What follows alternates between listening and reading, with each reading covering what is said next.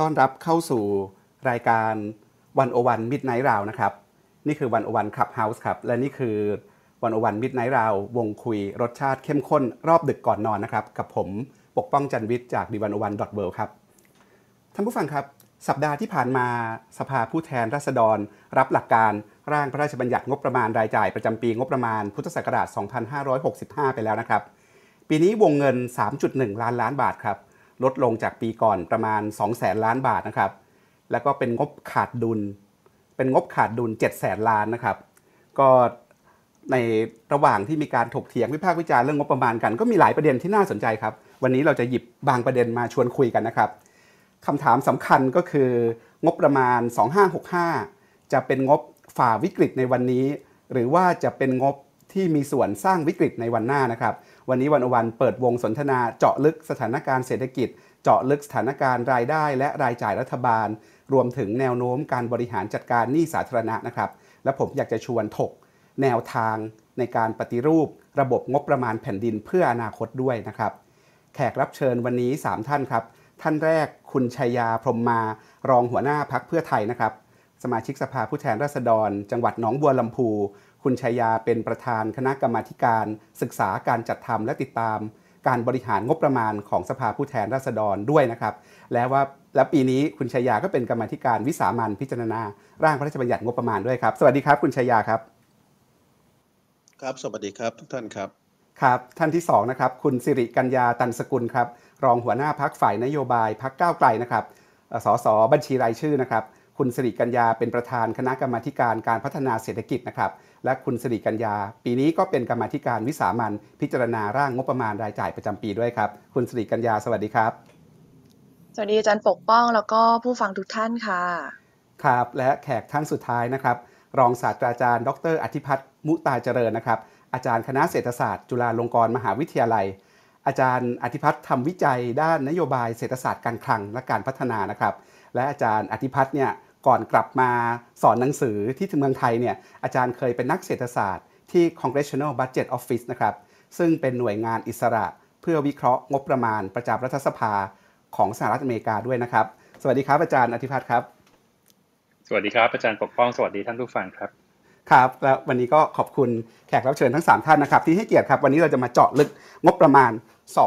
2565 and beyond นะครับ ก็ ผมอยากชวนคุย 2 รอบใหญ่ๆนะครับก่อนที่จะเปิดฟลอร์ให้ท่านผู้ฟังได้มีส่วนในการถามคำถามนะครับรอบแรกเนี่ยเรื่องใหญ่ ๆ ที่อยากชวนคุยคืออยากชวนทุกท่าน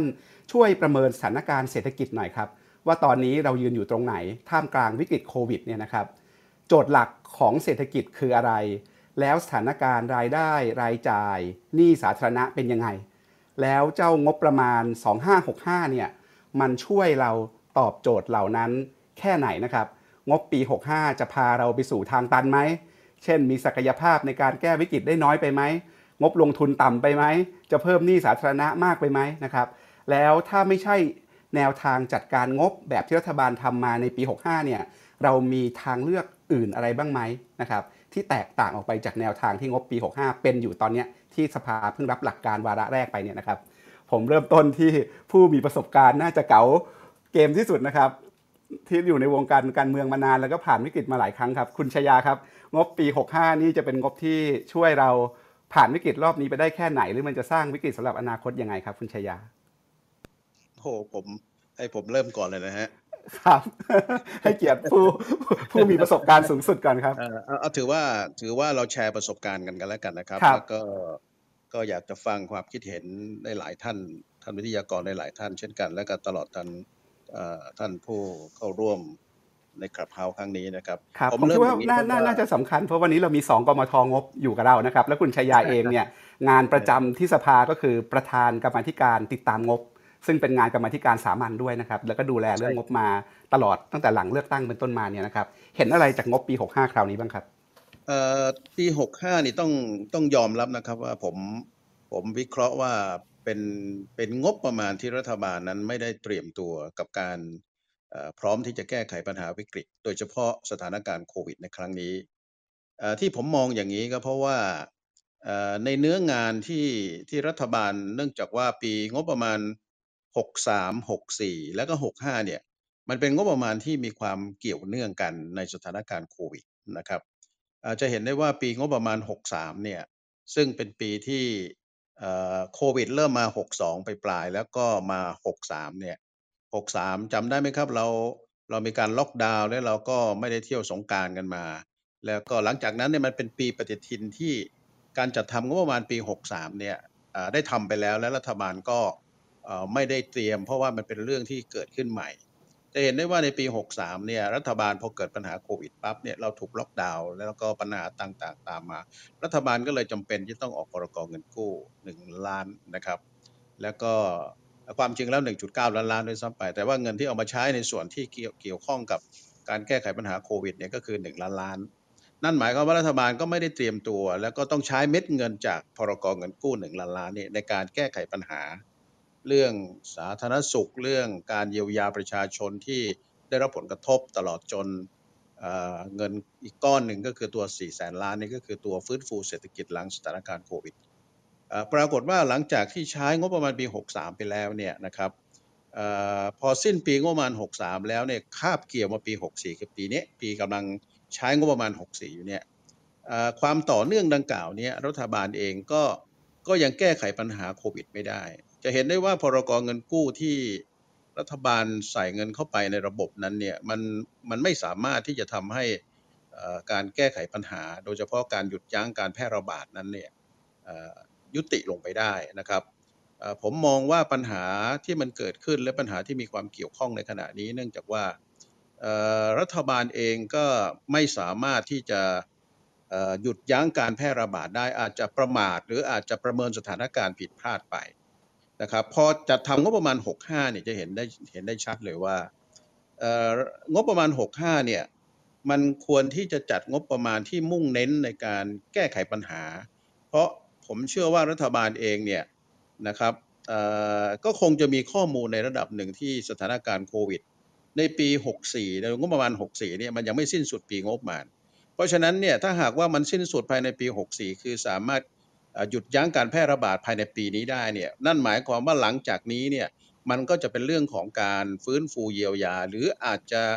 ลากยาวไปจนถึงปีต้นปี 65เนี่ยเพราะฉะนั้นเนี่ยรัฐบาลก็ต้องเตรียมในงบประมาณในการแก้ไขปัญหา เราจะเห็นได้ว่าในปีงบประมาณ 65 นั้นเนี่ยนะครับรัฐบาลเองก็จัดงบประมาณที่อาจจะมีส่วนในการในการประเมินสถานการณ์ที่ที่ที่อาจจะผิดพลาดไป จะเห็นได้ว่าในขณะที่กำลังพิจารณางบประมาณปี 65 เนี่ย ในสัปดาห์หน้าเนี่ยนะครับในสัปดาห์หน้าเนี่ยวันพุธหน้าเนี่ยรัฐบาลก็ตัดสินใจในการออกพรกอีกฉบับหนึ่ง ก็คือพรกเงินกู้อีก5แสนล้าน ความจริงแล้วเนี่ยตั้งไว้ที่7แสนด้วยซ้ำไปก็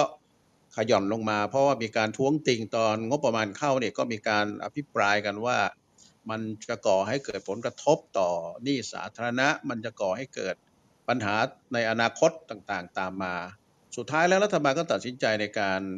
ในการออกพรกเงินกู้อีก 5 0 0แสนใน 5 0 0แสนเนี่ยก็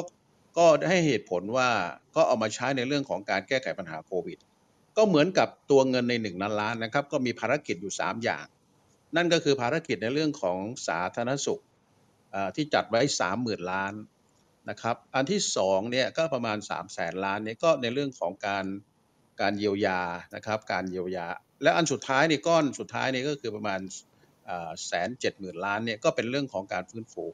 จะเห็นได้ว่าที่ผมได้ท้วงติงในการอภิปรายตอนงบประมาณวาระหนึ่งเข้าเนี่ยผมบอกว่าความจริงแล้วรัฐบาลไม่มีความจำเป็นที่จะต้องออกพรกองเงินกู้เลย ถ้าหากว่ารัฐบาลได้จัดลำดับความสำคัญของงบประมาณในปกติเนี่ยนะครับ ในปี 65 เนี่ยจัดลำดับความสำคัญของปัญหา อันไหนที่รัฐบาลคิดว่ามันยังไม่สมควรที่จะต้องจ่าย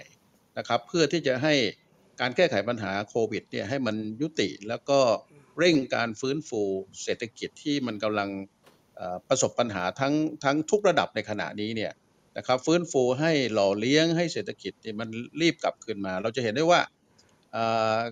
เครื่องยนต์ในการขับเคลื่อนเศรษฐกิจทุกตัว ไม่ว่าจะเรื่องของการส่งออก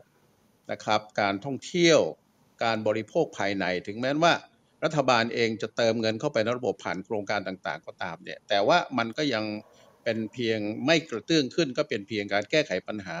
เป็นการเยียวยาเฉพาะหน้าแค่นั้นเองนะครับเม็ดเงินดังกล่าวนี้มันไม่ก่อให้เกิดเอ่อการฟื้นฟูเศรษฐกิจที่แท้จริง ภาคการท่องเที่ยวเองเนี่ยก็ยังก็ยังไม่ฟื้นนะครับคุณการชลงยาทุนคในรับภาครัฐเนี่ยก็ไม่ต้องมองเลยนะครับ ว่าปัญหาเนี้ยก็ยังคงไม่เกิดครับผม คุณชยาครับ ปีที่แล้วผมจำได้ตอนอภิปรายงบประมาณปี 64 เนี่ย สสหลายคนก็ตั้งคำถามนี้ครับก็ว่างบประมาณเนี่ยดูเหมือนไม่ยินดียินร้ายว่าว่าประเทศไทยกำลังเกิดโควิดอยู่ ก็คือจัดทำงบประมาณไปตามกระบวนการปกติอย่างที่มันเป็น ซึ่งปีที่แล้วก็อาจจะอาจจะวิจารณ์แบบนี้ อาจจะพอฟังขึ้นระดับหนึ่งก็เพราะว่างบประมาณมันจัดทำล่วงหน้ากันและตอนนั้นยังไม่มีใครรู้ว่าเกิดโควิดจะมีศักยภาพในการปรับตัวแก้ปัญหายังไง คนก็ไม่ได้ให้ความหวังกับระบบราชการมากนัก แต่ว่าปีนี้มันมีเวลาเตรียมตัวรับมือกันอยู่เป็นปีๆ ยังเห็นเซนส์แบบเดิมไหมครับ ว่าเรายังจัดงบประมาณดูเหมือนไม่ยินดียินร้ายว่าเราอยู่ในวิกฤต หรือว่าเพราะว่าเราคิดว่าวิกฤตมันคลายไปแล้ว จากสถานการณ์ที่ดีขึ้นเมื่อปีที่แล้ว หรือยังไงคือในเซนส์ของงบประมาณว่ามันเป็นงบที่สามารถตอบสนองกับสถานการณ์ มีประสิทธิภาพ แล้วก็ยืดหยุ่นพอรับมือกับวิกฤตเนี่ยมันมันตอบโจทย์ในแง่การเยียวยาและการฟื้นฟูเศรษฐกิจขนาดไหนครับ คุณชายายังมีเครื่องหมายคำถามตัวใหญ่ๆอยู่นะครับเอ่อผมตอบเลยนะฮะครับ ผมคิดว่าเรื่องนี้มันเป็นเรื่องของวิสัยทัศน์ของผู้นำนะครับ อันนี้อันนี้อันนี้ไม่ได้พูดแบบมีอคตินะครับ ผมผมจะเห็นได้ว่าตลอดระยะเวลาที่ผ่านมาตราบใดที่ผู้นำประเทศ โดยเฉพาะท่านพลเอกประยุทธ์ที่มาจากกลไกของการยึดอำนาจ แล้วก็มองมิติของการพัฒนาประเทศเนี่ยในมุมของการสร้างความมั่นคงทางด้านการทหาร หรือการสร้างแสนยานุภาพทางด้านกองทัพ จะเห็นได้ว่างบประมาณ ตั้งแต่ช่วงหลังจากที่ทำการรัฐประหารปี 57 มาแล้วเนี่ยนะครับหลังจากปี 57 แล้วปี 58 ปี 59 มาเนี่ยเราดูสถิติของงบประมาณทางด้านความมั่นคงทางด้านการทหารเนี่ยมันจะมีแนวโน้มสูงขึ้น แม้แต่ในสถานการณ์ในขณะนี้นะครับแม้แต่ในขณะปัจจุบันในงบประมาณปี 64 ก็เช่นกันนะครับเรายังเราตอนอภิปรายงบประมาณเนี่ยเรายังพูดถึงเรื่องการจัดงบประมาณทางด้านความมั่นคงอ่าทางด้านการซื้ออาวุธ การซื้อเรือดำน้ำ นะครับมีการท้วงติงแต่สุดท้ายแล้วรัฐบาลเองเนี่ยนะครับโดยการตัดสินใจของผู้นำประเทศเนี่ยก็ยังจะต้องผ่านงบประมาณ แล้วก็เป็นทิศทางของการที่จะมองการพัฒนาประเทศในในมิติของความมั่นคงมากกว่า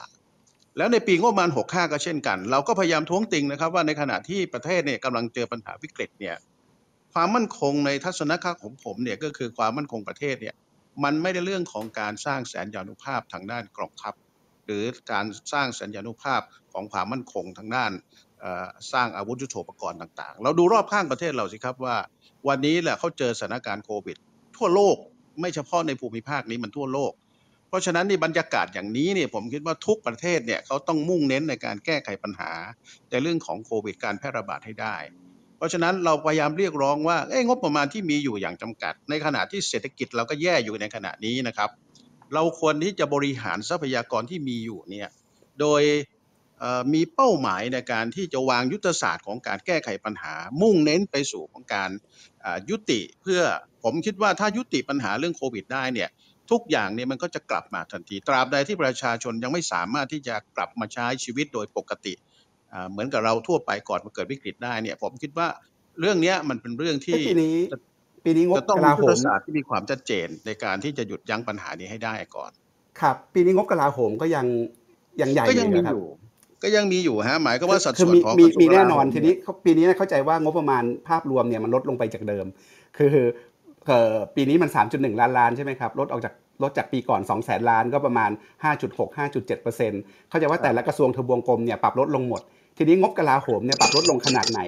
ลดลงเท่าๆกับค่าเฉลี่ยในยอดรวม หรือว่ายังลดลงน้อยกว่าค่าเฉลี่ยในยอดรวมยังไงคืออยากให้เล่าให้ฟังหน่อยเผื่อมีบางคนไม่ได้ติดตามรายละเอียดว่า ตอนเนี้ยปีเนี้ยเม็ดเงินงบประมาณมันกระจายไปที่ไหนกลาโหมลดลงไหมด้านสาธารณสุขที่คนกังวลมากๆเนี่ยมันเพิ่มขึ้นหรือเปล่า หรือก็ยังลดลงไปอีก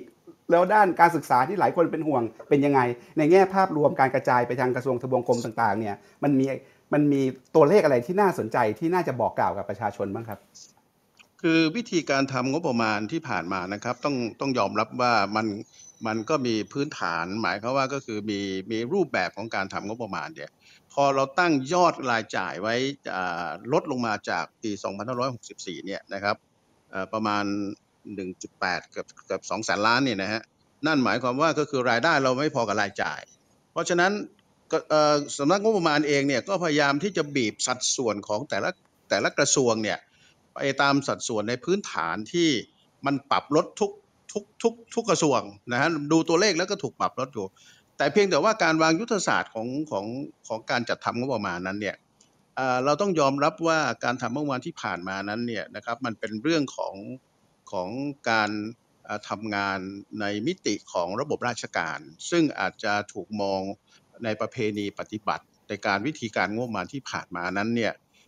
เขาถึงเวลาปีปฏิทินปีงบประมาณเนี่ยก็จะต้องทำเกณฑ์ตั้งยอดของปีงบประมาณ ซึ่งเอาฐานของปีใดปีที่ผ่านมาเนี่ยมาเป็นฐานแล้วก็บวกอัตราเงินเฟ้อบวกอะไรต่างๆเนี่ยซึ่งซึ่งวิธีการอย่างนี้มันก็เป็นวิธีการที่ดั้งเดิมที่ทำมา ตัวเลขที่ถูกปรับลดเนี่ยมันก็ถูกปรับลดทุกส่วนแต่เพียงแต่ว่า ยุทธศาสตร์ของการวางนโยบายของของงบประมาณนั้นเนี่ยมันก็มีกรอบในยุทธศาสตร์ ซึ่งสอดคล้องกับยุทธศาสตร์ ยุทธศาสตร์ชาติ 20 ปีเนี่ยนะครับ เพราะฉะนั้นก็ก็ขึ้นอยู่กับว่าในการจัดงบประมาณทุกครั้งที่ผ่านมาเนี่ยจะวางยุทธศาสตร์หลักๆเนี่ยซึ่งมีอยู่ 6 ด้านที่ที่ในในปีผิดงบประมาณเนี่ยที่เขาทำกันมาเนี่ยว่าจะมุ่งเน้นทางด้านไหนเรื่องสมรรถนะในการแข่งขันเรื่องอะไรต่างๆเนี่ยนะครับเรายังเห็นว่าสัดส่วนดังกล่าวเนี่ยการจัดทำดังกล่าว ก็เป็นเรื่องของระบบราชการอยู่เหมือนเดิม เพราะฉะนั้นทิศทางที่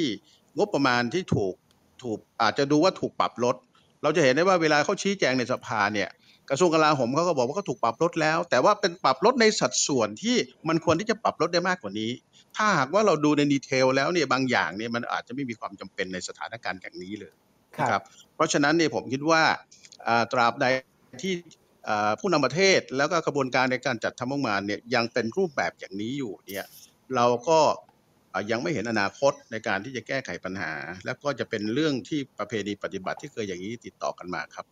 ครับ คุณชยาเปิดประเด็นน่าสนใจเดี๋ยวผมขอชวนคุยอีกนิดก่อนจะไปที่คุณสิริกัญญานะครับ เรื่องงบประมาณกับระบบงบประมาณกับความสามารถในการตอบสนองกับสถานการณ์ความสามารถในการตอบสนองกับวิกฤต อันนี้อยากถามคุณชายาจริง ๆ เพราะว่าตั้งแต่ผมสนใจการเมืองมาตั้งแต่เด็กๆเนี่ยครับตั้งแต่ ก็เห็นคุณชยาอยู่ในสภามาตั้งแต่ 2535 ใช่ไหมครับ ตั้งแต่คุณชยาเป็นสสสมัยแรกนะครับ โอ้โหแฟนคใช่ลับไหมครับนี่ใช่ไหมครับก็ก็อยู่มานานแล้ว แล้วก็เห็นระบบงบประมาณ ตอนนี้คุณชยาก็เป็นประธานกรรมาธิการเอ่อติดตามงบประมาณอยู่ด้วยนะครับครับ คืองบประเทศไทยเนี่ยนักวิชาการจะชอบวิจารณ์บอกว่ามันเป็นงบตามหลังเหตุการณ์ งบปี 65 ที่ทำกันเนี่ยที่ตอนเนี้ยพิจารณาอยู่เนี่ยจริงๆ เริ่มต้นทำกันมาก็น่าจะตั้งแต่ประมาณปี 63 ได้ไหมครับ ปีทำกันมาตั้งแต่ปีปฏิทิน 63 พิจารณาปีปฏิทิน 64 คืองบประมาณเราเนี่ยมันทำมาจากฐานอดีตทำมาจากตั้งแต่อดีตนะครับแล้วก็เป็นอย่างเงี้ยทุกกระทรวงทบวงกรมเมื่อก่อนผมเป็นอาจารย์มหาวิทยาลัยคณะผมก็ทำแบบเดียวกันเนี่ย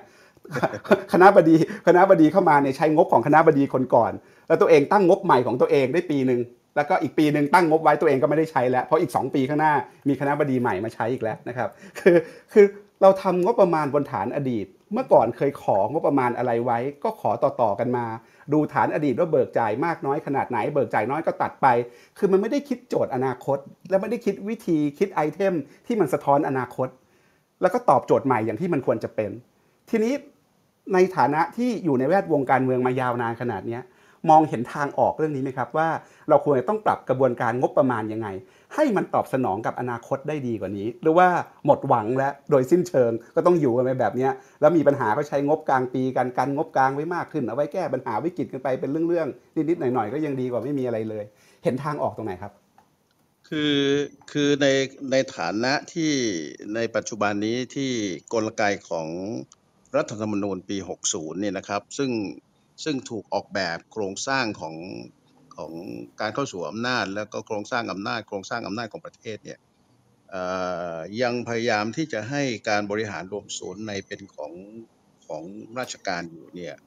ผมคิดว่าถ้าตราบใดที่ยังเป็นอย่างนี้อยู่ ก็คงจะเห็นทิศทางของอนาคตเนี่ยค่อนข้างลำบากเพราะฉะนั้นบางเรื่องนี่นะครับซึ่งซึ่งซึ่งเป็นประเพณีที่ปฏิบัติมา ซึ่งซึ่งเราเห็นกันมาว่าอย่างที่ท่านอาจารย์ได้พูดถึงว่า วิธีการงบประมาณเนี่ยมันจะไล่ปีปฏิทินมาเรื่อยๆเนี่ยเราทำงบประมาณปีอ่า64งบประมาณปี64เนี่ยยังไม่จบ ยังไม่สิ้นปีงบประมาณแล้วงบประมาณปี65เข้ามาสู่การพิจารณาของสภาแล้ว ซึ่งปีปฏิทินของปีงบประมาณ65เนี่ยมันก็เริ่มวางมาตั้งแต่ปีเอ่อปีปี63 64เนี่ยช่วงช่วงที่งบประมาณกำลังเข้าเนี่ยพอจบงบประมาณ63มาเนี่ยก็ทำ64ต่อเนื่อง64ยังไม่จบก็ทำ65แล้วอะไรต่างๆเนี่ย เพราะฉะนั้นเนี่ยบางครั้งมันไม่ได้จอบโจทย์อนาคตว่าปัญหาข้างหน้าที่จะเกิดขึ้นนี่มันมีอะไรที่จะต้องเกิดขึ้น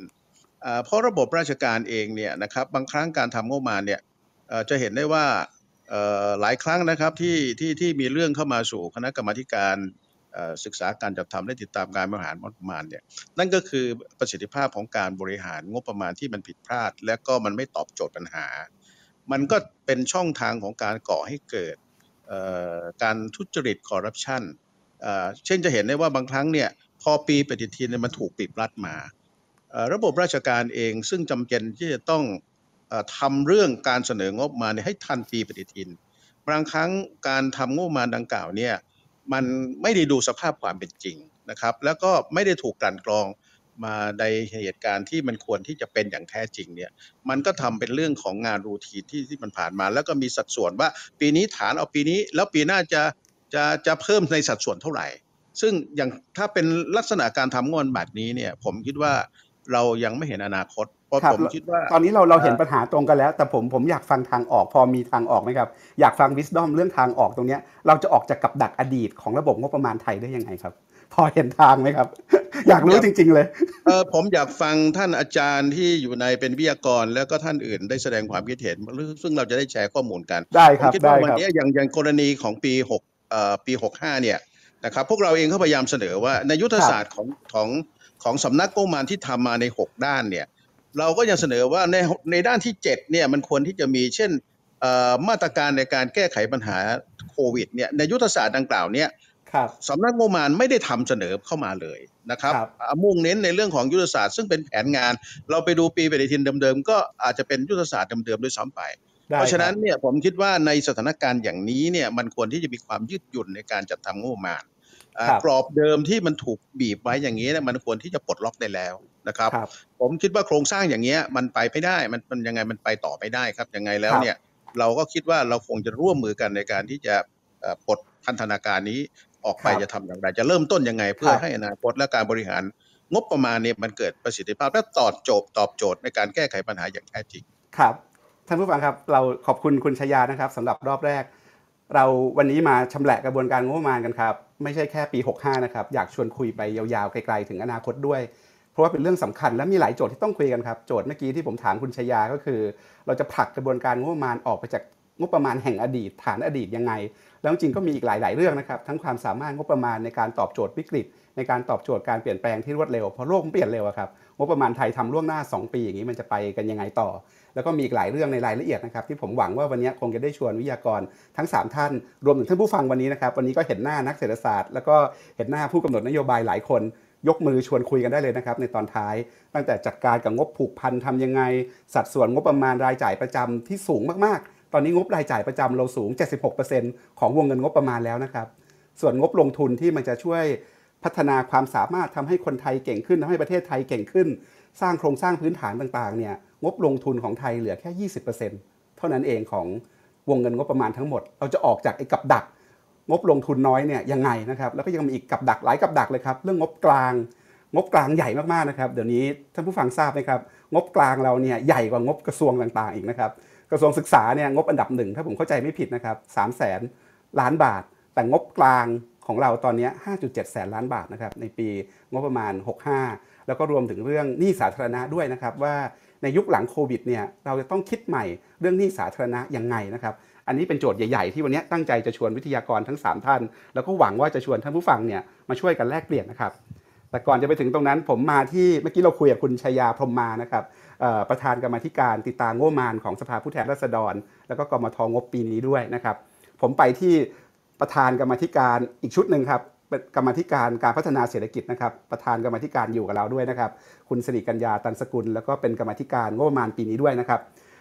คุณสิริกัญญามองงบประมาณปีนี้ที่ต้องตอบโจทย์ใหม่ของประเทศ เห็นอะไรใหม่ ๆ เห็นอะไรเซอร์ไพรส์ในงบประมาณไหมครับ งบประมาณเรา 65เนี่ย จะสามารถตอบโจทย์ประเทศได้อย่างที่มันควรจะเป็นขนาดไหนยังไงครับค่ะขอบคุณค่ะ ก็จริง ๆ พอดูอ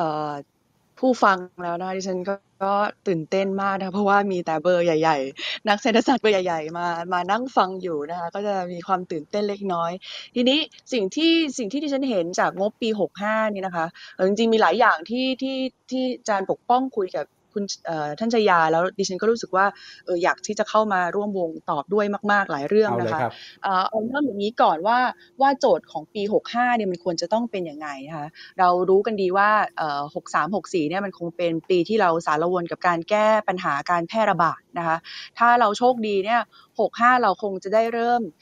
การฟื้นฟูประเทศกันอย่างจริง ๆ จังๆนะคะเพราะว่าประเทศก็บอบช้ำมามากในด้านทางด้านเศรษฐกิจทางด้านสังคมทางด้านสุขภาพนะคะเอ่ออย่างยกตัวอย่างเช่นอย่างปี 63เนี่ยถึงแม้ว่า GDP เนี่ยมันจะลดลง 6%นะคะแต่ว่ารายได้ครัวเรือนนะคะที่เป็นเงินในกระเป๋าของประชาชนเนี่ยมันลบไป 10%มันแสดงแล้วว่าแสดงให้เห็นว่าวิกฤตเนี่ยมันมันกระทบกับคนเล็กคนน้อยคนรากหญ้าเป็นหลัก นะคะในขณะที่ถ้าถ้าตัวเลขเป็นแบบนี้แสดงว่ามันยังมีส่วนที่เป็นเอ่อกำไรของบริษัท หรือว่ารายได้จากค่าเช่าดอกเบี้ยต่าง ๆ ที่มันยังเป็นบวกอยู่ด้วยซ้ำไปนะคะ แล้วก็ที่สำคัญเนี่ยมันกระทบกับภาคแรงงานสถานการณ์แรงงานเนี่ยเปราะบางมาก ถึงแม้ตัวเลขอัตราการว่างงานมันจะดูต่ำเมื่อเทียบกับประเทศอื่นทั่วโลกที่เจอวิกฤตเหมือนกับเรานะคะอยู่ที่ประมาณ 1.5-1.6%เนี่ยแต่ถ้าเราไปดูว่าเขายังได้ทำงานกันอยู่ไหมเนี่ยก็ยังก็ยังงงว่าเอ๊ะอย่างนี้มันเรียกยังว่างงานเออว่ายังได้ยังมีงานทำอยู่หรือเปล่า ถ้าคนหนึ่งเนี่ยทำงานแค่อ่ออาทิตย์ละ 4 ชั่วโมง อาทิตย์ละ 20 ชั่วโมงอย่างเงี้ยมันก็สุดท้ายมันก็แปลไปเป็นรายได้ได้ไม่พอประทังชีวิต ดังนั้นเนี่ยเราเห็นแล้วว่ามันมีคนเล็กคนน้อยจำนวนมากที่จะต้องเออได้รับการช่วยเหลือประคับประคอง ฟื้นฟูชีวิตความเป็นอยู่คุณภาพชีวิตของเขาให้กลับมานะคะเอ่อแต่พอดูงบปี 65 นะคะ ประกอบไปด้วยกับกับเงินกู้1ล้านล้านบาทไปเลยนะคะครับเราก็จะรู้สึกว่าเอ่อทำไมด้วยสถานการณ์แบบนี้เรายังถึงต้องเอ่อลดวงเงินงบประมาณลง ถึงเกือบเกือบสองแสนล้านบาทนะคะอันนี้แปลกไหมเอ่อครับหลายๆ อันเพราะหลายนี้เพราะหลายประเทศสู้วิกฤตเนี่ยเขามีแต่ใช้งบประมาณเยอะขึ้นในช่วงกระตุ้นเศรษฐกิจในช่วงฟื้นฟูเศรษฐกิจทำไมปีนี้วงเงินงบประมาณถึงน้อยกว่าปีที่แล้วเกือบเกือบหกเปอร์ถูกเซ็นต์ค่ะดิฉันก็รู้สึกว่ามันเป็นเรื่องน่าแปลกแล้วถ้ามองจากในมุมของยอดขาดดุลงบประมาณเนี่ยก็อยู่ที่ประมาณ 20 22เปอร์เซ็นแล้วนะคะเอ่อถ้าเกิดเป็นนักเศรษฐศาสตร์ก็บอกว่าโอ้อันนี้มันเยอะมากแล้วนะคะ แต่ว่าถ้าเกิดไปดูเอ่อปีที่ผ่านๆมานะคะแม้แต่ปีที่เราวิกฤตที่สุด อย่างปี 63เนี่ยก็น่าจะขาดดุลไปสักรวมรวมที่ต้องใช้จ่ายพวกเงินกู้หนึ่งล้านบาทด้วยเนี่ยก็น่าจะขาดดุลไปสักประมาณ 30เปอร์เซ็นของของของเอ่องบประมาณรายจ่าย ซึ่งดิฉันก็คิดว่าปี 65เนี่ยสถานการณ์มันยังไม่ดีขึ้นเนี่ยมันก็ควรที่จะต้องขาดดุลมากกว่านี้นะคะไม่ใช่ไม่ใช่ว่าเริ่มที่จะปรับสมดุลทางการคลังแล้วนะคะเอ่แต่เหตุที่ยอดรวมมันลดลงเนี่ยมันสะท้อนปัญหาอย่างอื่น ที่เป็น underlying problems อื่นด้วยไหมครับ เช่นอะเพราะปกติประเทศไทยเวลาตั้งงบประมาณเนี่ยเป็นงบประมาณที่มักจะชอบใช้ด้านหนึ่งก็รายได้กำหนดรายจ่ายก็คือดูว่าเราพอประมาณการการเก็บภาษีประมาณการรายได้ได้ประมาณไหน ก็ตั้งรายจ่ายไว้ระดับหนึ่งอะไรประมาณแบบนี้ใช่ไหมครับคือมันสะท้อนว่าเราไม่ค่อยเห็นทางที่คิดว่าประเทศนี้จะเก็บรายได้ได้มากไหมหรือว่าหรือว่ายอดหนี้สาธารณะมันจะเริ่มชนเพดานแล้วไหมจากการที่ เราใช้งบประมาณขาดดุลมาต่อเนื่องตั้งแต่ช่วงก่อนโควิดด้วยซ้ำใช่ไหมครับเราน่าจะขาดดุลงบประมาณมาสักเจ็ดปีต่อเนื่องใช่ไหมครับแต่ว่าช่วงโควิดเนี่ยเขาจะขาดดุลแบบใหญ่ ๆ แล้วก็กู้เงินใหญ่ ๆ มาอีกอะไรแบบเนี้ยมันมันมันมันสะท้อนปัญหาพวกนั้นด้วยไหมหรือว่ามันมีเหตุอะไรที่อยู่ข้างหลังดิฉันคิดว่ามันมันมันง่ายมันง่ายกว่านั้นเยอะอาจจะไม่ได้คิดอะไรที่ที่ซับซ้อนไปกว่านั้นดิฉันคิดว่าเขาก็เอ่อ ตั้งต้นจากรายได้เนี่ยแหละค่ะว่ารายได้ของปี 65 เนี่ยมันจะจัดเก็บได้ลดลงมากนะคะ จากเดิมเนี่ยที่ประมาณการเอาไว้ว่าปี 65 น่าจะจัดเก็บรายได้ 2.8 ล้านล้าน อ้างอิงจากตัวแผนการคลังระยะปานกลางเนี่ยออพอประมาณจริงนะคะจากตอนตอนเนี่ยค่ะปี 64เนี่ยก็เหลืออยู่แค่ 2.4 ล้านล้านบาทเท่านั้นเอง พอตั้งต้นจาก 2.4 ล้านล้านบาทเนี่ยทำทำยังไงท่าไหนเนี่ยมันก็ มันก็ไม่เกิน 3.1 ล้านล้านบาทอะค่ะมันก็เลยกลายเป็นข้อกฎหมายที่มันมามาผูกมัดเราในยามที่วิกฤต แล้วไม่สามารถที่จะทำให้เราใช้งบประมาณในยามวิกฤตได้อย่างยืดหยุ่นมากขึ้น แล้วมันก็ไม่ได้เป็นปัญหาที่มันเพิ่งเกิดขึ้น ปีนี้เป็นปีแรกนะคะเกิดมันเกิดขึ้นตั้งแต่ปี 53นะคะเพราะว่าปีตัวพรบหนี้สาธารณะที่กำหนด เพดานการกู้เงินแบบนี้เนี่ยมันออกปี 48 แล้วก็เผชิญกับวิกฤตครั้งแรกก็คือปีประมาณปี 53เราก็ต้องปรับลดงบประมาณลงทั้งทั้งที่ประเทศก็กำลังจะต้องเนี่ยค่ะผ่านวิกฤตแล้วก็ต้องฟื้นฟู แต่ว่างบประมาณรายจ่ายก็ถูกปรับวงเงินลดลงจากปีก่อนหน้าพอมาปีนี้เกิดวิกฤต อีกรอบก็เจอปัญหาแบบเดียวกันนะคะว่าถ้าถ้าถึงจะมีวิกฤต แต่ว่าเราก็ไม่สามารถที่จะขยายการใช้จ่ายเงินเงินงบประมาณได้ เพราะว่าติดปัญหาเรื่องข้อกฎหมาย ตัวพรบหนี้สาธารณะอยู่ที่กำหนดให้เพดานการกู้เงินเนี่ยเอ่อ exactly ตามกฎหมายนะคะ ก็คือไม่เกิน 20%ของงบประมาณรายจ่ายบวก 80%ของเงินคืนต้นเงินกู้ ก็คือว่า ก็คือจากฐานรายได้เนี่ยก็คือกู้ไปได้เท่าไหร่เนี่ยก็คือไม่เกิน 20%ของของของรายจ่าย แล้วก็ต้องต้องคืนเงินต้นด้วยอะไม่ห้ามชักดาบไม่งั้นก็จะไม่มีเงินไปไปไปไม่ไม่มีวงเงินไปกู้ขาดดุลนะคะก็ทำให้ดิฉันมันรู้สึกว่ามันไม่มันไม่มีความยืดหยุ่น แล้วก็ตอบสนองกับวิกฤตได้นะคะหลายคนอาจจะคิดว่าไม่จำเป็นที่จะต้องกู้มากกว่านี้ ไม่จำเป็นจะต้องขาดดุลมากกว่านี้ แต่ว่าดิฉันเห็นต่างแต่ตรงนี้ว่าประเทศ มันจะต้องการการฟื้นฟูต้องการการ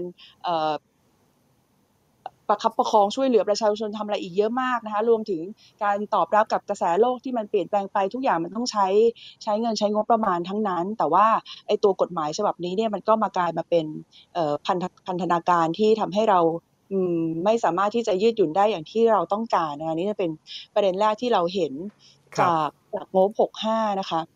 ทีนี้ผมผมฟังคุณสิริกัญญาพูดแล้วผมอยากชวนคุย 2 ประเด็นต่อยอด ประเด็นแรกก็คือเมื่อกี้เราพูดกันถึงยอดวงเงินรวมไปแล้วนะครับ ทีนี้วงเงินรวมก็เรื่องหนึ่งก็สำคัญ แต่ว่าที่สำคัญไม่แพ้กันก็คือประสิทธิภาพในการใช้เงิน ว่าภายใต้งบประมาณของเราเนี่ยยิ่งมีจำกัดมีน้อยกว่าที่มันควรจะเป็น และตอนนี้มันน้อยกว่าที่เราฝันว่ามันจะมี เราจะใช้มันยังไงให้มีประสิทธิภาพ คุณสิริกัญญาตามงบประมาณมาตั้งแต่ปีที่แล้ว ปีก่อนหน้าเนี่ยเห็น ศักยภาพของรัฐไทยในการใช้งบประมาณในการแก้วิกฤตอย่างมีประสิทธิภาพขนาดไหนนะครับเงินเนี่ยมันใช้จ่ายตรงเป้าอย่างที่ควรจะเป็นไหม มันเร็วพอไหม มันลงไปที่จุดใหญ่ที่มันเป็นจุดกระดานหกในการแก้ปัญหา พอไหม มันมีศักยภาพในการช่วยแก้ปัญหาความเหลื่อมล้ำที่มันถ่างกว้างขึ้นจากโควิดมากไหมช่วยกลุ่มเปราะบาง กลุ่มคนยากจนธุรกิจรายเล็กรายน้อย ได้ ได้จริงไหม อันนี้เรื่องหนึ่งนะครับ แล้วก็เรื่องหนึ่งที่มันต่อยอดไปด้วยนะครับ นอกจากว่าเงินมันลงไปที่ไหนแล้วลงไปตรงจุดไหม เรื่องประสิทธิภาพของการเบิกจ่ายด้วย เพราะว่าปัญหาหนึ่งของรัฐไทยและระบบงบประมาณก็คือ ตั้งงบไว้ แต่ว่ากว่าจะเบิกจ่ายได้เนี่ย โอ้โห มันมันน้อยเหลือเกิน แล้วมันก็ทำให้มันไม่มีศักยภาพในการแก้ปัญหาได้ทันท่วงที อันนี้เรื่องใหญ่ที่หนึ่งนะครับ คือเรื่องประสิทธิภาพ เรื่องใหญ่ที่สองเมื่อกี้คุณสิริกัญญาก็พูดถึงเรื่องเพดาน หนี้สาธารณะนะครับที่ดูเหมือนว่างบประมาณปีเนี้ยมันก็มันก็เต็มเพดานชนเพดานหนี้แล้วแล้วมันก็จะกระทบกับกรอบเออวินัยการคลังกรอบความยั่งยืนการคลังไอ้วิธีคิดในเรื่องการบริหารจัดการหนี้สาธารณะใน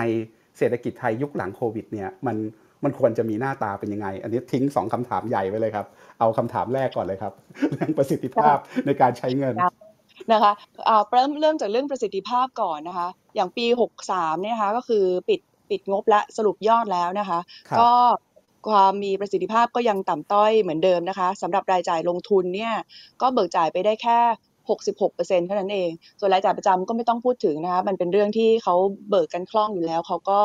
ก็จะสามารถเบิกจ่ายได้เต็มเต็มวงเงิน แต่ว่าส่วนรายจ่ายลงทุนเนี่ยเบิกจ่ายไปได้แค่ 66%เท่านั้นเองนะคะสำหรับปี 64 เนี่ยเหรอครับตอนนี้รายจ่ายลงทุนเบิกไปแค่ 66%เองเหรอครับใช่ค่ะ ทั้งๆที่มีการตัดโอนงบประมาณซึ่งซึ่งส่วนหนึ่งก็เป็นรายจ่ายลงทุนนี่แหละเพราะ ว่าถ้าเบิกจ่ายไม่ทัน ยังไม่ได้เบิกจ่ายก็ให้ตัดมาก่อนอะไรเงี้ยค่ะ แต่ว่าขนาดตัดไปแล้วเนี่ยก็ยังไม่สามารถที่จะเบิกจ่ายได้ครบนะคะ แต่จริงๆอาจจะเป็นข้อดีก็ได้เพราะว่า 63 เนี่ยออขอเออเล่าเป็นฟุตโนตไว้นิดนึงว่าปี 63 เราก็เจอปัญหาโควิดอย่างที่เราทราบ แล้วก็จัดเก็บรายได้ไม่หลุดเป้าไปประมาณ 4 แสนล้านบาทนะคะ ซึ่งพอกู้จนเต็มเพดานแล้วนะคะ เงินก็ยังช็อตอยู่นะคะ อยู่2 0 0แสนล้านก็คือว่า ถึงกู้จนเต็มเพดานแล้วก็ยังไม่สามารถที่จะใช้เงินงบประมาณของปี 63 ที่ตั้งไว้ 3.2 ล้านล้านได้เต็มวงเงินนะคะ อันนี้เนี่ยก็เป็นปัญหาเป็นปัญหาหนึ่งอยู่แล้วที่สุดท้ายแล้วออพอรายจ่ายลงทุนเบิกไม่เข้าเป้าก็อาจจะช่วยทำให้คลังพอจะมี เเวลาที่จะหาหาเงินมามาให้ให้เบิกจ่ายกันต่อในปี 64 ที่ได้มีการมีการการเบิกจ่ายเหลื่อมปีเอาไว้นะคะพอมาปี 64 นะคะดิฉันอภิปรายไปตั้งแต่ปีที่แล้วแล้วว่ามันไม่ตอบโจทย์อะไรเกี่ยวกับโควิดเลย ก็คือปัญหาอย่างที่อย่างที่อาจารย์ปกป้องได้เกริ่นไปแล้วว่า มันถูกจัดทำมาก่อนหน้านาน แล้วก็ไม่ยอมรื้อไม่ยอมแก้นะคะถึงแม้ว่าเราจะมีโควิดก็ตาม ทั้งทั้งที่จริงๆแล้วดิฉันคิดว่าอันนี้ปัญหานี้มันง่ายมันง่ายกว่านั้นมากนะคะ ถึงแม้ว่ากระบวนการงบประมาณจะเริ่มตั้งแต่ปลายปีปลายปี 63 เนี่ยปลายปี 62 นะคะ แต่ว่ามันก็มีการสั่งรื้อมาเป็นระยะระยะโดยโดยนายกรัฐมนตรี แต่ว่าลื้อก็ลื้อแค่แก้นิดๆหน่อยๆ แก้กรอบวงเงินเล็กๆน้อยๆ โอนเงินมาเอ่อมาไว้ที่งบกลางได้แค่ประมาณ 40,000 กว่าล้านอะไรเงี้ยค่ะ ก็คือเหมือนข้าราชการเนี่ยไม่ไม่ไม่ได้รับฟังคำสั่งเข้าหูซ้ายทะลุหูขวา แล้วก็ทำอะไรออกมานายกก็ทำอะไรไม่ได้ แล้วก็ต้องยอมตามที่ข้าราชการบอก อย่างเงี้ยค่ะจริงๆดิฉันคิดว่าถ้าถ้านายกเอาจริงเอาจังทุบโต๊ะบอกว่าโอเค ถ้าต้องรื้อจะต้องจัดลำดับความสำคัญใหม่จัดกระเป๋างบประมาณใหม่ว่าควรเอาใครไปเยอะเขาเอาเอางบของกระทรวงไหนไปมากกว่า มันทำได้อยู่แล้วอะค่ะ มันไม่ได้มีการมันไม่ได้มีปัญหาอะไรเลย แต่ว่าเราก็พลาดโอกาสตรงนั้นไปออโอกาสอีกอันหนึ่งที่เราไม่ได้ทำนะคะ ก็คือเรื่องของประมาณการรายได้ของปี 64 นะที่ก็มีการประมาณการไปตั้งแต่ต้นปีเช่นเดียวกันก่อนที่มันจะมีการ outbreak ของโควิด -19 แบบรุนแรงในช่วงเดือนเมษาพฤษภา ก็ไม่มีการปรับประมาณการรายได้ ก็ยังตั้งเป้าว่าจะจัดเก็บรายได้ 2.677 ล้านล้านบาท ซึ่งตอนนี้มันก็เริ่มพ่นพิษแล้วค่ะว่าผ่านมาได้ 6 เดือนเนี่ยก็พลาดเป้าไปแล้ว 120,000 ล้านบาท สุดท้ายแล้วเนี่ยมันก็ ก็จะเข้าสู่อีรอบเดิมว่าจะต้องกู้จนเต็มเพดานแล้วก็ยังไม่สามารถที่จะใช้จ่ายงบประมาณได้ได้เต็มวงเงินดิฉันก็มีการพูดคุยกับทางกระทรวงการคลังไปบ้างแล้วในในในวงของอวงวิฝ่ายค้านไปร้อยรอบหนึ่งนะคะเขาก็บอกว่าเงินที่ช็อตแล้วยังใช้ยังใช้ได้ไม่เต็มวงเงินของแต่ละปีเนี่ยเขาก็จะไปใช้ตัวเงินคงคลังนะคะ ซึ่งเงินคงคลังตอนนี้เนี่ยเหลืออยู่ประมาณ ถ้าเกิดปลายปีเอ่องบประมาณ 63เนี่ยเหลืออยู่ประมาณ 570,000 ล้านบาท อย่างที่ฉันเล่าไปว่า 63 ก็ช็อตไป 200,000 64 ฉันคาดการณ์ว่าน่าจะช็อตไปอีกประมาณ 250,000ก็คือครับถ้าจะต้องมาใช้เงินคงคลังทั้งหมดเนี่ย ก็ก็เรียกได้ว่าประเทศนี้ก็กำลังอยู่ในความเสี่ยงของสถานการณ์ทางการคลังขั้นรุนแรงเหมือนกัน เดี๋ยวจะมีการเล่าต่อในเรื่องนี้นะคะครับว่ามันมีตัวชี้วัดเรื่องของดุลงบดุลเงินงบประมาณต่อ GDP ซึ่งตอนนี้มันอะลามแล้วอะมันมันอะลามมันตกเทชโ d แล้ว เป็นระยะเวลา 2 ไตรมาสติดแล้วนะคะ ทีนี้พอมาดูเอ่องบของปี 65 นะคะ เมื่อกี้มีการคุยกันเรื่องของรายจ่ายลงทุน พอดิฉันไปดูรายละเอียดของรายจ่ายลงทุนดิฉันรู้สึกว่า มันถูกให้ความสำคัญมากเกินไปอะพวกคุณคิดกันว่า ถ้าถ้าเราใช้เงินในการลงทุนแล้วไปเจริญขึ้นนะคะครับณจินตนาการว่ามันเป็นการลงทุนในเรื่องของโครงสร้างพื้นฐาน ลงทุนในเรื่องของการศึกษาเด็กลงทุนในเรื่องของ การวิจัยอะไรเงี้ยถูกไหมคะแต่จริงๆแล้วของพวกนั้นมันไม่ได้มันไม่ได้ปรากฏอยู่ในงบประมาณที่เราที่เราเรียกกันว่ารายจ่ายลงทุนน่ะมันคือซื้ออาวุธก็เรียกว่ารายจ่ายลงทุน ซื้อโต๊ะตู้เตียงรถยนต์ก็เรียกว่าเป็นรายจ่ายลงทุนแล้วตัดถนนเพิ่มก็เรียกว่าเป็นรายจ่ายลงทุนแบบเนี้ยดิฉันก็เลยคิดว่าปัญหาอีกตัวหนึ่งอาจจะเป็นตัวพรบวินัยการเงินคลังด้วยซ้ำที่มันกำหนดว่า เอ่อเราต้องมีรายจ่ายลงทุนไม่ต่ำกว่า 20%ของรายจ่ายงบประมาณ สุดท้ายตรงนี้มันก็มามากลายมาเป็นเป็นเป็นเชือกพันธนาการรอบที่สองว่าทำให้เราต้องไปตัดรายจ่ายประจำมากจำนวนมากเลย เพื่อทำให้รายจ่ายลงทุนเรายังคงอยู่ที่ 20%นะคะอันนี้อันนี้เอ่ออัอันนี้น่าสนใจคือคุณคุณสิริกัญญากำลังจะบอกว่า คือในแง่สัดส่วนงบลงทุนที่นักเศรษฐศาสตร์คิดว่าควรจะมีมากขึ้นเนี่ยเพื่อทำให้ประเทศเจริญขึ้นทำให้คนไทยเก่งขึ้นเนี่ย มันควรจะมีสัดส่วนมากขึ้น เพราะว่ารายจ่ายประจำคือรายจ่ายเงินเดือนข้าราชการเนี่ยมันเยอะไปแล้วใช่ไหมครับเจ็ดสิบกว่าเปอร์เซ็นต์แล้ว ทีนี้คุณสิริกัญญากำลังจะบอกได้ว่าไอ้งบรวมที่เป็นงบลงทุนเนี่ยที่เราว่ามันน้อยอยู่แล้วเนี่ยถ้าไปดูไส้ในแล้ว โครงการที่เรียกว่าโครงการลงทุนเนี่ยจริง ๆ มันยังไม่ใช่โครงการลงทุนแบบที่เราอยากเห็นใช่ไหมครับ เช่น โครงการใช่ซื้ออาวุธก็จัดอยู่ในโครงการลงทุนด้วย หรือว่าเอ่อโครงการการเกษตรบางอย่างก็อาจจะอยู่ในในโครงการที่เรียกว่างบลงทุนด้วย คือก็ต้องไปดูไส้ในอีก เพราะนั้นเองงบลงทุนแบบที่พึงปรารถนาเนี่ยมันยิ่งน้อยยิ่งกว่าน้อยลงไปอีก เป็นอย่างนั้นใช่ไหมครับ ใช่ค่ะที่ฉันเข้าใจว่าเอ่ออย่างช่วงก่อนที่เอ่อช่วงก่อนที่คุณประยุทธ์จะเข้ามารับตำแหน่งเนี่ยรายจ่ายลงทุนเราก็น้อยมากจริง ๆ อยู่ที่ประมาณแค่ 16-17%ต่อ GDP เอง ซึ่งมันก็มันก็น้อยไปมากนะ มันก็เลยเป็นที่มาที่ทำให้ข้าราชการเนี่ยเอ่อเขียนตัวพรบวินัยการเงินการคลัง แล้วก็กำหนดที่เอ่อ กำหนดกรอบไว้ที่ 20%ของรายจ่ายงบประมาณนะคะเอ่อซึ่งตอนนั้นดิฉันก็คิดว่าโอเค มันก็ดู make sense แต่พอมานั่งดูแกะเอกสารงบประมาณอะแล้วก็แล้วก็ต้องตั้งคำถามกับตัวเองว่า เอ๊ะ นี่เราเราตั้งเราตั้งกรอบรายจ่ายลงทุนไปเพื่ออะไรนะคะอาอาจารครัย์บสุรเชษฐ์ที่ที่อภิปรายเรื่องนี้ แล้วก็ทำการบ้านเรื่องนี้อย่างหนักเนี่ยก็ก็ได้พยายามที่จะไปแคะตามรายการ แล้วก็พบว่างบ รายจ่ายที่มันเป็นรายจ่ายลงทุนเพื่ออนาคตจริง ๆ เป็นรายจ่ายอืมพัฒนาจริง ๆ เนี่ย มีอยู่แค่เก้าเปอร์เซ็นเท่านั้นเองจากยี่สิบเปอร์เซ็นซึ่งเก้าเปอร์เซ็นต์นะครับไม่ใช่ยี่สิบเปอร์เซ็นต์ไม่ใช่ยี่สิบเปอร์เซ็นค่ะครับครับค่ะ แล้วก็ครับเอ่อแล้วก็เนี่ยค่ะพอพอพอพอรายจ่ายลงทุนตัดไม่ได้นะคะตัดได้น้อยก็ไปลงที่รายจ่ายประจำซึ่งรายจ่ายประจำไม่ได้มีแค่เอ่อเงินเดือนข้าราชการนะคะ มันยังมันยังหมายถึงงบการศึกษา มันยังหมายหมายถึงงบวิจัย มันยังหมายถึงสวัสดิการต่างๆ ของประชาชนซึ่งโดนตัดเทียนเลยสำหรับในปี 65 นะคะดังนั้นก็ก็เลยก็เลยเป็นคำถามตัวใหญ่ๆของโครงสร้างงบประมาณไทยว่า เราควรจะเดินไปทางนี้ถูกต้องแล้วใช่ไหม อืม อืม โอเคเอ่อเดี๋ยว อันนี้ต่อมาประเด็นนี้ที่เดี๋ยวสาธารณเดี๋ยวคงสุขนะค่อย ๆ เดี๋ยวคงค่อย ๆ คลี่กันด้วยนะครับ แต่ว่าเอ่อเรื่องสุดท้ายก่อนจะขยับไปที่อาจารย์อธิพัฒน์นะครับ ก็คือเมื่อกี้ที่ทิ้งท้ายไว้แล้วก็คุณสริกัญญาก็ก็เปิดประเด็นไว้หลายรอบนะครับ เรื่องการตั้งคำถามกับกรอบวินัยการคลัง และกรอบความยั่งยืนการคลังที่ที่ใส่สัดส่วนนู่นนี่นั่นไว้เยอะ ๆ ว่ามันช่วยให้เราตอบโจทย์ปัจจุบันยังไง ในโลกหลังวิกฤตเนี่ยในเรื่องหนี้สาธารณะเนี่ยเราต้องคิดใหม่เรื่องพวกนี้ยังไงครับ ค่ะ เรื่องหนี้สาธารณะที่ดิฉันก็พูดมา มามานานแล้วเหมือนกันนะคะ พูดตั้งแต่ตอนเอเงินกู้สองล้านล้านนะคะ ตั้งแต่ยังเป็นนักวิจัยตัวจิ๋วๆอยู่นะคะ แล้วก็ทำเรื่องนี้แล้วก็พบว่าหนึ่งนี้สาธารณะที่มันที่ที่เราเอามาคำนวณเนี่ย ถ้าคิดต่อ GDP เนี่ยมันอาจจะไม่ใช่ไม่เทียบกันไม่ตรงจุดเท่าไหร่ มันอาจจะมีประโยชน์สำหรับการเทียบ เทียบข้ามประเทศนะคะถึงจะเอามาเทียบกับ GDP ได้ แต่ว่าถ้าเราจะดูว่าประเทศมียังมีความสามารถในการกู้เพิ่มอยู่หรือไม่เนี่ยฉันอยากชวนคิดว่าสมมุติว่าเราไปกู้แบงก์เนี่ยแบงก์จะให้เรากู้เท่าไหร่เขาก็ต้องดูจากว่าเราสามารถที่จะที่จะจ่ายผ่อนจ่ายได้ในแต่ละเดือนเป็นเท่าไหร่ถูกไหมคะก็คือว่าเราสามารถ service หนี้เราได้เท่าไหร่ในแต่ละเดือนสำหรับรัฐบาลนี่ก็คือน่าจะดูที่ ตัวรายได้ของรัฐบาลมากกว่าว่ารายได้ของรัฐบาลในแต่ละปีเนี่ยยังทำยังเรายังสามารถที่จะจ่ายหนี้ทั้งดอกเบี้ยแล้วก็เงินต้นไปได้ในแต่ละปี เท่าไหร่ก็คือตัวภาระหนี้ต่อรายได้ หรือว่าภาระหนี้ต่องบประมาณนะคะซึ่งซึ่งถ้าเกิดเราดูทางฝั่งหนี้สาธารณะต่อ GDP 60%ก็ยังตอนนี้ แต่ว่าเดี๋ยวปี 65 ยังไงก็ถึงแน่ ๆ อยู่แล้วนะคะ ส่วนที่ดิฉันบอกยืนยันมาตลอดว่าเรายังกู้เพิ่มได้เนี่ยก็คือดิฉันมาดูทางฝั่งตัวภาระของดอกเบี้ยต่อรายได้งบประมาณเนี่ยก็ยังอยู่ที่ประมาณเจ็ดเปอร์เซ็นถ้ารวมเงินต้นด้วยก็น่าจะอยู่ประมาณ 10%นะคะซึ่งก็ถือว่าเออก็ยังถือว่ายังไม่ยังไม่อลามอะยังไม่ถึงขั้นแบบว่าไปเบียดบังเอาตัว งบประมาณตัวอื่นออกไปอีกนะคะ อย่างอย่างญี่ปุ่นเนี้ยก็คืออยู่ที่ประมาณ 25%ของงบประมาณรายจ่ายอะอันนี้อันนี้เริ่มน่าจะเป็นปัญหา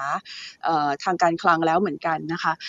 ก็เลยก็เลยคิดว่าการที่เราดูแค่ 60%ของ GDP นี่มันไม่ได้ตอบโจทย์อะไรเลย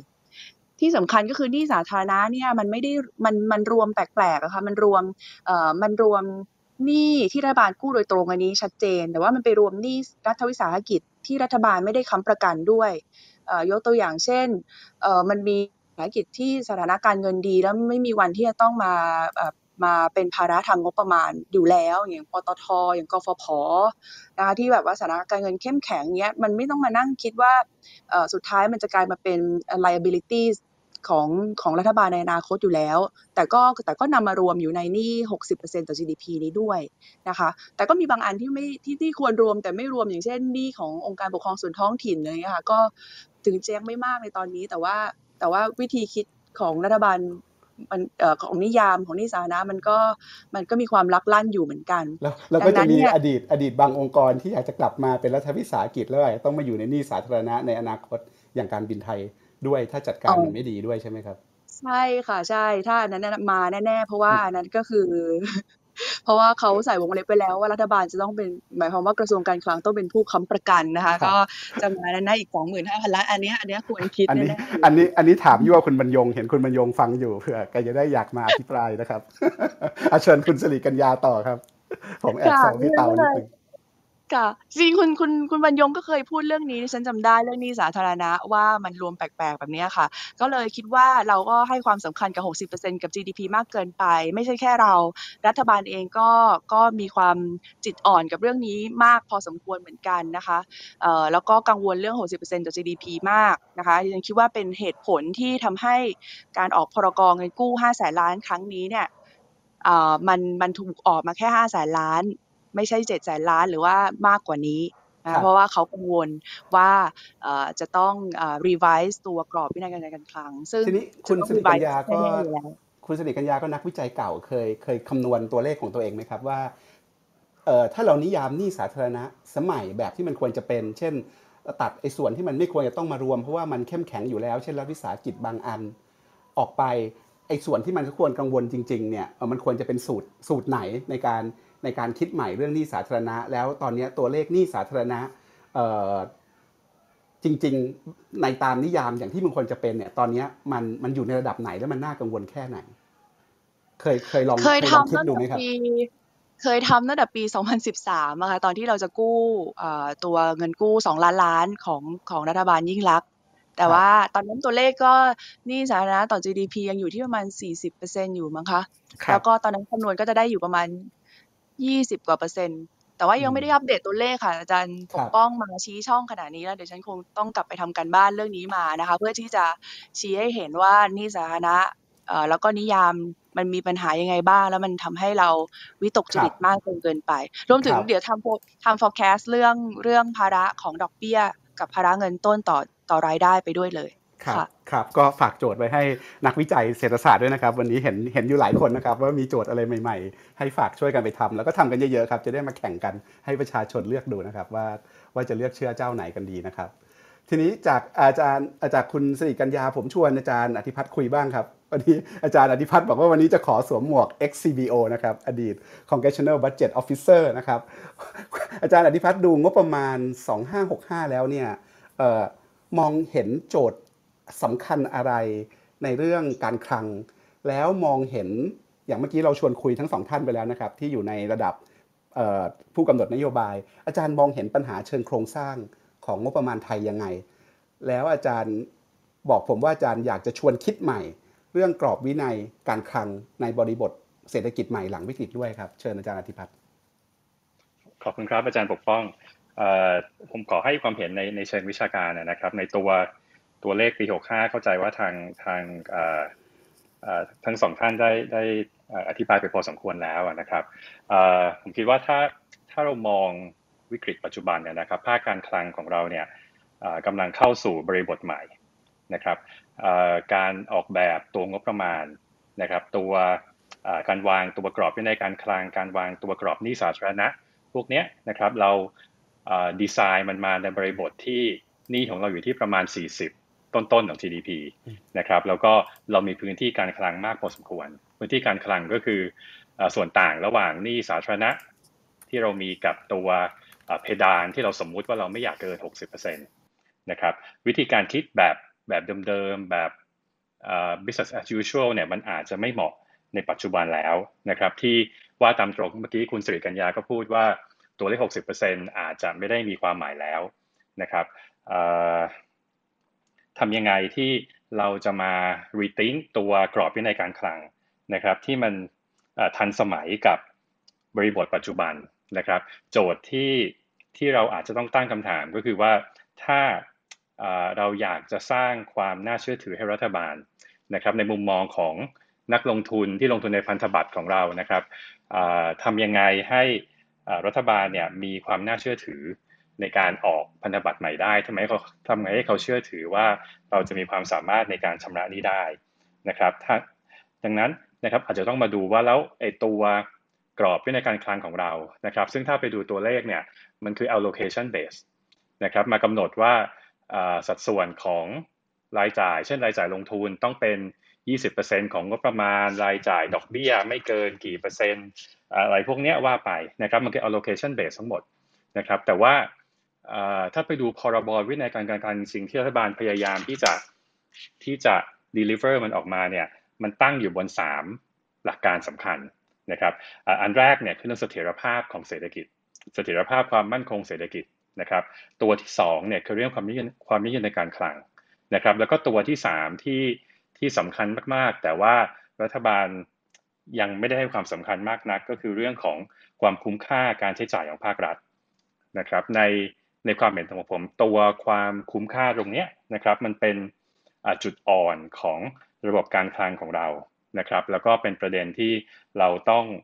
เร่งปรับปรุงนะครับ ในยุคปัจจุบันที่พื้นที่ทางการคลังของเราเนี่ยแทบจะไม่เหลือแล้วนะครับยิ่งในในยุคนี้นะครับที่ revenue shortfall ค่อนข้างเยอะนะครับเราอาจจะต้องมีการเก็บภาษีเพิ่มขึ้นนะครับทำยังไงให้ให้เราสามารถสร้างสังคม นะครับที่ที่มันมี tax moral หรือว่ามีขวัญและกำลังใจของผู้เสียภาษีนะครับที่เต็มใจจะจ่ายภาษีมากขึ้นทำยังไงให้เขาสบายใจเวลาที่เขาเสียภาษีให้รัฐบาลนะครับซึ่ง effectiveness ก็สำคัญนะครับความโปร่งใสก็สำคัญ ความโปร่งใสถ้าเกิดไปดูตัวรายจ่ายรัฐบาลหลาย ๆ ตัวนะครับมันจะมีรายจ่ายซ่อนเร้นที่ที่ที่ผ่านมาเนี่ยเราก็ ก็ละเลยไม่ได้เปิดเผยมานะครับตัวอย่างหนึ่งที่ใหญ่พอสมควรคือเรื่องของสิทธิประโยชน์ภาษี BOI นะครับซึ่งรัฐบาลเนี่ยเคยเปิดเผยนะครับแต่ว่าตัวเลขล่าสุดที่เปิดเผยเนี่ยคือปี 2018 นะครับประมาณ 2 0 0แสนกว่าล้านประมาณ 2 0 0แสนล้านนะครับก็ประมาณ 1%ของ GDP นะครับแต่ว่าด้วยเหตุใดไม่ทราบหลังปี 2018 หลังหลังปี 2018เป็นต้นมาเนี่ยก็ไม่เคยเปิดเผยในตัวเอกสารงบประมาณอีกเลย นะครับตัวเลขพวกนี้นะครับมันเป็นตัวเลขที่ค่อนข้างใหญ่นะครับแล้วก็ในอนาคตเนี่ยการทำแบบเดิมๆเนี่ยการตั้งกรอบวินัยการคลังแบบเดิมๆ allocation base เป็นหลัก ไม่ได้ยึดในเรื่องของ effectiveness เนี่ยก็ก็ผมคิดว่าเป็นประเด็นที่สำคัญต่อเรื่องของต่อเรื่องของกรอบวินัยการคลังในอนาคตครับครับ เรื่องหนี้เป็นยังไงครับอาจารย์ ตอนนี้หนี้สาธารณะเราน่าจะอยู่ที่ประมาณ 8.5 ล้านล้านหรือเปล่าครับ ในฐานะนักเศรษฐศาสตร์การคลังเนี่ยมองไปแล้วเนี่ยเออเป็นห่วงไหมแล้วก็เมื่อกี้เราพูดถึงตัวเลขใช่ไหมครับ ตัวเลขระดับหนี้สาธารณะที่ที่คนมักจะบอกมักจะคิดถึงเลข 60%กันอยู่เนี่ยเอาเข้าจริงแล้วเนี่ยเราควรจะคิดใหม่เรื่องพวกนี้ไหมมันมีโจทย์อะไรที่ที่ให้เราต้องคิด ผมผมคิดผมคิดอย่างนี้ครับว่าตอนนี้นะครับเราดูตัวเลขสัดส่วนหนี้ต่อ GDP นะครับผมคิดว่าน้ำหนักของ ของสัดส่วนหนี้ต่อ GDP เนี่ยนักเศรษฐศาสตร์ให้น้ำหนักมันลดลงไปเยอะนะครับเมื่อก่อนเราค่อนข้างกังวลว่าเราไม่อยากจะไปเกิน magic number ที่ 60%นะครับประเทศพัฒนาแล้วก็กังวลว่าจะไม่ให้เกิน 80%นะครับแต่ว่าความเชื่อองค์ความรู้สมัยใหม่เนี่ยตัว magic number ตัวนี้นะครับมันพร้อมจะเปลี่ยนแปลงได้ตลอดเวลานะครับกุญแจสำคัญก็คือว่าทำยังไงให้เรายังสามารถเมนเทน ความน่าเชื่อถือของรัฐบาลในการชำระหนี้ได้นะครับ ซึ่งซึ่งปัจจัยที่ผมคิดว่ารัฐบาลควรจะโฟกัสในอนาคตนะครับ ควรจะเป็นเรื่องของจุดอ่อนของวินัยการเงินของเราคือเรื่องของความคุ้มค่าของการใช้จ่ายครับทำยังไงให้เรามีอินฟราสตรักเจอร์ในในอนาคตนะครับที่ที่ช่วยรัฐบาลในเรื่องนี้ได้นะครับ ปัจจุบันถ้าเรามองเรื่องของการประเมินประสิทธิผลของการใช้จ่ายของโครงการต่างๆเนี่ย เราแทบจะไม่เห็นว่ามันมีการประเมินที่สาธารณชนหรือว่าสังคมเห็นแล้ว แล้วก็เชื่อเชื่อเชื่อในการประเมิน แล้วก็มีความมีความมีความน่าเชื่อถือตรงนั้นนะครับ เพราะว่าปัจจุบันเนี่ยเราไม่มีหน่วยงานกลางที่ช่วยประเมินตรงนี้นะครับรัฐบาลประเมินก็จริงนะครับ แต่เป็นการประเมินด้วย ด้วยหน่วยงานรัฐเองเผลอเป็นคนที่ทำนโยบายนั่นแหละเป็นคนประเมินนะครับ ซึ่งไม่ผิดนะครับ การออกแบบนโยบายเนี่ยก็ควรที่จะมีการสร้างสร้าง environment สำหรับการประเมินอยู่แล้วนะครับ แต่ว่าถ้าจะสร้างความน่าเชื่อถือได้เนี่ยมันก็ต้องมีคนที่สังคมสบายใจนะครับ ว่าสังคมชี้มาแล้วว่าการให้บัตรสวัสดิการรัฐนะครับ เป็นนโยบายที่มีประสิทธิผลนะครับ หรือว่าโครงการคนละครึ่งนะครับ มีประสิทธิผลในแง่ของการช่วย ธุรกิจขนาดเล็กนะครับ ในแง่ของการดึงคนเข้าระบบอะไรก็ว่าไปครับ ครับ คือคนที่เขากังวลเรื่องระดับหนี้สาธารณะเนี่ยเขาก็กังวล เพราะว่ากลัวว่าพอเรามีหนี้สาธารณะเยอะเกินไปเมื่อกี้จางว่าเกินไปตรงไหนก็เดี๋ยวมาว่ากันเนี่ยไอตัวที่มันเกินไปก็คือเกินไปจนถึงระดับที่หนี้สาธารณะมันส่งผลคุกคาม กับการเติบโตของเศรษฐกิจ มันส่งผลคุกคามกับอนาคต ของเศรษฐกิจใช่ไหมครับเพราะนั้นมันก็มีตัวแปรหลายตัวแปรที่เราต้องเอามาดูกันว่า ไม่ใช่แค่ตัวเลขว่ามันตัวเลขเท่าไหร่กี่เปอร์เซ็นต์ของ GDP แล้ว แต่ถ้าเกิดอาจารย์มาดูรายละเอียด ถ้าผมจะชวนวิเคราะห์แบบอินไซต์ขึ้น เช่นสมมติเราไปดูข้อมูลการชำระหนี้ตอนนี้ debt profile หนี้สาธารณะของไทยมันเป็นยังไงครับ ใครเป็นคนถือหนี้หนี้มันหมดอายุเท่าไหร่ เมื่อไหร่ภาระหนี้มันเป็นเท่าไหร่ เพราะว่าปีที่แล้วผมพอหลังโควิดเนี่ยผมก็เชิญอาจารย์มาสัมภาษณ์เหมือนกัน อาจารย์ตอนนั้นอาจารย์บอกว่า อตัว debt profile ของไทยเนี่ยในในช่วงนั้นนะครับคือปี 64เอ๊ะปี 63 ยังไม่ค่อยน่าเป็นห่วงมาก เพราะว่านี้สาธารณะไทยส่วนใหญ่ 90%เป็นหนี้ระยะยาว มี debt maturity คือระยะกำหนดไถ่ถอนเฉลี่ยเนี่ยประมาณอย่างน้อย 10 ปี แล้วก็หนี้ส่วนใหญ่อยู่ในสกุลเงินบาท ไม่มีความเสี่ยงอัตราแลกเปลี่ยนอะไรอย่างเงี้ยครับตอนนี้ debt profile เรามีอะไรน่าเป็นห่วงไหมครับอาจารย์อาจารย์ปกป้องจำได้หมดเลยขอบคุณมากครับเอ่อก็ก็คือ ถ้าถ้าถ้ามองตัวตัวโปรไฟล์ของเดทนะครับ ก็โปรไฟล์ไม่ได้ไม่ได้ผิดจากเดิมมากนักนะครับ ส่วนมากเป็นนี่ระยะยาวนะครับ แล้วก็ตัว currency ที่ออกเนี่ยก็แทบทั้งหมดเป็นสกุลเงินบาทนะครับประมาณ 30 กว่าเปอร์เซ็นต์ถ้าผมจำไม่ผิดเนี่ยเป็นหนี้ที่มีอายุเกิน 10 ปี อายุไถ่ถอนเกิน 10 ปีนะครับ ดังนั้นในแง่ในแง่ความเสี่ยงพวกนี้ไม่เป็นปัญหานะครับ ผมคิดว่าปัญหามันจะ กุญแจสำคัญในเรื่องนี้นะครับมันจะไม่ใช่อยู่ที่สำหรับประเทศไทยนะครับไม่ได้อยู่ที่ debt profile นะครับระดับนี้ถามว่ามีความหมายไหมผมคิดว่านักเศรษฐศาสตร์ส่วนใหญ่ถ้าที่อยู่ในห้องนี้ด้วยนะครับถ้าใครอยากจะเสริมก็ได้เลยนะผมคิดว่าตัว magic number ตัวนี้นะครับมันพร้อมขยับได้ตลอดเวลานะครับหกสิบเปอร์เซ็นต์นะวันนี้มันไม่ได้มีความหมายเท่าไหร่นะครับอย่างที่คุณคุณคุณหมายพูดเมื่อสักครู่ว่าก็มีความเป็นไปได้ที่เราจะขยับ ตัวเพดานขึ้นในอนาคตนะครับ ดังนั้นเนี่ยถ้าเราอยากที่จะสร้าง environment ของการที่รัฐบาลมีวินัยทางการคลังจริงๆเนี่ยมันต้องไม่จำกัดอยู่แค่ allocation base ที่เราใช้อยู่ใน allocation based rule ที่เราใช้อยู่ในปัจจุบันนะครับ แต่ต้องมองไปถึงตัวที่เป็น qualitative indicator มากขึ้นนะครับ เรื่องที่เราไม่เคยให้ความสำคัญมาก่อน แต่ว่ามันเป็น เป็นหนึ่งในสามหลักการสำคัญของพรบวินัยการเงินคลังก็คือเรื่องของเรื่องของประสิทธิผลของการใช้จ่ายเงินครับ ครับครับอีกเรื่องหนึ่งที่อยากชวนคุยเมื่อกี้เราพูดถึงข้อมูลนี่ใช่ไหมครับตัว debt profile อาจารย์ก็บอกว่าไอ้ตัวไอ้ตัวสำคัญเนี่ยคือเรื่องประสิทธิภาพในการใช้เงิน ความคุ้มค่าในการใช้เงิน ทีนี้ถ้าเราผมชวนคุยอีกเรื่องหนึ่งคือตัว debt trajectory คือแนวโน้มหนี้ในอนาคตเนี่ยดูปัจจุบันเนี่ยไอ้ส่วน ทิศทางการเปลี่ยนแปลงของหนี้เนี่ยมันมีอะไรที่ต้องเป็นห่วงไหมครับ เรื่องต้นทุนชำระหนี้มีอะไรต้องเป็นห่วงไหมอาจารย์มองเห็นวิเคราะห์ยังไง เรื่องความจำเป็นที่ต้องกู้เงินเพิ่มในอนาคต เพราะว่าสถานการณ์วันนี้ที่คุยกันเนี่ยน่าเป็นห่วงกว่า ปีที่แล้วที่ผมคุยกับอาจารย์ครั้งล่าสุดอยู่พอสมควรถ้าใช้ทรีหลังหลังจากกู้ห้าแสนเรายังไม่ได้ทำนะครับ แต่ว่าผมผมคิดว่าถ้าเกิดเรามองเรื่องของ ประมาณการ GDP นะครับเรามองเรื่องของว่า revenue ในอนาคตจะเป็นเท่าไหร่นะครับด้วยด้วยสมมุติฐานที่ว่ารัฐบาลก็ก็เป็นนักการเมืองไม่ว่าจะพักไหนก็ตามนะครับ ดังนั้นเนี่ยโอกาสที่จะจะขึ้นภาษีเยอะๆ ในยุคเศรษฐกิจยังยังฟื้นกลับมาได้ไม่เต็มที่นะยุคไหนก็คงไม่ทำทั้งนั้นนะครับ ดังนั้นเนี่ยผมคิดว่า pressure เรื่อง revenue ยังมีพอสมควรนะครับ ดังนั้นโอกาสที่นี่จะเกิน 60%เนี่ยคิดว่ามีค่อนข้างเยอะนะครับ มื่อกี้อาจารย์ปกป้องถามอะไรนะครับก็เรื่องเรื่องเรื่องคอสเรื่องต้นทุนในการชำระหนี้แล้วก็เรื่องความจำเป็นที่ต้องกู้เพิ่มในอนาคตอะไรต่าง ๆ พวกนี้ครับถ้ามองภาพรวมนี่ส่วนใหญ่เป็นเป็นหนี้ที่ระยะค่อนข้างยาวครับ ดังนั้นผมคิดว่าเขาล็อกล็อกตัวดอกเบี้ยไปพอสมควรแล้วนะครับ ก็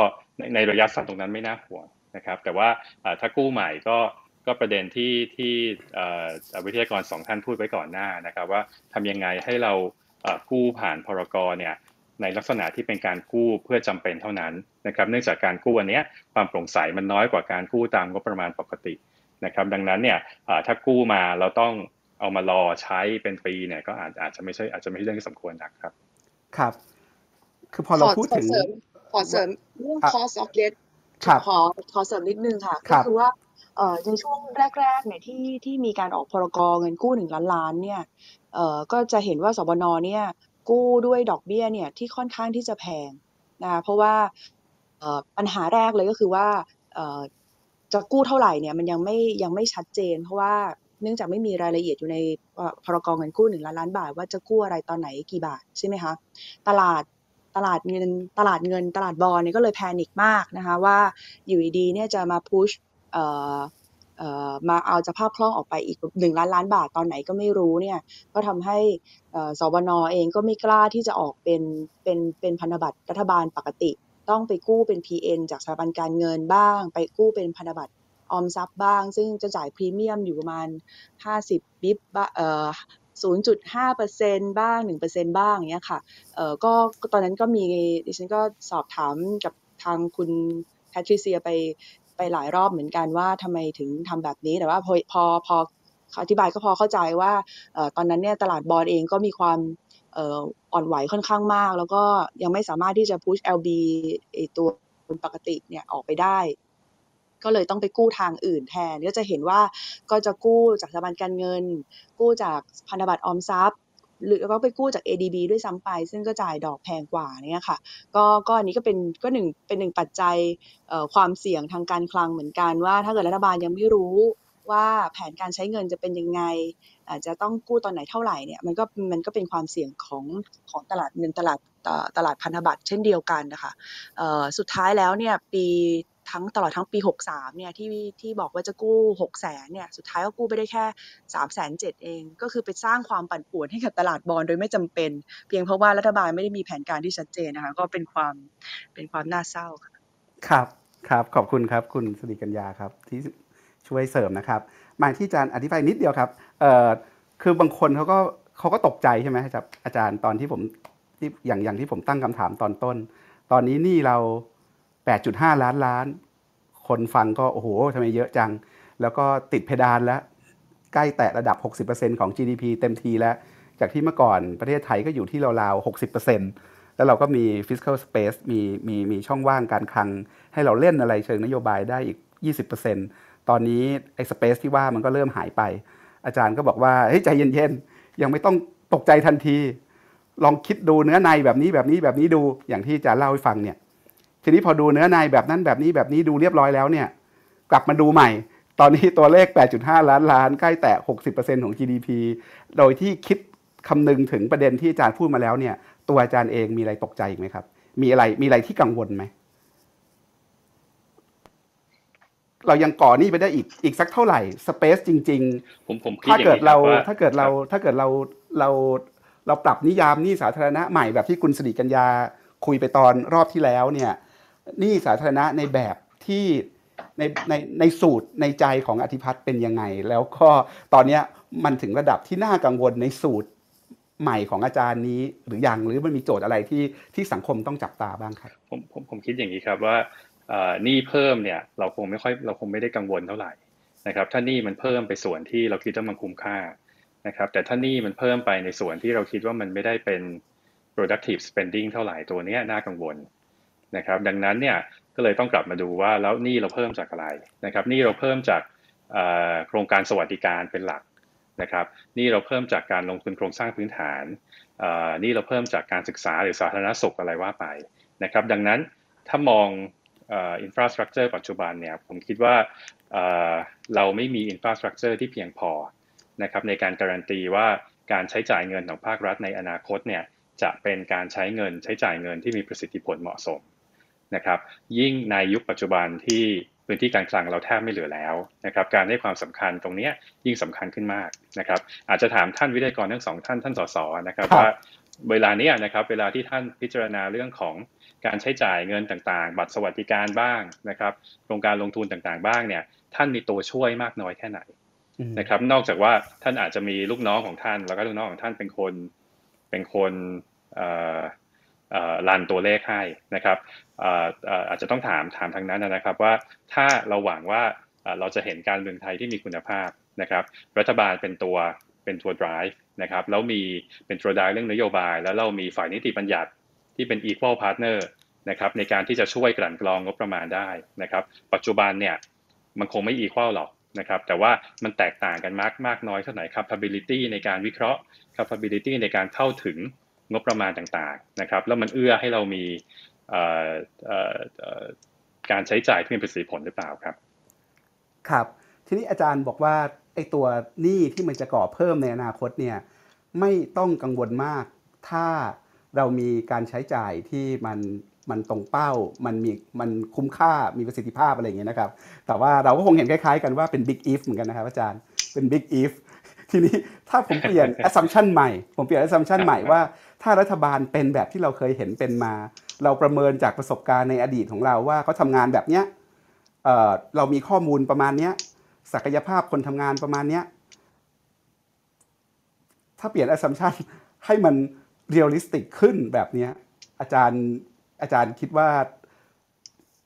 นี่ระดับที่มันมีปัญหาหรือว่าเรื่องที่เราควรต้องกังวล ถ้าเราเปลี่ยน assumption อีกแบบหนึ่งเนี่ย มันอยู่ตรงไหนครับยังยังคำตอบยังเหมือนเดิมไหมครับหรือว่าคำตอบผมเรียนอย่างนี้ครับผมผมเรียนอย่างนี้ครับว่าการที่เราจะเปลี่ยนโครงสร้างการคลังได้นะครับ มันก็ต้องมีปัจจัยกระตุ้นนะครับ ถ้ามองประวัติศาสตร์ว่า แล้วทำไมประเทศที่เรามองว่าเป็นโรโมเดลในด้านการคลังยกตัวอย่างสหรัฐนะครับทำยังไงก็ทำไมก็ถึงมีสถาบันการคลังที่มาคานอำนาจของฝ่ายบริหารได้ นะครับทำไมมาถึงเกิดเหตุการณ์นั้นได้นะครับ เหตุการณ์ของเขาเนี่ยเขามีเหตุการณ์ที่ภาระการคลังเขาเพิ่มขึ้นเยอะมากนะครับ ประมาณช่วง 1970นะครับงบการคลังของเขาพวก entitlement spending Medicare Social Security ต่างๆเนี่ยเพิ่มขึ้น 2 เท่านะครับในช่วงเวลาไม่กี่ปีนะครับสภาเขาค่อนข้างกังวลนะครับ เพราะว่าเขาไม่มีทูในการวิเคราะห์ว่า president ส่งอะไรมาให้เขาบ้างนะครับเขาก็มาคุยกันสองพัก นะครับแล้วก็ตกลงกันว่าจะสร้างหน่วยงานที่เป็นกลางขึ้นมานะ แล้วหน่วยงานที่เป็นกลางตัวนี้นะครับ ก็จะมีหน้าที่ในการวิเคราะห์ตัวงบประมาณต่างๆ ของรัฐบาลนะครับ ที่ที่เป็นงบประจำปีนะครับ แล้วก็ยังมีหน้าที่ในการ inform เรื่องของ policy ต่างๆนะครับ ตามที่หน่วยงานนั้นน่ะเห็นสมควรเองนะครับ ซึ่งซึ่งจุดเริ่มต้นของเขาก็เป็นจุดที่บริบทคล้ายๆกับเรา นะครับว่าหนี้สาธารณะว่าภาระการคลังของเขาเนี่ยเพิ่มขึ้นมหาศาลนะครับเขาคิดว่าไอ้นโยบายแบบ BAU ปัจจุบันเนี่ยมันไม่ work แล้วคอนเกรสไม่มีบทบาทในการเป็น equal partner กับรัฐบาลทำยังไงจะเปลี่ยนตรงนั้นได้นะครับก็เลยเป็นจุดกำเนิดของขององค์กรที่ชื่อว่า Congressional Budget Office ขึ้นมานะครับแล้วก็เป็นตัวอย่างของการสร้าง independent fiscal agency ในในหลาย ๆ ประเทศครับ ครับ เมืองไทย มีความพยายามจะทำ PBO คือ Parliamentary Budget Office ตอนนี้ทำแล้ว แต่ว่ารู้สึกว่าแขนขาศักยภาพงบประมาณบุคลากรยังไม่เต็มที่อย่างในอเมริกา อาจารย์เห็นแนวโน้มตรงนี้ยังไงบ้างครับ เราควรจะติดเขี้ยวเล็บเพิ่มขึ้นยังไงจากจากสิ่งที่เป็นอยู่ ผมผมผมเรียนอย่างนี้ครับว่า PBO ของไทยนะครับ resource เขาก็อาจจะยังมีไม่มากนะครับดังนั้นเนี่ย ถ้าถ้าได้อ่านตัว report นะครับผมคิดว่าเขาก็ก็มีประโยชน์พอสมควรนะครับ แต่ว่าด้วย resource ที่มีจำกัดก็ก็ทำได้เต็มที่นะครับ เราต้องไปดูโครงสร้างของเขาด้วยนะครับว่าในความเป็นจริงเนี่ย PBO ก็เป็นเป็นข้าราชการนะครับ ดังนั้นเนี่ยเขาก็ไม่ได้มีความเป็นกลางเหมือนที่เราหวังจะเห็นในอเมริกา ในเกาหลี ในออสเตรเลียในอะไรต่างๆนะครับ ดังนั้นเนี่ยบทบาทก็คงจะไม่ได้ ไม่ได้ไม่ได้ไม่ได้ไปไกลได้ถึงขนาดนั้นครับครับครับท่านผู้ฟังครับนี่คือวันวันมิดไนท์ราวนะครับเรากำลังคุยเรื่องงบประมาณ 2565 ฝ่าวิกฤตนะครับ ว่างบประมาณ 2565 เนี่ยอะไรคือทางตันอะไรคือทางเลือกและอะไรคือทางออกหรือทางรอดนะครับ ผมคุยอยู่กับอาจารย์อธิพัฒน์มุทิตาเจริญจากเศรษฐศาสตร์จุฬาคุณชัยยาพรมมานะครับ ประธานกรรมธิการติดตามงบ สสเพื่อไทยนะครับแล้วก็คุณสิริกัญญาตันสกุลนะครับประธานกรรมธิการพัฒนาการเศรษฐกิจสสก้าวไกลนะครับก็สามเนิร์ดงบประมาณนะครับวันนี้เราจะเจาะลึกเรื่องงบประมาณ ผมชวนคุยอย่างนี้ครับ เดี๋ยวผมขออนุญาตไปควิกราวนะครับผมอยากจะไล่ประเด็นงบประมาณสำคัญสำคัญแล้วอยากชวนทั้ง 3 ท่านレスปอนต่อเรื่องต่างๆ แบบสั้นกระชับชัดนะครับเพื่อเพื่อเพื่อเพื่อเพื่อเชฟประเด็นในการถกเถียงเรื่องพวกนี้นะครับผมมีควิกราวอยู่เนี่ยประมาณสัก4ี่ห้าเรื่องที่อยาก ที่อยากชวนคุยนะครับแล้วก็อยากจะเปิดสายนะครับ ถ้าท่านไหนสนใจอยากจะอภิปรายนะครับ วันนี้มีนักเศรษฐศาสตร์มาฟังหลายคน มีสสหลายคนนะครับ มีมีอาจารย์หลายคน ก็ยกมือไว้นะครับ เราจะมาฟังความเห็นกัน แล้วก็จะกลับมาที่รอบใหญ่ที่สองนะครับ อยากจะชวนคุยเรื่องการปฏิรูป ระบบงบประมาณ ชวนมองไปที่อนาคตยาวๆ ออกจากฐานแบบที่มันเป็นอยู่แต่ควรจะฐานที่มันทำให้ประเทศไทยไปรอด แล้วเท่าทันโลกที่หนึ่งเขาได้เนี่ยเราต้องปรับระบบงบประมาณ แล้วก็ระบบราชการที่เกี่ยวข้องกับงบประมาณยังไงนะครับ อันนี้เป็นเป็นทางใหญ่ ๆ ที่อยากไปนะครับ เพราะนั้นรอบควิกราวเนี่ยขอสั้นกระชับชัดนะครับ เรื่องแรกเเมื่อกี้อาจารย์อธิพัฒน์กับคุณคุณไหมพูดไปพอสมควรแล้วจะเผื่อมีอะไรอยากจะเก็บตกนะครับ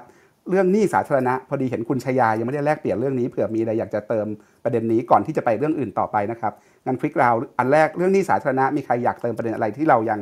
ไม่คุยกันไหมครับ ไม่เอาเรื่องซ้ำกับที่พูดไปแล้วนะครับ เรื่องที่ยังที่ยังไม่ไม่ไม่มีใครพูดเรื่องหนี้สาธารณะ เชิญคุณชยาครับ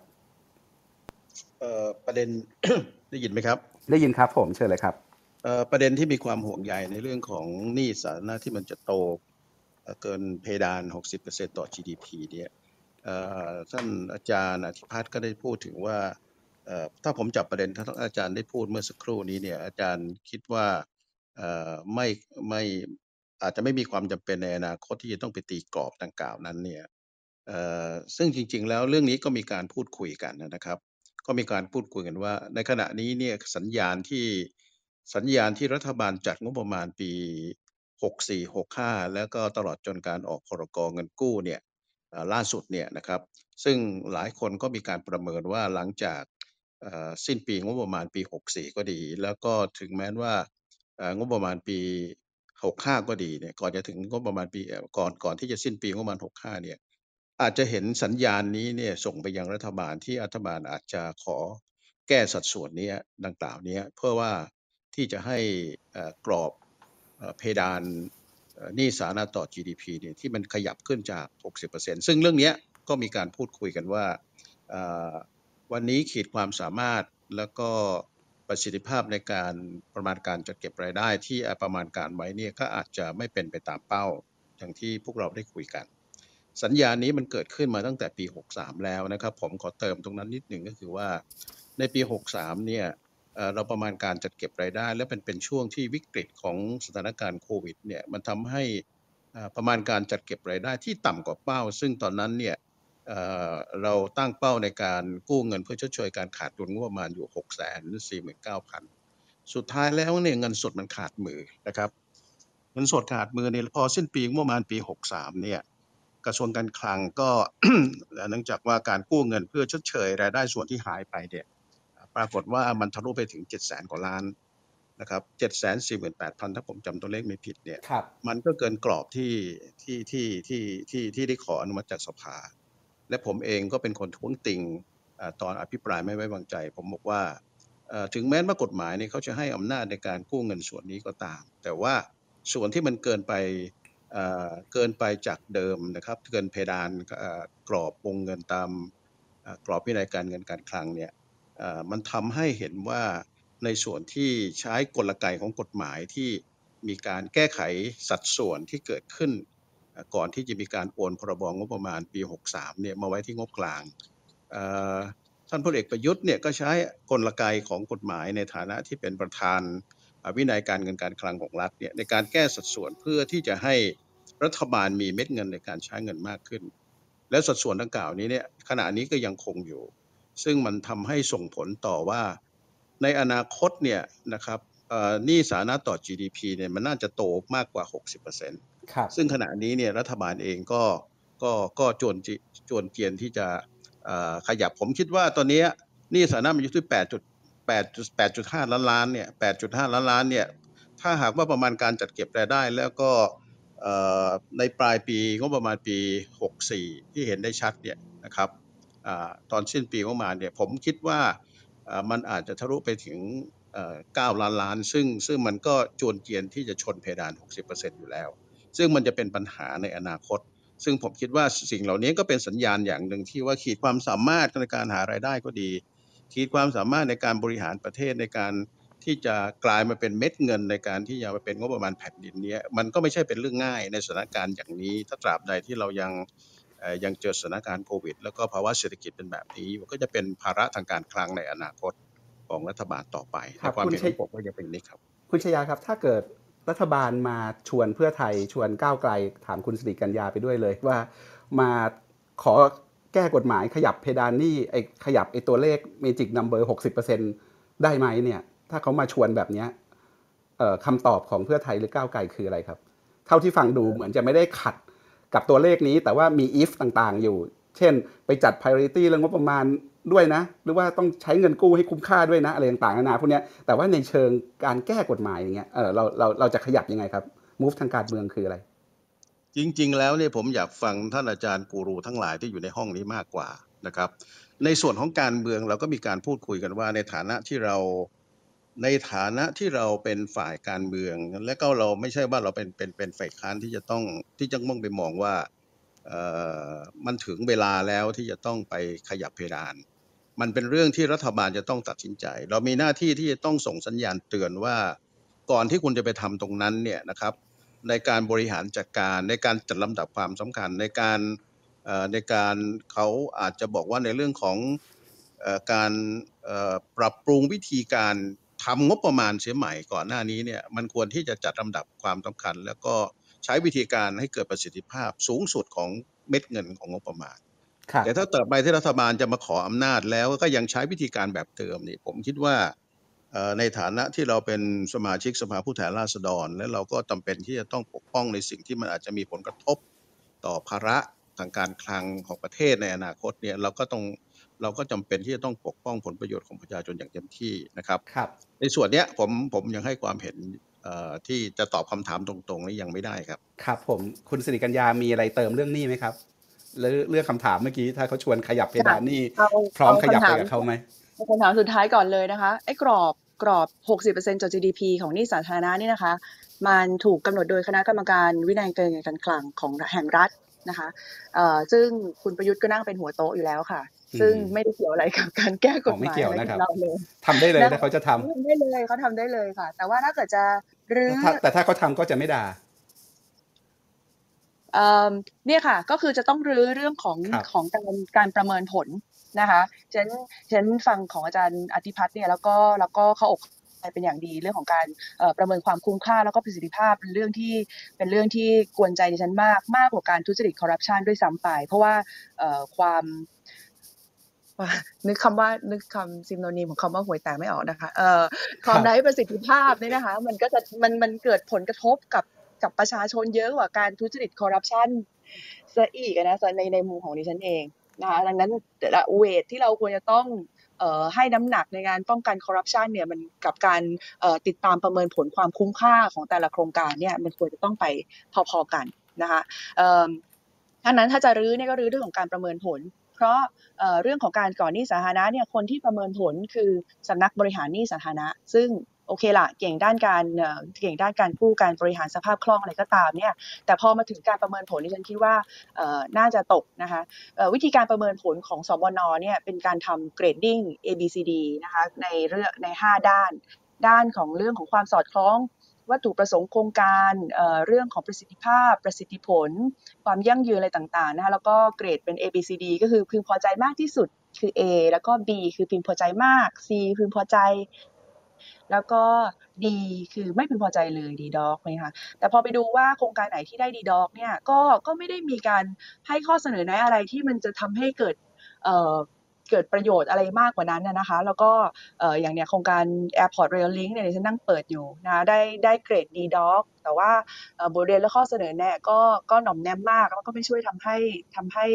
โครงการนี้มันจะมีประสิทธิภาพประสิทธิผลอะไรมากขึ้น ดังนั้นถ้าจะต้องรื้อใหญ่ก็ต้องมาคุยกันเรื่องของความคุ้มค่านี่แหละค่ะเพราะว่า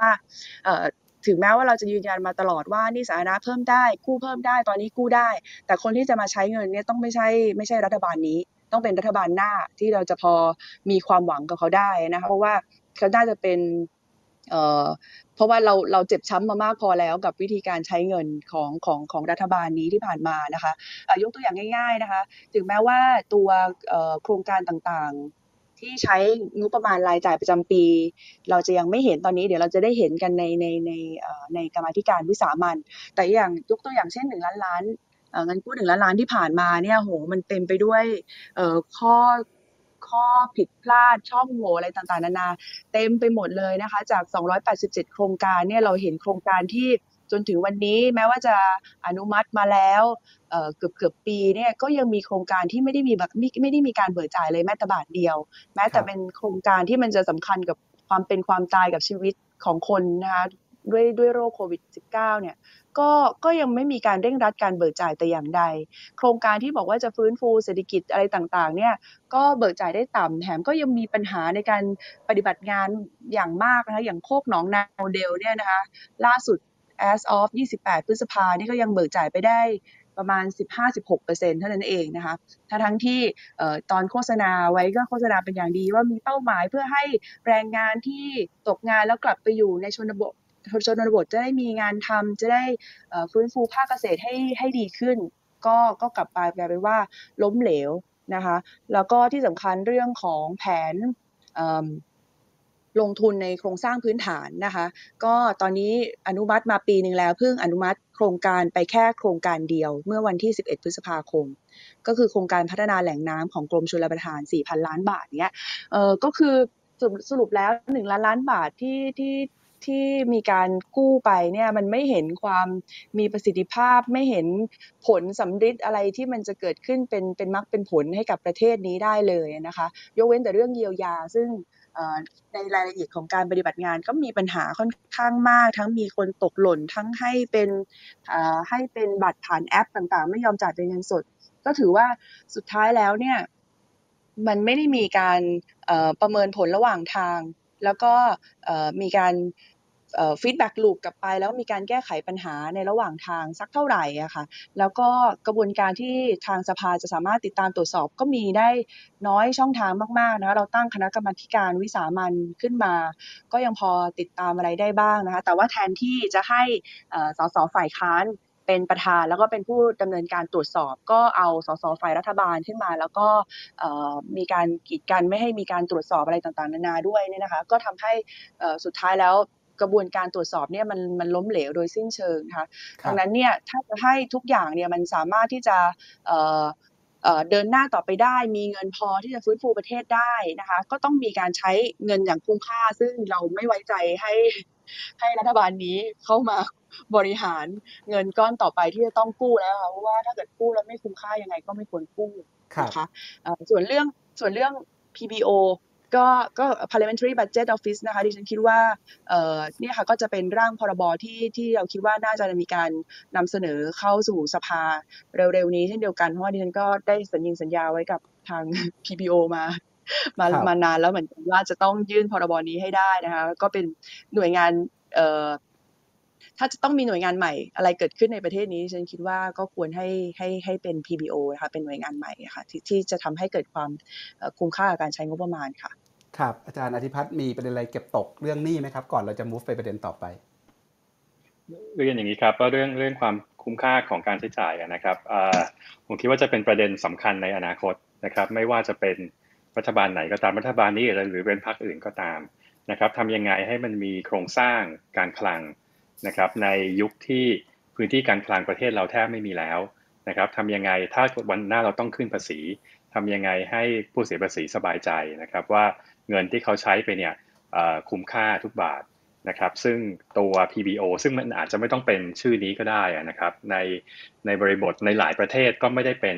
Budget Office นะครับ เพราะว่าไม่ไม่ได้เป็น Parliamentary Budget Office เพราะว่าเขาไม่ได้เอาไปโยงกับสภา มันขึ้นอยู่กับบริบทของเขาบางประเทศก็จะเป็นแค่ Fiscal Council นะครับ แต่ว่าหน้าที่เหมือนกันนะครับคือมีหน้าที่ในการวิเคราะห์งบประมาณ วิเคราะห์นโยบายของรัฐอย่างเป็นกลางนะครับ แล้วก็มีอำนาจในการเข้าถึงข้อมูล ที่เขาคิดว่าจำเป็นได้ มี resource ในการที่จะทำให้เขาสามารถ deliver ตัวตัว study ที่คิดว่ามีมีคุณภาพมากพอครับ ครับ ตัวอาจารย์เองมีข้อเสนอใหญ่ๆไหมครับ คือนอกจากสนับสนุนอยากให้มีองค์กรอย่าง PBO ในเมืองไทยแล้วเนี่ย วันนี้อาจารย์ปักโจทย์สำคัญเลยว่าในอนาคตโจทย์สำคัญคือเรื่องความคุ้มค่าในการใช้เงินงบประมาณ เราจะสามารถเพิ่มประสิทธิภาพ เพิ่มความคุ้มค่า เพิ่ม ศักยภาพของระบบประเมินผลการใช้เงินงบประมาณยังไง มันมีมันมีโมเดลอะไรที่น่าสนใจที่เป็นทางออกให้ประเทศนี้ได้บ้าง ผมผมมองอย่างนี้ครับว่าการการจะ introduce หน่วยงานใหม่ขึ้นมานะครับ แน่นอนว่าถ้าเรามอง political economy ในปัจจุบันนะครับ มันก็จะมีคนที่แน่นอนว่าเสียประโยชน์นะครับ คนที่ได้ประโยชน์แน่นอนก็คือประชาชน แต่ว่ามีเยอะไปเสียงไม่ดังพอ นะครับทำยังไงที่จะ buy in จากคนพวกนี้ได้นะครับ แล้วก็ไม่ใช่แค่นักการเมืองนะครับมันไปถึงตัวของข้าราชการประจำด้วยนะครับ หน่วยงานที่มีในปัจจุบันทำยังไงให้เขาเห็นว่าไอ้ตัวหน่วยงานที่เพิ่มขึ้นมาตัวเนี้ยนะครับ ไม่ได้ไปลดบทบาทของเขา ไม่ได้ไปทำให้การทำหน้าที่ของเขาเอ่อเอ่อยากขึ้นนะครับ ซึ่งตรงเนี้ยที่ผ่านมาเอ่อาจจะไม่ได้ communicate พวกนี้เท่าไหร่แต่ผมคิดว่าในอนาคตถ้า ถ้าจะมีการ introduce พวกนี้ใหม่ขึ้นมา พวกนี้ก็น่าจะเป็นโจทย์ที่สำคัญครับจะถามอาจารย์อยู่เนี่ยครับว่าองค์กรอย่างองค์กรอิสระที่มาวิเคราะห์งบประมาณ ที่ไม่ได้อยู่ภายใต้อำนาจการเมืองแบบไหนทั้งจากพรรคการเมืองแล้วก็จากระบบราชการเนี่ยมันจะเกิดขึ้นได้ไหมคือพวกเราเนี่ยอยากได้สำนักงบประมาณอยากได้ไหมเพราะต้องไปวิจารณ์เขาไปวิเคราะห์เขาแล้วถ้าเกิดมันตั้งขึ้นมา แล้วเกิดสำนักงบไม่ให้งบอะไรแบบนี้ก็จะเป็นตลกร้ายมากๆเหมือนกันนะครับไอ้ที่ผ่านมาบนเส้นทางการตั้ง PBO เนี่ย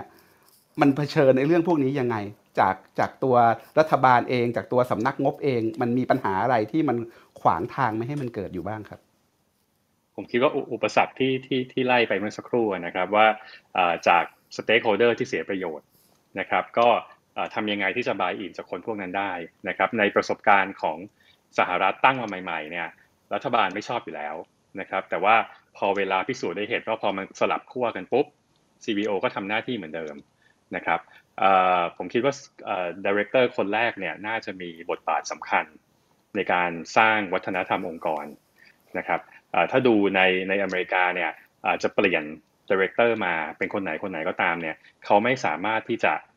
สั่งให้ staff เนี่ยทำ report ในการเปลี่ยนทิศทางของของเขาได้นะครับเอ่อเอ่อหลังๆ Economist เนี่ยจะเป็นเดโมแครตซะเยอะนะครับก็มีแนวโน้มจะเข้าข้าง เข้าข้างเดโมแครตเยอะ ตั้งใครก็ตามโอกาสเป็นเดโมแครตมันเยอะ เพราะว่านักเศรษฐศาสตร์ดังๆเนี่ยเป็นเป็นเดโมแครตทั้งนั้นนะครับ ตัวสมัยผมอยู่เนี่ย director ท่านหนึ่ง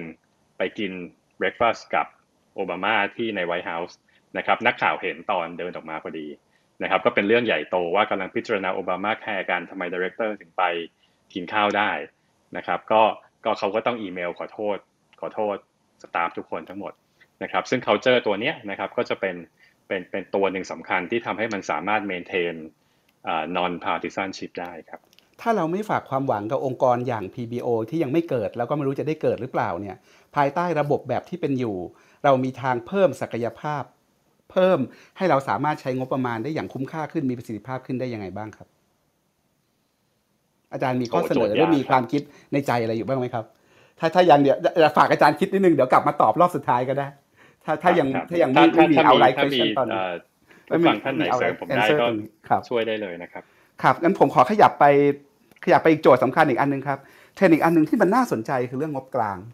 คือ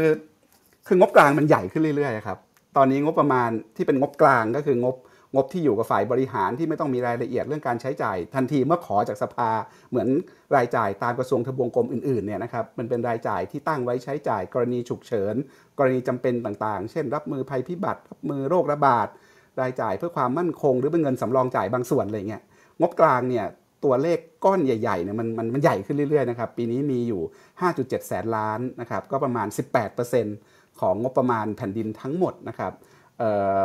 เทียบกับอย่างที่ผมบอกตอนต้นน่ะกระทรวงที่ได้เงินมากที่สุดงบประมาณปีนี้กระทรวงศึกษาก็3แสน3.3 แสนล้านนะครับแต่งบกลางเนี่ย5แสนล้าน 5.7 แสนล้านนะครับทีนี้ไอ้ปัญหาของงบกลางมีอะไรที่เราต้องกังวลไหมครับ แล้วถ้าเกิดเราไปไล่ดูเนี่ยไส้ในของงบกลางเนี่ยที่ผ่านมาเนี่ยมันเห็นเทรนด์ไหมว่าเขาใช้ทำอะไร แล้วสัดส่วนที่ผ่านมาเป็นยังไงคุณชยามีโจทย์อะไรอยากตอบเรื่องงบกลางไหมครับ โอ้โห เป็นประเด็น เป็นประเด็นที่ที่อยากจะแชร์ข้อมูลตรงนี้มากเลยเอาเลผยมครับเป็นผมเป็นคนอภิปรายช่วงอภิปรายไม่ไว้วางใจ แล้วก็ช่วงงบประมาณที่ผ่านมาเนี่ย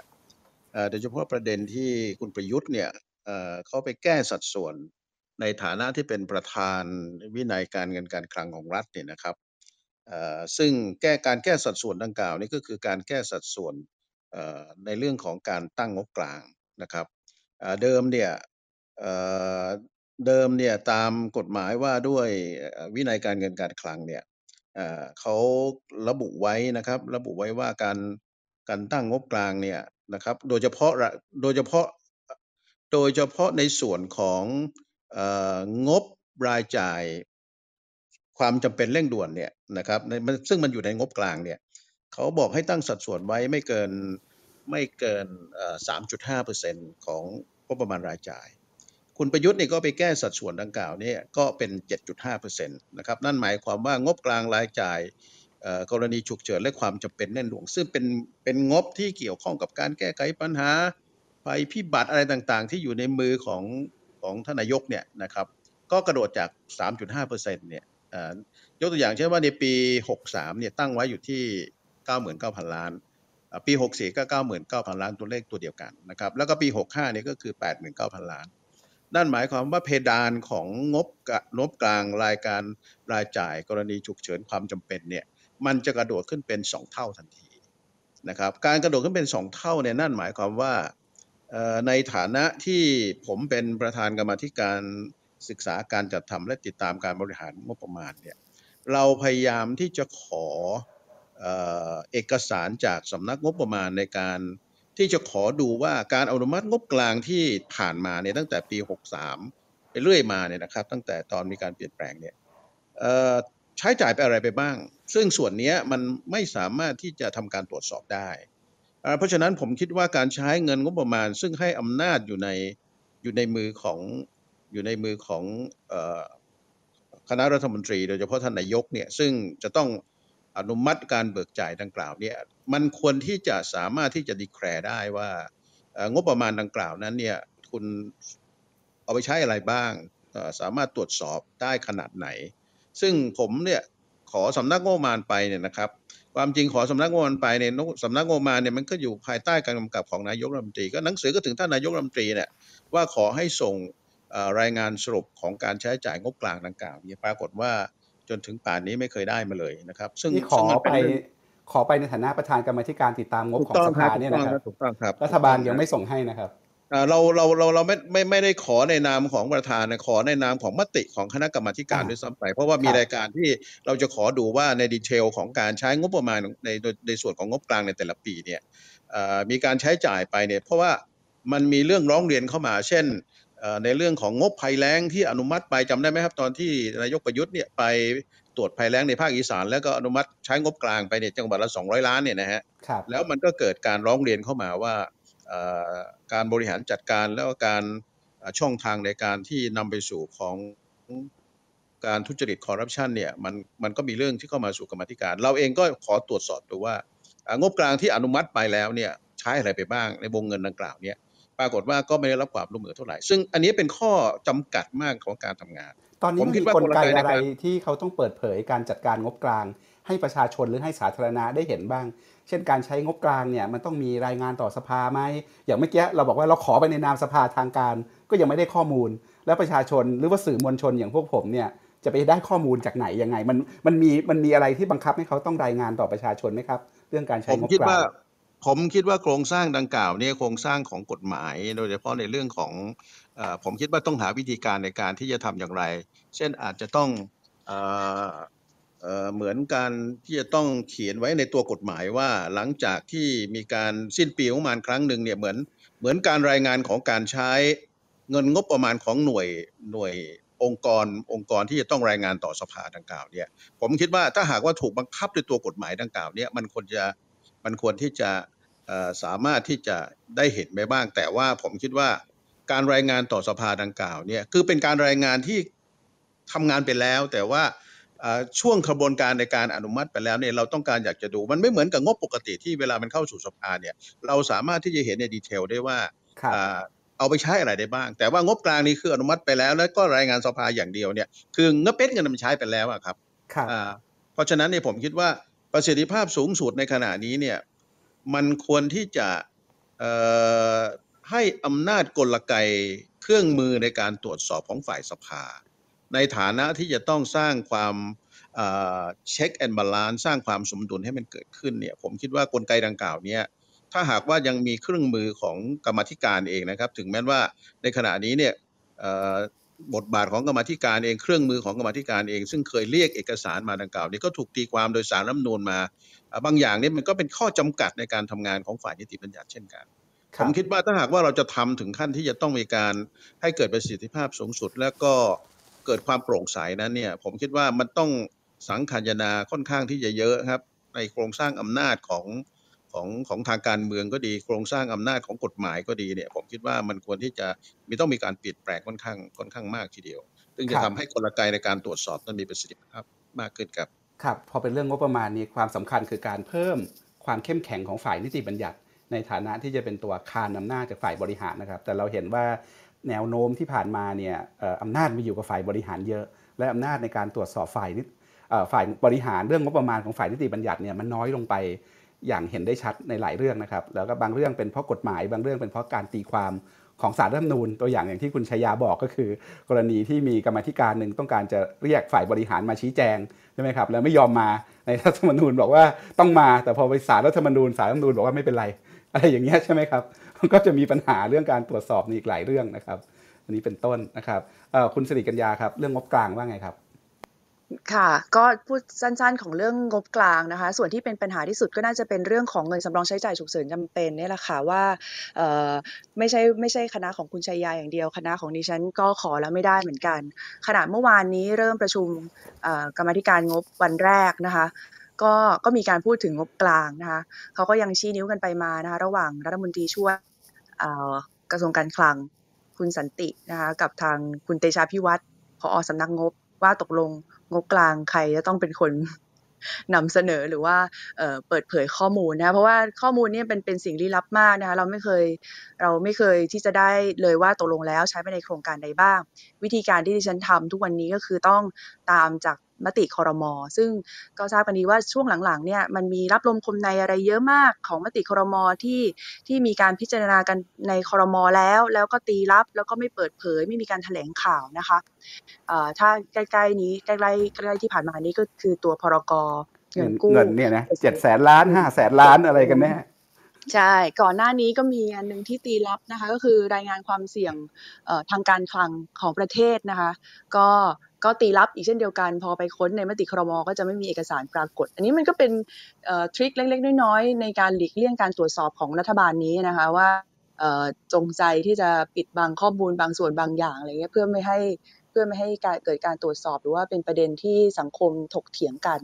อนอกจากเรื่องงบกลางตัวเงินสำรองใช้จ่ายฉุกเฉินจำเป็นเนี่ยอีกประเด็นหนึ่งที่ก็เป็นประเด็นเชิงโครงสร้างงบประมาณใหญ่อีกเช่นเดียวกัน เพราะว่างบกลางส่วนหนึ่งเนี่ยถูกใช้ไปสำหรับสวัสดิการของข้าราชการ ไม่ว่าจะเป็นเงินเบี้ยหวัดบำเหน็จบำนาญเงินช่วยเหลือเงินเงินสำรองเงินสมทบอะไรต่างๆของของข้าราชการ ซึ่ง ในขณะที่สวัสดิการของประชาชนเนี่ยโดนตัดไป 35,000 ล้านนะคะ สวัสดิการของข้าราชการเนี่ยเพิ่มขึ้น 11,500 ล้านบาทนะคะมันก็สะท้อนอโครงสร้างรัฐที่ที่อาจจะใหญ่โตอาจจะไม่ได้ใหญ่โตในเชิงของจำนวนข้าราชการอีกต่อไป แต่ว่าตัวสวัสดิการของข้าราชการต่างหากที่จะขยายตัวเพิ่มขึ้นเรื่อยๆ แล้วก็จะกลายมากินภาระของงบประมาณออกไปเรื่อยๆ เช่นเดียวกัน ปีนี้นะคะปี 65เนี่ยรวมเงินเดือน วัสดิการข้าราชการเข้าไปเนี่ยคิดเป็น 40%ของงบประมาณรายจ่ายประจำปีนะคะซึ่งก็เพิ่มขึ้นจากปีที่แล้วอยู่ที่ประมาณ 37%ปีนี้เป็น 40%ก็ก็บวมขึ้นเรื่อยๆ โดยที่ยังไม่ได้มีการเมนชั่นถึงว่าจะต้องมีการแก้ปัญหาในเรื่องนี้ยังไง จะต้องมีการควบคุมค่าใช้จ่ายรักษาพยาบาลต่างๆยังไง เพราะว่าถ้าถ้าสังคมไทยเนี่ยเอจจิ้งว่าเอจจิ้งเยอะแล้ว สังคมข้าราชการเอจจิ้งมากกว่า แล้วก็เป็นภาระกับงบประมาณมากกว่านะคะอย่าเพิ่งกังวลเรื่องเบี้ยยังชีพผู้สูงอายุมันจะสูงเกินไปนะคะจริงๆแล้วเนี่ยส่วนที่รัฐที่ที่รัฐบาลเองต้องสมทบเข้าทั้งกบขหรือเองก็ดีหรือว่าเป็นเอ่อบำเหน็จบำนาญที่ก่อนหน้านั้นในรูปแบบอื่น ก่อนหน้านั้นเองก็ดีเนี่ยก็ก็เป็นภาระของงบประมาณค่อนข้างมากและเพิ่มขึ้นในทุกปีเช่นเดียวกัน ก็ก็อยากจะฝากเอ่อในนี้ก็มีกระทรวงการคลังมากันหลายคนนะคะ ก็ก็อ๋อเหรอครับฝากเรื่องด้วยกันนะอ๋อคะถ้าเกิดมีนี่ขึ้นมาได้เลยนะครับ คืออยากจะบอกบางคนเขาก็เขาบอกว่าเวลาเราอย่างเวลาวันโอวันจัดจัดรายการเนี่ยบางทีจะมีสสฝ่ายค้านมาบ่อยกว่ารัฐบาล อยากจะบอกเลยครับว่าเราเปิดพื้นที่ให้เต็มที่เลยครับ แต่ว่าสสรัฐบาล โดยเฉพาะจากพรรคพลังประชารัฐเนี่ยเป็นสิ่งที่หาได้ยากมากเลยในวงการสื่อ เพราะว่าไม่ค่อยยอม ไม่ค่อยยอมตอบรับมาออกรายการกันครับ เราอยากเชิญมากๆนะครับ ก็ขออนุญาตประกาศไว้เลยครับ ถ้าถ้ามีรัฐมนตรีคลังรัฐมนตรีช่วยคลัง หรือผู้บริหารกระทรวงการคลังที่เป็นข้าราชการ หรือว่าสสด้านเศรษฐกิจของพลังประชารัฐเนี่ยอยากมาเปิดพื้นอยากมาตอบคำถามประชาชนยินดีจัดให้เลยครับ ผมอยากสัมภาษณ์ทีมพลังประชารัฐมากเลย แต่ว่าเข้าถึงยากมากๆ แล้วชวนแล้วไม่ค่อยมาครับ ชวนแล้วไม่ค่อยมา ก็ฝากฝากคำชวนด้วยนะครับ อยากคุยด้วยจริง ๆ นะครับ แต่ว่าคุณสิริกัญญาพูดถึงรายจ่ายงบงบกลางเนี่ยรายจ่ายงบกลาง ผมก็ไปดูตัวเลขมาเมื่อคืน งบกลางเนี่ย6.5.7 แสนล้านบาทใช่ไหมครับไอ้ส่วนเงินที่เป็นเงินสำรองจ่ายกรณีฉุกเฉินหรือจำเป็นที่มันควรจะเป็นเป้าหมายใหญ่ของงบกลางเนี่ยมันประมาณ 90,000 ล้านใช่ไหมครับประมาณ 16%เอ่อของงบกลางนะครับไอ้ตัวตัวใหญ่ ๆ จริง ๆ มันเป็นเงินเบี้ยหวัดบำนาญบำเหน็จ อันนี้สามแสนล้านเลยนะครับจาก 5.7 แสนล้าน รองลงมาคือค่าใช้จ่ายรักษาพยาบาลข้าราชการ อันนี้ 7.4 หมื่นล้านก็ก็เออไม่ได้ไม่ได้รองลงมานะครับเพราะรองลงมามันคือค่าใช้จ่ายเงินสำรองฉุกเฉินจำเป็นเนี่ยแล้วก็มีเงินสำรองเงินสมทบ เงินชดเชยข้าราชการอีก 7.2 หมื่นล้าน ก็จะเห็นว่าในตัวงบกลางเองเนี่ยสัดส่วนใหญ่ ๆ ก็จะเป็นเงินการใช้จ่ายที่เกี่ยวข้องกับระบบราชการอีกอยู่ดีนะครับ อันนี้ก็เป็นก็เป็นปัญหาไม่รู้เป็นปัญหาหรือเปล่า แต่เป็นสภาพความเป็นจริงหนึ่งนะครับของระบบงบประมาณ ที่มันเชื่อมโยงกับระบบราชการไทยนะครับพอรัฐใหญ่เป็นโลกของระบบราชการมีอำนาจมาตั้งแต่หลังยุคคอสชมาเนี่ยเราก็จะเห็นว่ารายจ่ายของระบบราชการเนี่ยเป็นภาระงบประมาณของประเทศมากขึ้นเรื่อยๆนะครับมาที่อาจารย์อธิพัฒน์ครับ เรื่องงบกลางอาจารย์มีอะไรเติมไหมครับผมผมเรียนอย่างนี้ครับว่า งบกลางนะครับมันมันด้วยหลักการของมันเนี่ยคือมันมี uncertainty เกิดขึ้นนะครับ uncertainty ในเรื่องของจำนวนคนที่จะเป็นคนเป้าหมายได้เงิน หรือว่า uncertainty ในเรื่องของปริมาณเงินที่ต้องให้เขา มันก็เลยมาอยู่ในงบกลางนะครับ แต่ทีนี้ผมคิดว่าตัวตัวหลักอย่างที่อาจารย์ปกป้องว่าเลยครับ มันคือเรื่องของของสวัสดิการเป็นหลักนะครับ ตัวที่ผมคิดว่าทั้งทั้งสองท่านก่อนหน้า พูดไปว่ามีมีปัญหาเรื่องความโปร่งใสเนี่ยจะเป็นเรื่องของเงินสำรองจ่ายฉุกเฉินนะครับ ซึ่งสัดส่วนมันก็จะเล็กลงมานะครับ ซึ่งซึ่งอ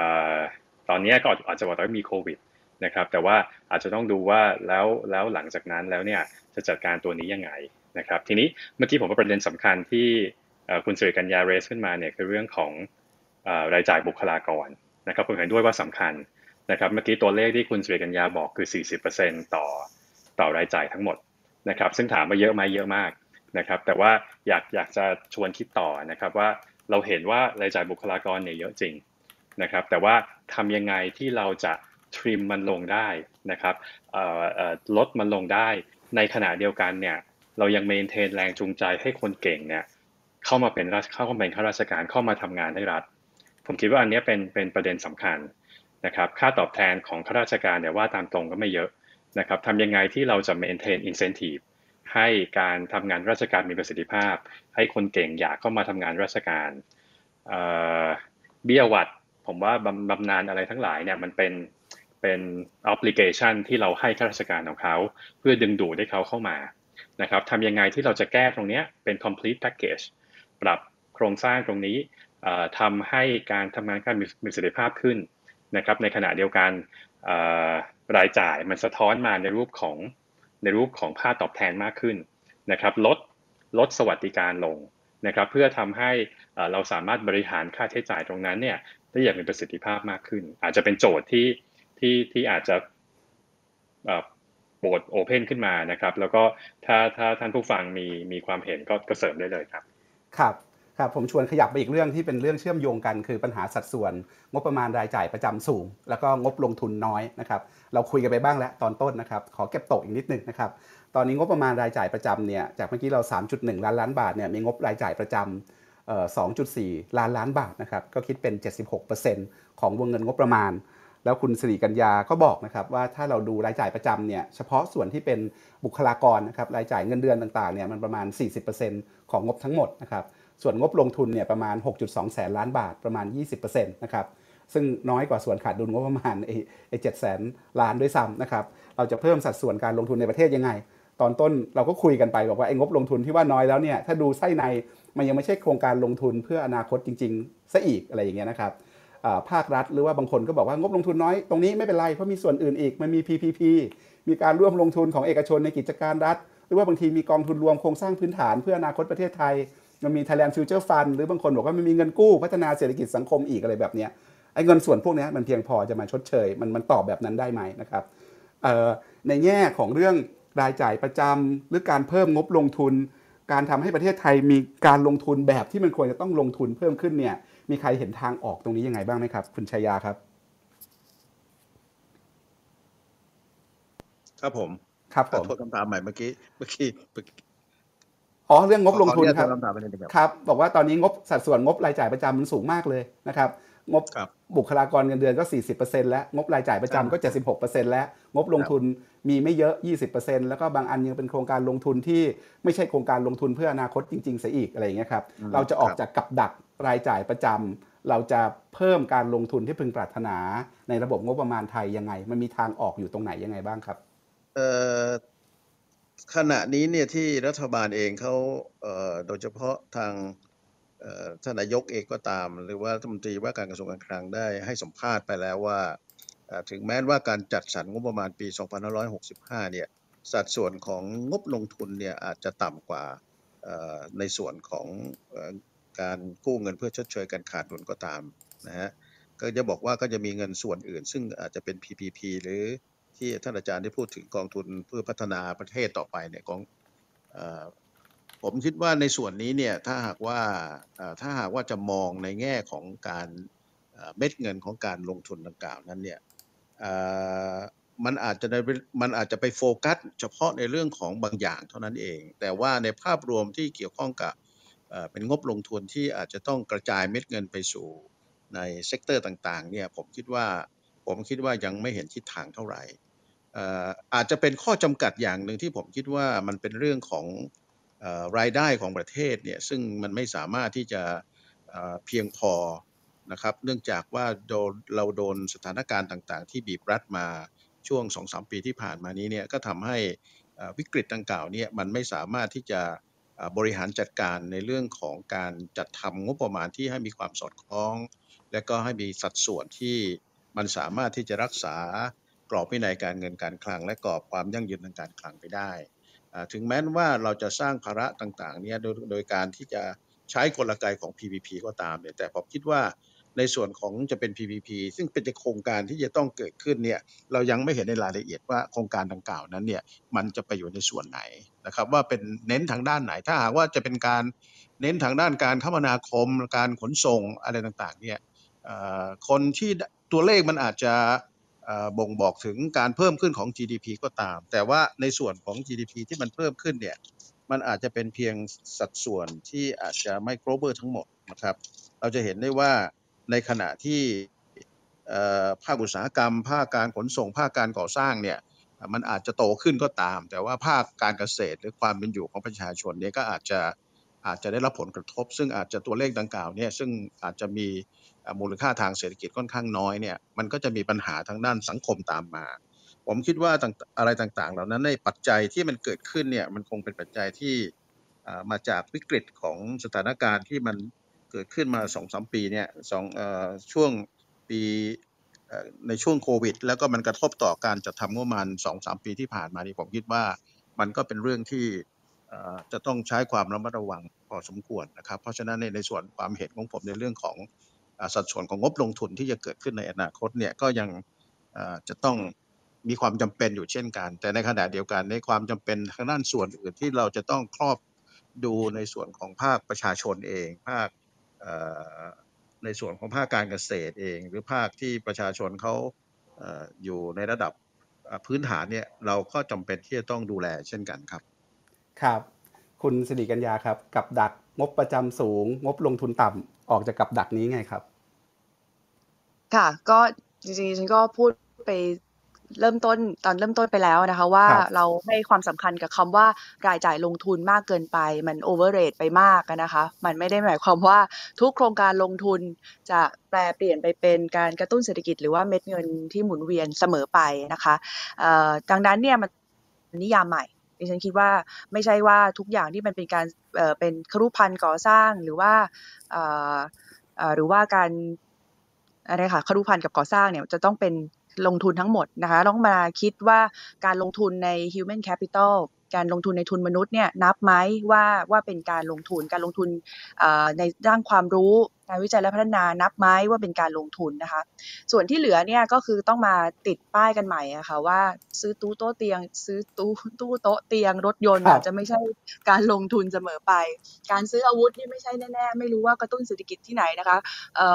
คุณวิจารณ์สสอีกท่านหนึ่งที่ที่อภิปรายเรื่องงบกลาโหมพูดไว้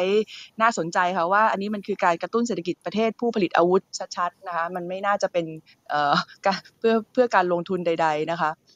ประเด็นต่อมาก็คือเรื่องของการลดความซ้ำซ้อนค่ะ อันนี้ก็เป็นสสสุรเชษฐ์อภิปรายไว้เช่นเดียวกันว่า ถึงเราจะเห็นว่ามันมีการสสหมายเจ้าเจ้าเจ้าตัวมาแล้ว เจ้าตัวมาแล้ว เดี๋ยวเดี๋ยวให้ให้ เดี๋ยวเดี๋ยวให้เจ้าตัวพูดเลยครับได้งั้นแล้วก็ครับ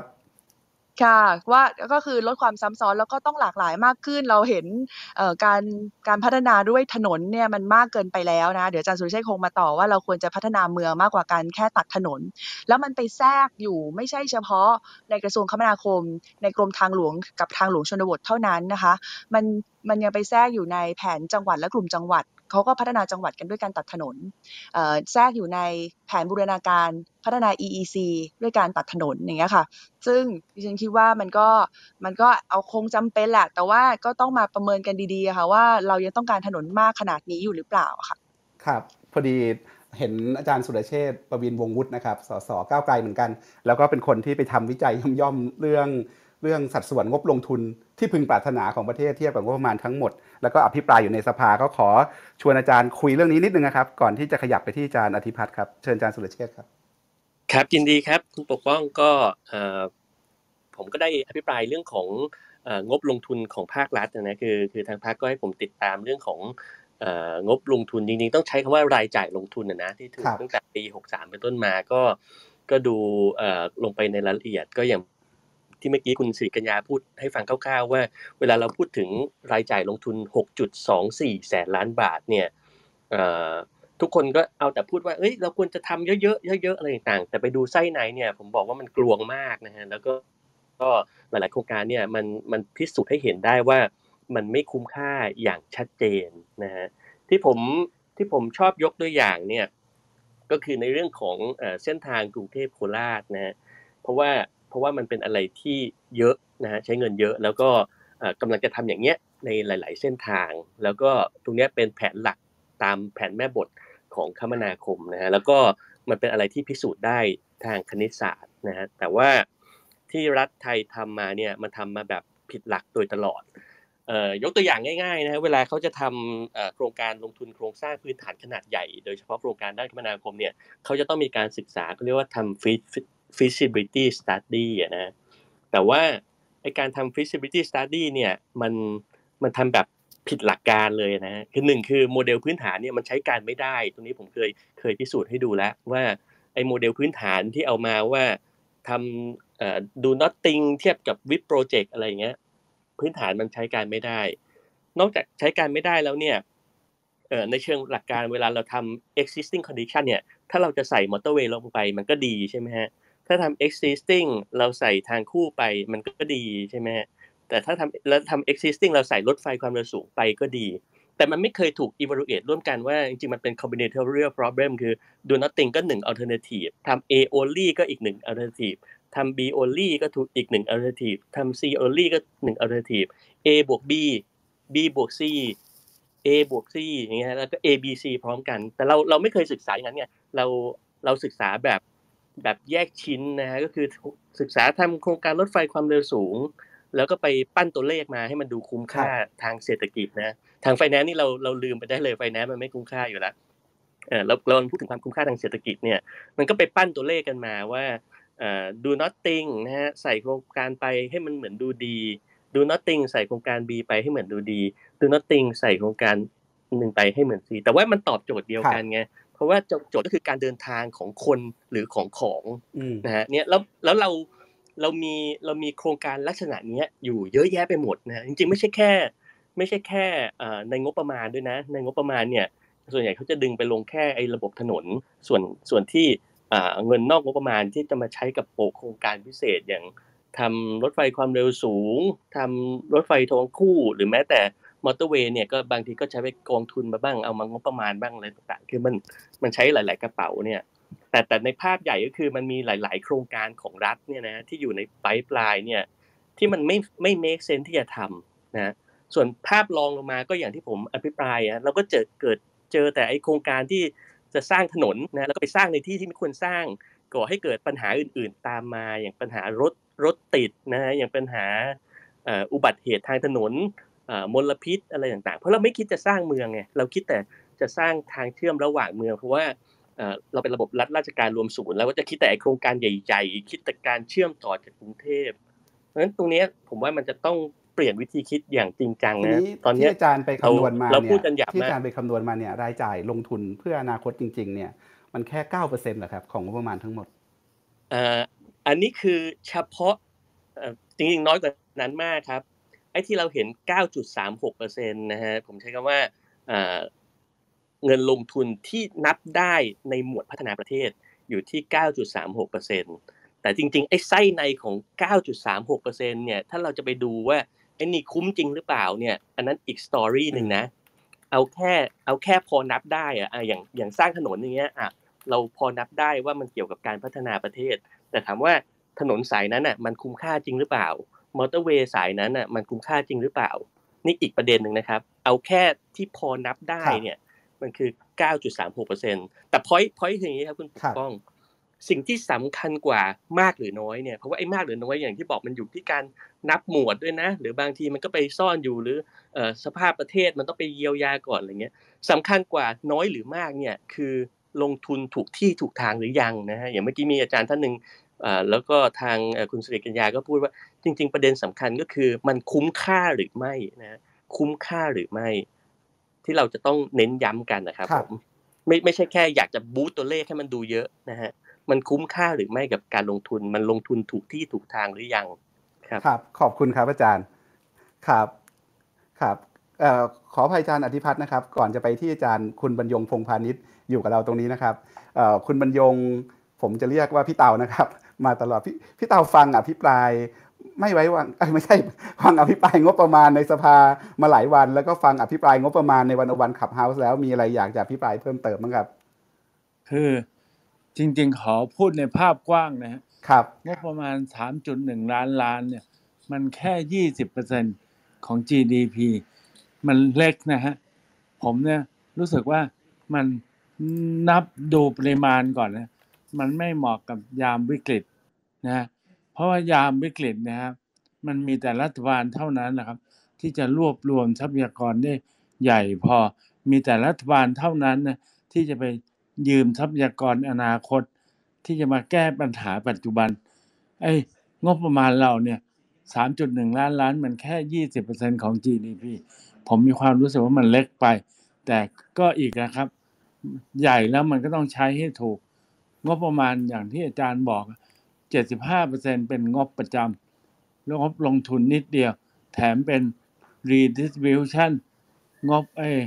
สวัสดิการก็น้อยอีกนะฮะ ซึ่งพี่เตาครับพี่เตาครับขอขอแซวนิดนึง เป็นครั้งแรกตั้งแต่รู้จักกันมาที่พี่เตาบอกว่ารัฐเล็กไปรัฐเล็กไม่ไม่ไม่แซวเล่นแซวเล่นครับว่ารัฐบาลควรจะมีบทบาทมากกว่านี้เปล่าแซวเล่น มันเล็กตรง มันเล็กตรงลงทุนกับสวัสดิการ แต่มันใหญ่ตรงงบประจำครับ อย่างของคุณสีกัญญาเคยทำวิจัยนะข้าราชการประจำเงินเดือนอย่างเดียวเนี่ยปาเข้าไป 7.5%เงินเดือนบวกสวัสดิการ 7.5%ของ GDP ซึ่งมันนี่เงินเดือนอย่างเดียวนะครับ ยังไม่นับงบประจำเนี่ยอย่างอื่น ซึ่ง ของประเทศไทยเนี่ยในแง่นี้เราสูงอันดับสามในเอเชียนะรองจากกาตาร์กับมาลดีฟเท่านั้นเองซึ่งสองประเทศนั้นประเทศเล็กไอ้สัดส่วนอันนี้มันต้องสูงอยู่แล้วนะซึ่งมันก็ให้เห็นว่าโอเปอเรชั่นของรัฐไทยมันใหญ่เกินไปนะทั้งทั้งที่เงินเดือนก็ไม่ได้สูง แต่รวมแล้วมันสูงมากนะอันนั้นไม่เป็นไร ผมขอพูดว่ายามนี้นะจำเป็นนะครับ ผมเนี่ยไม่ชอบรัฐใหญ่อยู่แล้ว แต่มันไม่มีทางเลือกหรอกครับ มันมีรัฐเท่านั้นที่จะต้องใหญ่เคนเชียนต้องมาผผมนี่จริง ๆ ไม่ชอบเคนเลยนะ แต่เคนเชียนเนี่ยมันต้องมา มันหนีไม่พ้นในยามเนี่ยเหมือนเหมือน post war reconstruction ที่ประเทศยุโรปมันฟื้นได้ ก็เพราะมันกู้เงินในมาเชลแพลนนะมันจำเป็นครับนั้นหนี่สาธารณะตอนนี้ขอกลับมาพูดถึงปริมาณ 60%ไอ้เพดานหนี้เนี่ย มันไร้สาระมากเลยครับ มันมายังไงผมก็ไม่รู้ แต่ว่าผมยกตัวอย่างที่คุณสิริกัญญาพูด มันไปรวมเอารัฐวิสาหกิจที่มีศักยภาพที่ทำจะชำระหนี้ตัวเองได้ คืออันเนี้ยจริงๆนะถ้ารัฐไม่ค้ำประกัน ก็แปลว่าตลาดเขารับรองเขารับเครดิต แปลว่าตลาดเขาเชื่อว่ารัฐวิสาหกิจนั้นเนี่ยมันสามารถจะคืนหนี้ได้ตัวเอง แต่ไอ้วินัยนี่กำลังจะเสียเพราะการบินไทย แต่ผมจะไม่ยืดเยื้อไปนาน ถ้าตลาดมันทำงานแล้วก็ปล่อยตลาดไป ไม่ต้องนับเป็นหนี้สาธารณะ แล้วหกสิบเปอร์เซ็นเนี่ย จริง ๆ มันหกสิบเปอร์เซ็นเนี่ย มันตอนตั้งเมื่อตอนดอกเบี้ยสูงนะ ตอนนี้ดอกเบี้ยหนี้ของเราดอกเบี้ยต่ำเตี้ยหมดเลยครับเพราะนั้นหกสิบเปอร์เซ็นเนี่ยค่อนข้างจะเออร์เรลวันแล้วอีกอย่างหนึ่งนะ แต่ ถ้าเราจะกู้จะสร้างความมั่นใจให้ตลาดได้ยังไง ผมก็ผมขอยกตัวอย่างจริง ๆ เสนอเลยก็ได้ ขึ้นดอกเบี้ยขึ้นภาษี ภาษีที่น่าขึ้นที่สุดก็คือ ภาษีเงินได้นิติบุคคลที่เราลดไปสมัย คุณยิ่งรักลดมากเกินไปไปยี่สิบบอกไปแล้วว่าขึ้นยี่ห้าแต่ในยามนี้อย่าเพิ่งเก็บครับ ขึ้นยี่ห้าแต่เวฟให้ห้าเปอร์เซ็นก็เหมือนไอ้แวดนะฮะ แวดเรานี่สิบเปอร์เซ็นต์นะฮะแต่เราเวฟให้สามเปอร์เซ็นภาษีอันนี้ก็ทำเหมือนเดิมได้ หรือถ้าจำเป็นนะขายรัฐวิสาหกิจ คืนนี้ได้จมเลยคืนนี้ได้สิบเปอร์เซ็นของ GDP แล้วรัฐวิสาหกิจก็จะได้หลุดออกจากไอ้นักการเมืองสักทีจะได้ไม่ต้องมานั่งแย่งกันอยู่ได้กระทรวงเล็ก ๆ อย่างพลังงานนะครับค โอรับเคครับตอนตอนแรกตอนแรกจะจะเรียกว่าเตาเคนเคนเซียนซะหน่อยให้เพราะว่าให้รัฐบาลมาใช้จ่ายเยอะขึ้น แต่ว่าจะให้ขึ้นภาษีไปด้วย แต่พี่เตาก็บอกว่าให้ขึ้นภาษีเงินได้ นิติบุคคลในช่วงนี้แหละครับ แต่ขึ้นไปก่อนแต่ยังไม่เก็บจริง ใช่ครับ ทิ้งเงินไว้ในระบบ การขึ้นมันจะสร้างความมั่นใจให้ตลาดไงครับว่าหนี่สาธารณะเราหมายถึงตลาดพันธบัตรใช่ครับหนี่ แต่ว่าในสธเศรษณะฐกิจเราจริง ถ้าเกิดขึ้นภาษีนิติบุคคลมันจะกระทบกับเศรษฐกิจจริงไหมครับ หรือมันจะมันจะปรับ expectation ของคนไม่หรอกครับที่อยู่ในเศรษฐกิจจริงไหมครับ จริงๆยี่ห้าเปอร์เซ็นเนี่ยไม่เดือดร้อนมากนะฮะเพราะว่าวิกฤตเนี่ย อาจารย์เห็นตลาดหลักทรัพย์ประกาศไหมครับกำไรนิติบุคคลกำไรของบริษัทในตลาดหลักทรัพย์ไตรมาสหนึ่งเทียบกับไตรมาสหนึ่งปีที่แล้วเพิ่มร้อยยี่สิบเก้าเปอร์เซ็นต์ครับนะ แต่มันขณะบริษัทที่ใหญ่ๆไงพี่เตาขแต่ณะว่าที่บริษัทเล็กๆ SME เนี่ยกับเวทเวทนี่โดนกินไปจม เพราะร้อยเปอร์เซ็นนี่มันลบสองจุดหกแล้วไอ้บริษัทนี่มันดันเพิ่มร้อยยี่บเก้าคือผมพูดเนี่ย ผมนี่โดนด้วยนะฮะ ข้อเสนอของผมเนี่ย แต่ผมคิดว่ายินดี และแต่การใช้เงินเนี่ย ก็เป็นอีกประเด็นหนึ่งอย่างลดภาษีแล้วดันไปลดในจุดที่ไม่เคยลด ผมเล่าให้ฟังวันนี้เนี่ย ผมถูกเพื่อนเพื่อนๆเรียอะไรยเพื่อไปสร้างห้อง ICU ให้โรงพยาบาลรัฐ ผมมีความรู้สึกเหมือน มันมาเรียอะไรยให้ไปซื้อรถถัง เพราะมันควรจะเป็นหน้าที่ของรัฐ รัฐมันควรจะจัดการได้นะฮะที่อาจารย์นึกออกไหมครับเรียอะไรยไปสร้างห้อง ICU ซึ่งมันควรจะเป็นหน้าที่ของรัฐ ผมก็เลยมีมีมีความรู้สึกว่ามึงมาเรียอะไรยกูไปซื้อรถถังเรือดำน้ำครับผม ครับเมื่อกี้เราคุยกันโอเคหลายเรื่องครับพี่เตาทั้งครับเรื่องผมงบฟังทั้งมาเรื่องตลอดทั้งเรื่องงบแต่อาจารย์กลางทั้งเรื่องผมงต้อบงขอกลางโทษเรื่องอ๋อครับว่า วันนี้ดึกที่สุดแล้วในสามปีของผมสักโอ้โหพักผมจะครับเชิญครับครับ เชิญครับ เชิญครับครับ รักษาสุขภาพด้วยครับ ครับครับผมครับครับขอบคุณมากครับ ครับขอและบคุณครับ คุณบรรยงพงพาณิชย์นะครับ ขอบคุณนะครับ มาที่อาจารย์อธิพัฒน์ครับมีอะไรเติมประเด็นเรื่องเรื่องเรื่องงบรายจ่ายประจำสูงงบลงทุนน้อยครับ ครับจริงจริงจริงๆฟังเพลินเลยนะครับ ถ้าถ้ามีท่านไหนจะเสริมก็ได้นะครับผมผมมองอย่างนี้ครับว่าด้วยด้วยบริบทการคลังที่มันเปลี่ยนนะครับ การทำงบประมาณแบบแบบ BAU ที่ผ่านมาเนี่ยมันอาจจะไม่เหมาะสมแล้วนะครับ เห็นด้วยเรื่องของการคิดใหม่เรื่องของงบประมาณประจำเรื่องของงบลงทุนนะครับการเลเบลผมคิดว่าก็สำคัญนะครับ จริงๆเมื่อกี้ได้ยินของท่าน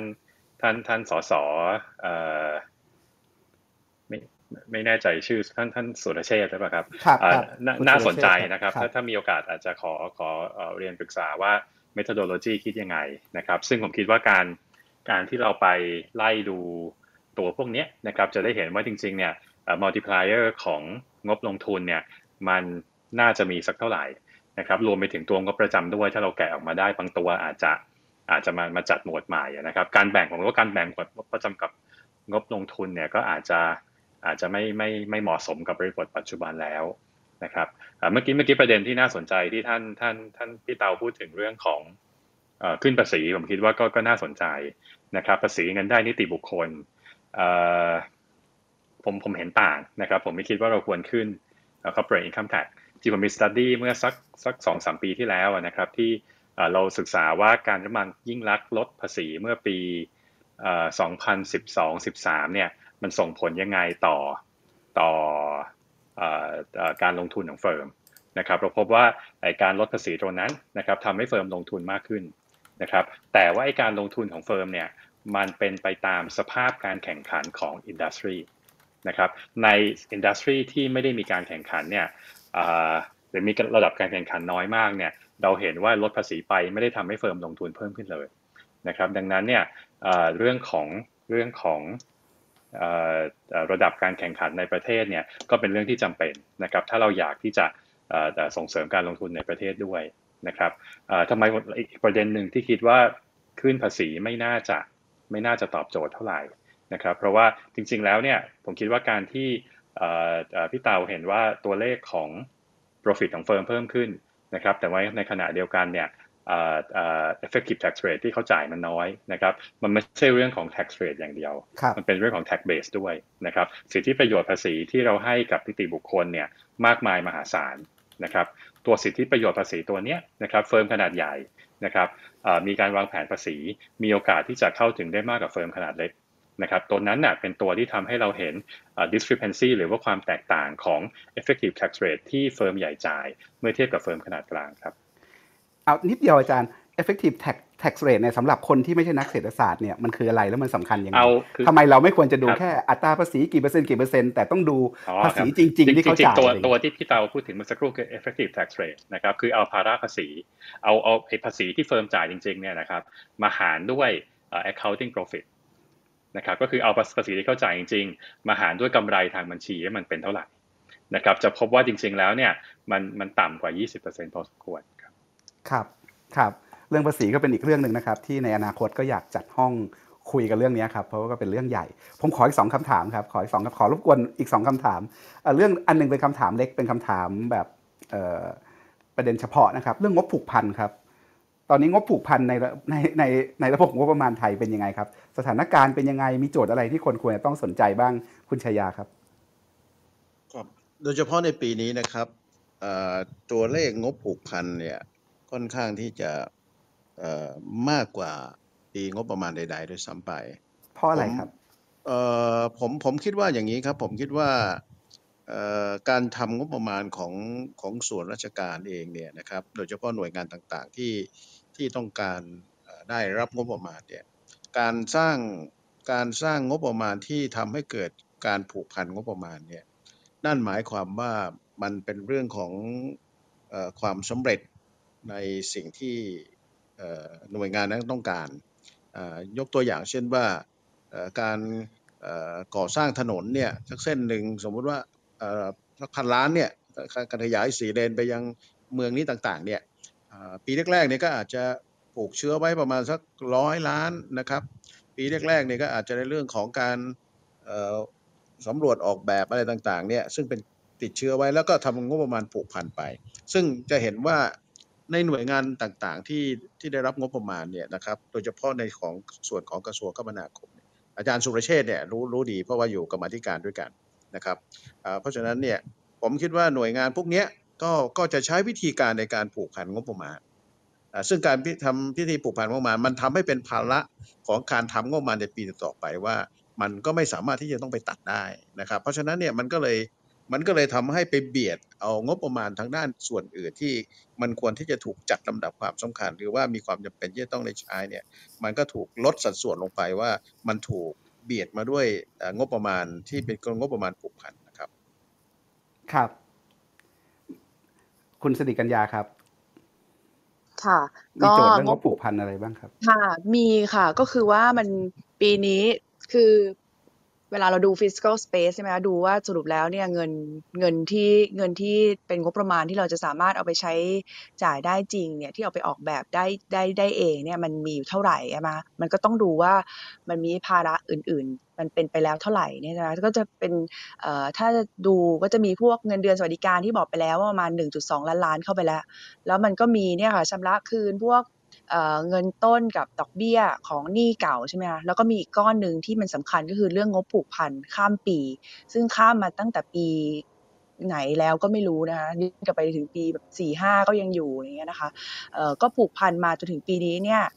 ที่เป็นผูกพันเดิมนะไม่ใช่ไม่ใช่เริ่มผูกพันในปี 65เนี่ยเกือบเกือบสองแสนล้านนะคะเอ่อปกติแล้วเนี่ยเวลาเราทำงบผูกพัน หมายถึงงบสำนักงบทำงบผูกพันเนี่ย ก็จะดาวน์ปีแรกประมาณ 10%แล้วก็ทยอยจ่าย 20 20 20 ไปเรื่อยๆนะคะจนกว่าจะหมด แล้วก็ถ้าเกิดเป็นงบก่อสร้างเนี่ยเขาก็จะผูกพันกันประมาณ 4 ปีโดยเฉลี่ยนะคะ แต่ว่ามันจะมีอยู่กระทรวงหนึ่งที่เอ่อผูกพันเก่ง แล้วก็เอ่อดาวน์น้อยกว่าชาวบ้านแล้วก็ผ่อนนานกว่าคนอื่น ก็คืองบของกระทรวงกลาโหมนะครัคะบเพราะเราก็ทราบกันดีว่าอาวุธยุทโธปกรณ์เนี่ยมัน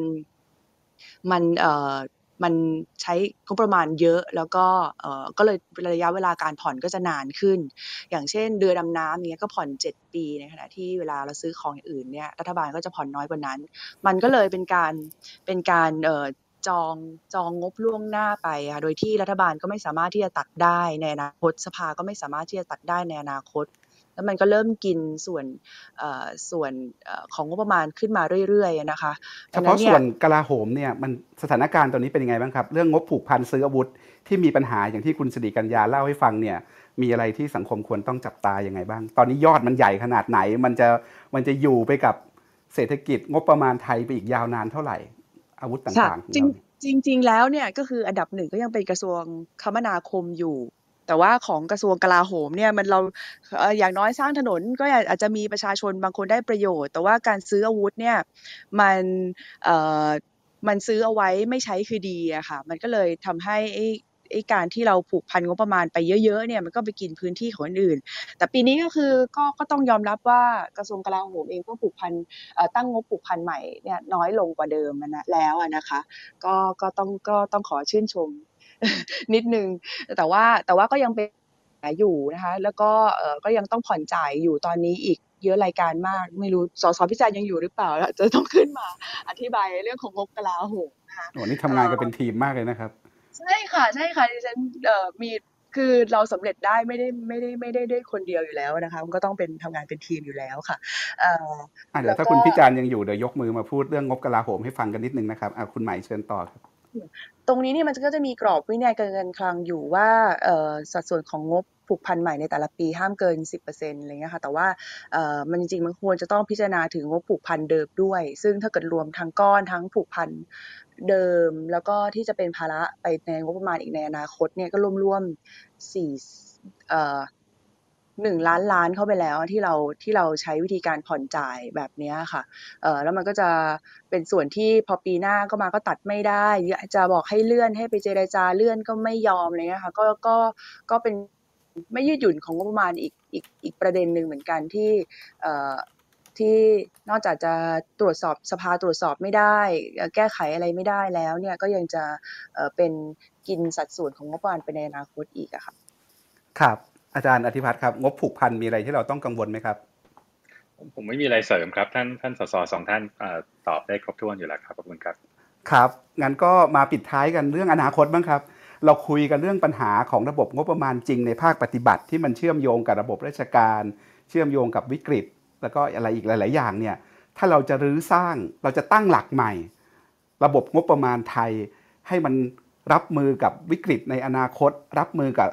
โลกใหม่ได้เนี่ยมันมีโจทย์อะไรใหญ่ ๆ ที่เราต้องคิดหรือเรามีทางออกในใจของแต่ละคนบ้างไหมครับ ว่าเราจะออกจากกับดักเยอะแยะเลยที่วันนี้เราคุยกันได้ยังไงครับ คุณชยาครับเอ่อผมผมขอผมขอตอบในประเด็นของกระบวนการตรวจสอบดีกว่านะครับครับเพราะว่าอยู่ในเนื้องานที่ที่ที่ที่ที่ทำอยู่ จะผมจะเห็นได้ว่าการการทำงบประมาณการการบริหารงบประมาณและก็เอ่อ การใช้งบประมาณที่ผ่านมาเนี่ยไม่ว่าจะรัฐบาลใดก็ตามเนี่ยนะครับ ผมคิดว่า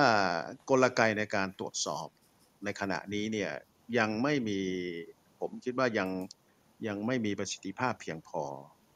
ถึงแม้ว่าจะใช้กลไกของการตรวจสอบในการถ่วงดุลอำนาจแบบสภาก็ตามเนี่ยในข้อจำกัดในเรื่องของกฎหมายก็ดี ในข้อจำกัดในเรื่องของ วิธีปฏิบัติหรือแม้กระทั่งการให้ความร่วมมือต่างๆเนี่ยยังค่อนข้างที่จะมีข้อจำกัดอย่างมาก ผมยังอยากจะเห็นองค์กรการตรวจสอบที่เป็นสามพาร์ตี้นะครับ หมายความว่าคือรัฐรัฐส่วนราชการฝ่ายการเมืองและก็ภาคประชาชน ถึงแม้นว่าโครงสร้างดังกล่าวนี้เนี่ยอาจจะมีอยู่บ้างในบางในบาง ในบางบทบาทหน้าที่ที่ที่ที่มีอยู่ แต่ว่าผมอยากจะให้เป็นรูปแบบในการรองรับที่จะทำให้เกิดการมีส่วนร่วมของภาคประชาชนมากขึ้น ไม่ว่าจะเป็นระดับประเทศ ระดับภูมิภาค แล้วก็แยกย่อยลงไปถึงในระดับมิติในพื้นที่ก็ตามเนี่ย เราจะเห็นได้ว่าเอ่อเรามองข้ามไม่ได้ว่าการใช้งบประมาณที่ลงกระจายลงไปในพื้นที่ต่างๆ ไม่ว่าจะเป็นในท้องถิ่นต่างๆเนี่ย กระบวนการในการตรวจสอบนั้นเนี่ยโดยเฉพาะการตรวจสอบภาคประชาชนนั้นผมคิดว่ายังไม่มีกลไกที่จะทำให้ควบคุมแล้วก็ทำให้ประสิทธิภาพของการใช้เงิน ให้เกิดประโยชน์สูงสุดกับประชาชนอย่างแท้จริง ผมอยากจะเห็นโครงสร้างของการวางระบบในการถ่วงดุลอำนาจที่ให้ความสำคัญกับภาคประชาชนมากขึ้น ตราบใดที่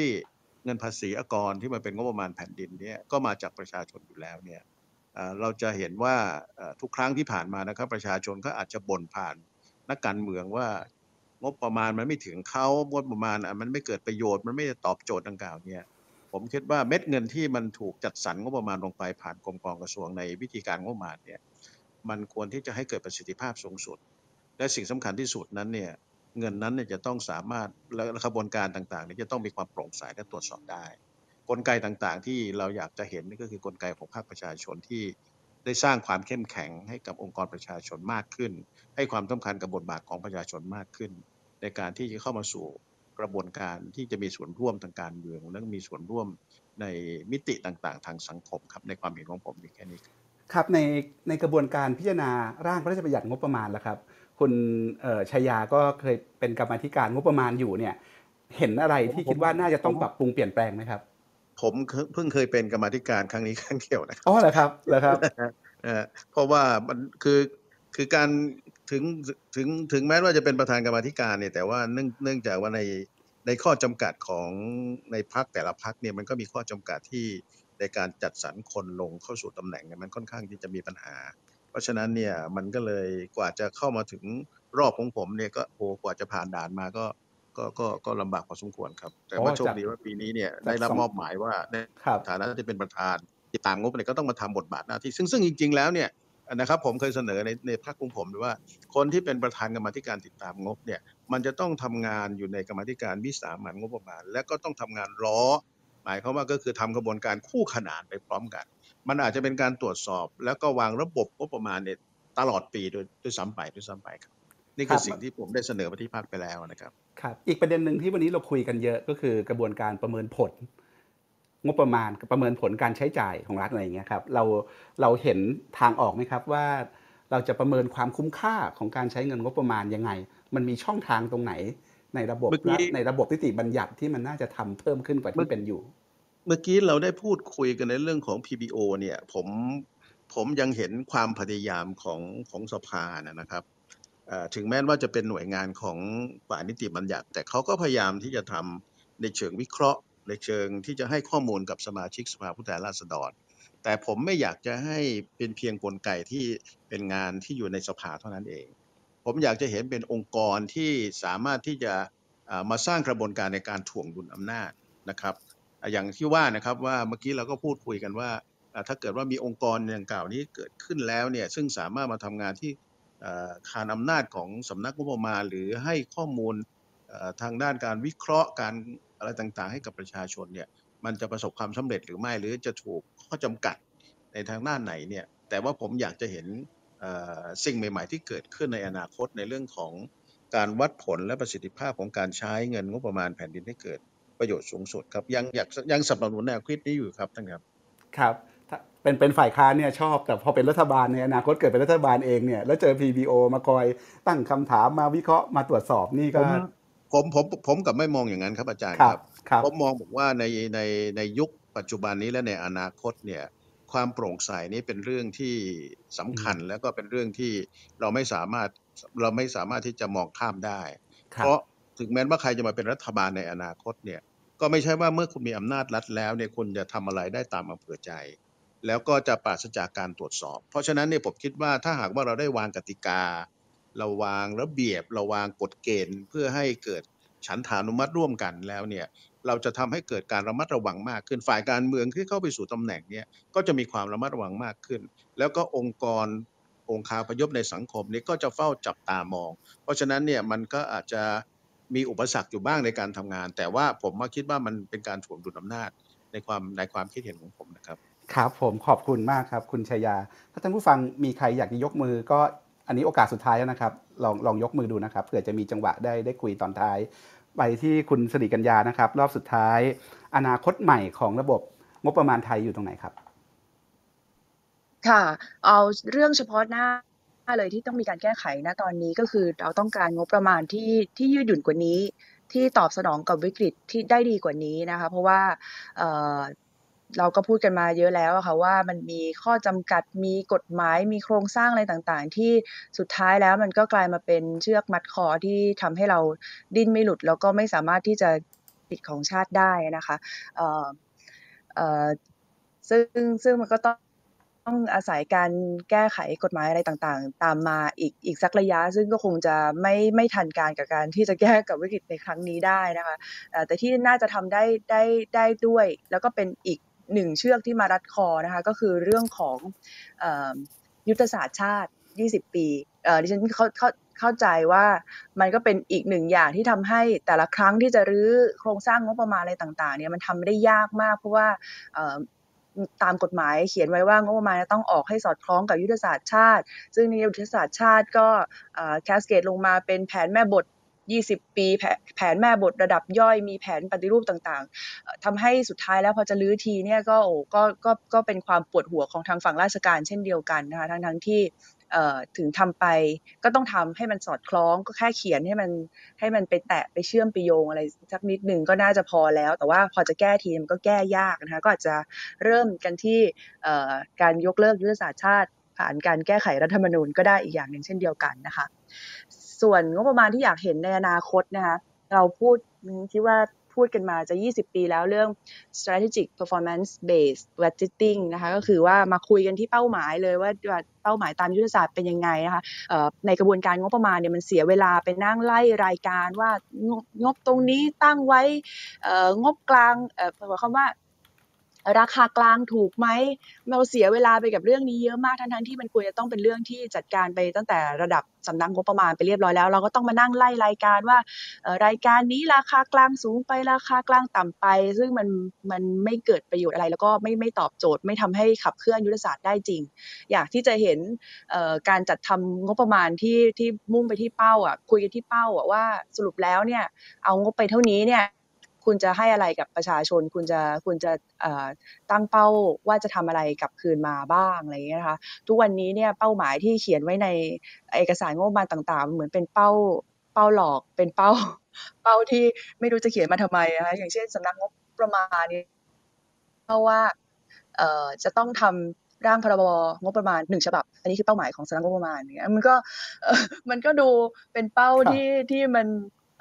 ทำยังไงก็ได้แต่ว่าทำให้ออกมาหนึ่งฉบับอะไรอย่างเงี้ยค่ะ มันก็มันก็เป็นความล้มเหลว แล้วก็ทำให้เราต้องเสียทรัพยากรมานั่งทำงานที่เราไม่ควรจะต้องทำนะคะแล้วก็ไม่ได้คุยกันที่เป้าหมายเชิงยุทธศาสตร์จริงๆ ว่าเราต้องการที่จะขับเคลื่อนประเทศไปไหน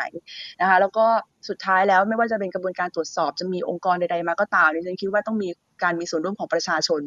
ที่ที่จะต้องมาเป็นพลังหลักนะคะเอกสารงบประมาณตอนนี้เนี่ยโหประชาชนเนี่ย อ่านแล้วก็เปิดแล้วก็คงต้องต้องต้องวางทิ้งในอีกไม่กี่ทีต่อมา เพราะว่ามันก็ยากที่จะเข้าใจเหลือเกิน แต่ว่าดิฉันก็เห็นความพยายามของของของประชาชนที่ก็ตอนนี้เริ่มเปิดเอกสารงบประมาณกันพึบพับพึบพับนะคะโพสต์กันตามทั้ง Facebook ทั้ง Twitter กันกันกันเก่งมากนะคะแล้วก็รับรองว่า 72เอ่อ72 กรรมธิการก็มีตายอยู่แค่ประมาณ 144 คู่เนี่ยไม่มีทางที่จะ หาได้เก่งคุยได้เก่ง แล้วก็ตรวจสอบได้ได้เก่งเท่ากับประชาชนทั้งประเทศถ้ามาร่วมมือกันอย่างเงี้ยถ้าจะทำให้มันเข้าถึงง่ายเนี่ยฉันอยากให้ยกตัวอย่างของเอกสารงบประมาณของประเทศสิงคโปร์ก็คือไม่ต้องมานั่งคุยกันแล้วว่ากระทรวงไหนได้เงินเท่าไหร่ แต่ว่าก็บอกมาเลยว่าเป้าหมายคืออะไรบ้าง จะเยียวยาประชาชนกี่ครัวเรือน จะจ่ายเงินให้ SME เท่านี้บาทกี่ SME กี่ราย จะมีการลด tax มีการพูดถึงการเอ่อเพิ่ม tax เพิ่ม tax เอ่อที่เป็นภาษีการค้าของของสิงคโปร์ด้วยอยู่ในอยู่ในเอกสารงบประมาณแล้วก็ลองเข้าค่ะมันมันมันง่ายต่อการเข้าถึงมาก แล้วก็ดิสคัสกันได้บนฐานของเป้าหมายเชิงยุทธศาสตร์จริงๆนะคะอยากเห็นเอกสารงบประมาณหน้าตาเป็นแบบนั้นสำหรับประชาชนนะคะสำหรับสำหรับสภาหรือว่าสำหรับกรรมธิการยังอยากได้เอกสารที่ละเอียดลึกลงไปแล้วก็ขออะไรก็ขอข้อมูลอะไรต้องได้เหมือนเดิมค่ะ ครับ ครับ ขอบคุณครับ ไปปิดท้ายที่อาจารย์อธิพัฒน์นะครับ เชิญครับครับสั้นๆนะครับจะได้มีเวลาให้ให้ต้นสนแล้วก็แขกที่เหลือนะครับ ก็คือสรุปนะครับ ผมคิดว่าในบริบทปัจจุบันนะครับ เพดานนี้60%เนี่ยมันแทบไม่มีความหมายแล้วนะครับ ถึงเวลาที่เราต้องช่วยกันคิดใหม่เรื่องของวินัยทางการคลังเครื่องชี้วัดต่างๆนะครับ step away จากการใช้ allocation base กรอบที่เรามีในปัจจุบันนะครับสิ่งที่เราต้องทำเป็นอันดับแรกคือปิดจุดอ่อนของเรานะครับ เรื่องของอความคุ้มค่าของการใช้จ่ายครับครับอาจารย์มีประสบการณ์เห็นการทำงานในคอนเกรสที่อเมริกามาเรื่องงบประมาณเนี่ยมันมีอะไรที่เรามาปรับใช้ได้ไหมครับ ในการปฏิรูปเชิงสถาบันที่ทำให้กระบวนการทำงบประมาณประเทศไทย มันดีกว่าที่เป็นอยู่ มันตอบโจทย์เชิงยุทธศาสตร์ ตอบโจทย์ผลลัพธ์ ตอบโจทย์ครับความคุ้มค่ามากกว่าที่มันเป็นอยู่ในปัจจุบัน แล้วมันเป็นราชการเอ่อน้อยลงเอ่อเรียนอย่างนี้ยนะครับว่าเอ่อถ้าถ้าเป็นที่ที่อเมริกานะครับ เวลาที่เอ่อนิติบัญญัติจะถ่วงดุลทางบริหารนะครับเอ่อเครื่องมือเนี่ยพร้อมมากๆนะครับ สมมุติว่าถ้าคุณเอ่อสิริกัญญาอยากที่จะวิเคราะห์เรื่องของบัตรสวัสดิการนะครับเอ่อคุณสวัสดิ์คุณสิริกัญญาก็บอก CBO มานะครับ CBO ก็เอ่อเอ่อ สมมติว่าเป็นผมนะครับ ผมก็จะมานั่งหาข้อมูลละแล้วก็โทรคุยกับสตาฟของคุณสิริกัญญานี่แหละว่าข้อมูลแบบไหนที่คุณต้องการ แล้วก็ออกเป็น report มานะครับ ซึ่ง report ตัวนี้ก็จะ publicly available นะครับแล้วก็ตอบคำถามที่คุณสิริกัญญามาในขณะเดียวกันเนี่ยมันเป็นการ inform public ด้วยนะครับ ว่าสิ่งที่ CBO มองเกี่ยวกับความคุ้มค่าของเซบัตสวัสดิการตัวนี้คืออะไรครับ ครับ ขอบคุณครับ มีดรสันติธารนะครับ สวัสดีครับ ดรต้นสนครับสวัสดีครับ สวัสดีครับ ครับ เชิญอภิปรายงบประมาณหน่อยครับโอ้โหขอบคุณมากครับ จริงๆ ผมผมทางผมค่อนข้างดึกมากแล้วครับ ผมขอพูดสั้นๆนิดเดียวครับแต่ว่าฟังเพลินครับ ก็คือผมคงไม่ได้พูดตัวงบประมาณโดยตรง แต่ว่าที่อยากจะอืมพูดอันหนึ่งผมว่าประเด็นที่เอ่ออาจารย์ดิพัฒน์พูดนะครับ เรื่องความคุ้มค่า ผมว่าอันนั้นสำคัญมากๆเลยนะครับ แล้วผมอยากจะชวนคิดเอ่อความหมายของคำนี้ต่อไปอีกนิดนึงคือผมมีความรู้สึกว่าเอิ่ม คิดว่าความคุ้มค่าเนี่ยมันเราจะพูดถึงมันเดียวจะพูดถึงโปรเจกต์แต่ละอันใช่ไหมฮะว่ามันคุ้มค่าหรือเปล่าแต่ผมว่าโจทย์ที่มันใหญ่กว่านั้นเนี่ยมันคือโจทย์ของการสร้าง growth และการเจริญเติบโตทางเศรษฐกิจระยะยาวของเรานะครับเพราะว่าสุดท้ายแล้วเนี่ยคือโจทย์ไอ้เอ่อโครงการแต่ละอันมันคุ้มค่าเนี่ยมันก็เป็นสิ่งที่ดีนะครับ แต่ว่าสุดท้ายแล้วมันมาต่อเนื่องกันแล้วเนี่ยมันควรจะสร้างไอ้โอกาสในการเจริญเติบโตระยะยาวได้ นะครับอันนี้มันไม่ใช่แค่มันเป็นโจทย์ที่เกี่ยวข้องอย่างมาก แล้วบางทีคนไม่ค่อยพูดถึงมากนักนะครับในเรื่องของเรื่องการคลังหรือเรื่องความสามารถในการที่จะว่าว่าความยั่งยืนในเรื่องการหนี้สาธารณสาธารณะต่างๆ เพราะว่าต้องไม่ลืมครับว่าไอ้หนี้สาธารณะเนี่ยที่เราพูดกันว่า debt GDP debt GDP ทั้งหลายเนี่ยสุดท้าย debt มันคือด้านบนใช่ไหมฮะด้านล่างมันคือ GDP จริง ๆ แล้วเนี่ยถ้าไปดูประสบการณ์ประเทศส่วนใหญ่ที่ก็ตามเนี่ยที่ลดหนี้ได้สำเร็จมากๆเนี่ยส่วนใหญ่มันมาจากการที่ GDP มันโต นะครับแล้วแล้วประเทศที่เพิ่มรายได้ของรัฐได้มากประสบความสำเร็จมากๆเนี่ยก็มาจากการที่ว่าเศรษฐกิจมันโตดี มันไม่ใช่มาจากการที่ว่าไปเพิ่มอัตราภาษีนะครับเอ่อเท่าไหร่นักนะครับ ส่วนใหญ่แล้วเนี่ยประสบความสำเร็จมากกว่าไม่มันกลับมาเรื่อง growth จริง ๆ ทีนี้เรากำลังอยู่ในจุดสำคัญมากๆ ที่การลงทุนเนี่ยมันจะต้องการใช้งบประมาณต่างๆ ที่มีจำกัดเนี่ยมันจะต้องสร้างไอ้ตัวตัวความคุ้มค่ากลับมาให้ได้มาก แต่ว่ามันมีอีกอันหนึ่งที่ยากขึ้นไปอีกขั้นหนึ่งเพราะว่าโลกในหลังโควิดเนี่ยมันจะแตกต่างจากโลกสมัยก่อนมากพอสมควรนะครับ เพราะฉะนั้นไอ้การลงทุนต่างๆ ที่ที่เราอาจจะบอกว่าเออถนนแบบนี้มันคุ้มไม่คุ้มเนี่ยมันอาจจะไม่พอเพียงแล้ว เพราะว่าสิ่งที่เราใช้มาตลอดมันเนี่ยมันอาจจะใช้ไม่ได้ต่อไป เราต้องมานั่งคิดว่าโลกอนาคตมันจะเป็นยังไง ถ้าเราไปอยู่ต่างประเทศนะครับ จะเห็นว่าหลายอันเขาตีโจทย์อันนี้ชัดเจนมากนะครับ ยกตัวอย่างให้ฟังคร่าวๆ อย่างในในยุโรปนะครับก็จะให้เน้นเรื่อง green investment ค่อนข้างชัดเจนมาก อย่างในจีน ในเกาหลีใต้ก็จะมีพวก Digital New Deal ที่มันเน้นด้าน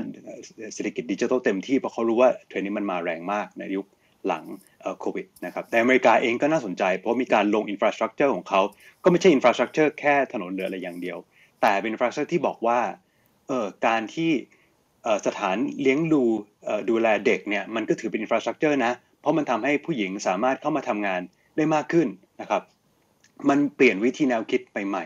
มากมายที่คิดว่าโลกหลังโควิดเป็นยังไง และตีย้อนกลับมาว่าโครงการแบบไหน โครงสร้างพื้นฐานแบบไหนที่จำเป็นกับโรธในอนาคต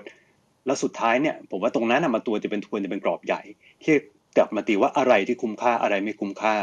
แล้วก็กลับมาที่โจทย์เรื่องการประเมิน เพราะประเมินเนี่ยสำคัญอยู่แล้วทุกยุค แต่ว่าผมว่ายุคต่อไปจะสำคัญยิ่งกว่าเดิม เพราะว่าไอ้ของที่มันอยู่ในเท็กซ์บุ๊กเดิมที่เรารู้มาว่าเอออย่างนี้เรียกว่าคุ้มเนี่ยต่อไปมันอาจจะไม่รู้ละว่ามันคุ้มหรือเปล่า เพราะว่าโลกมันเปลี่ยนไปมากขึ้น มันต้องอาจาวขึ้น ถ้าผิดมันต้องรีบเลี้ยวให้ทันครับก็อยากจะฝากแค่ตรงนี้ครับ มันมีโจทย์ใหม่ๆไหมครับ มันมีคำตอบใหม่ๆไหมครับ เรื่องการประเมินที่เมื่อกี้เราบอกว่าอาจจะต้องเปลี่ยนวิธี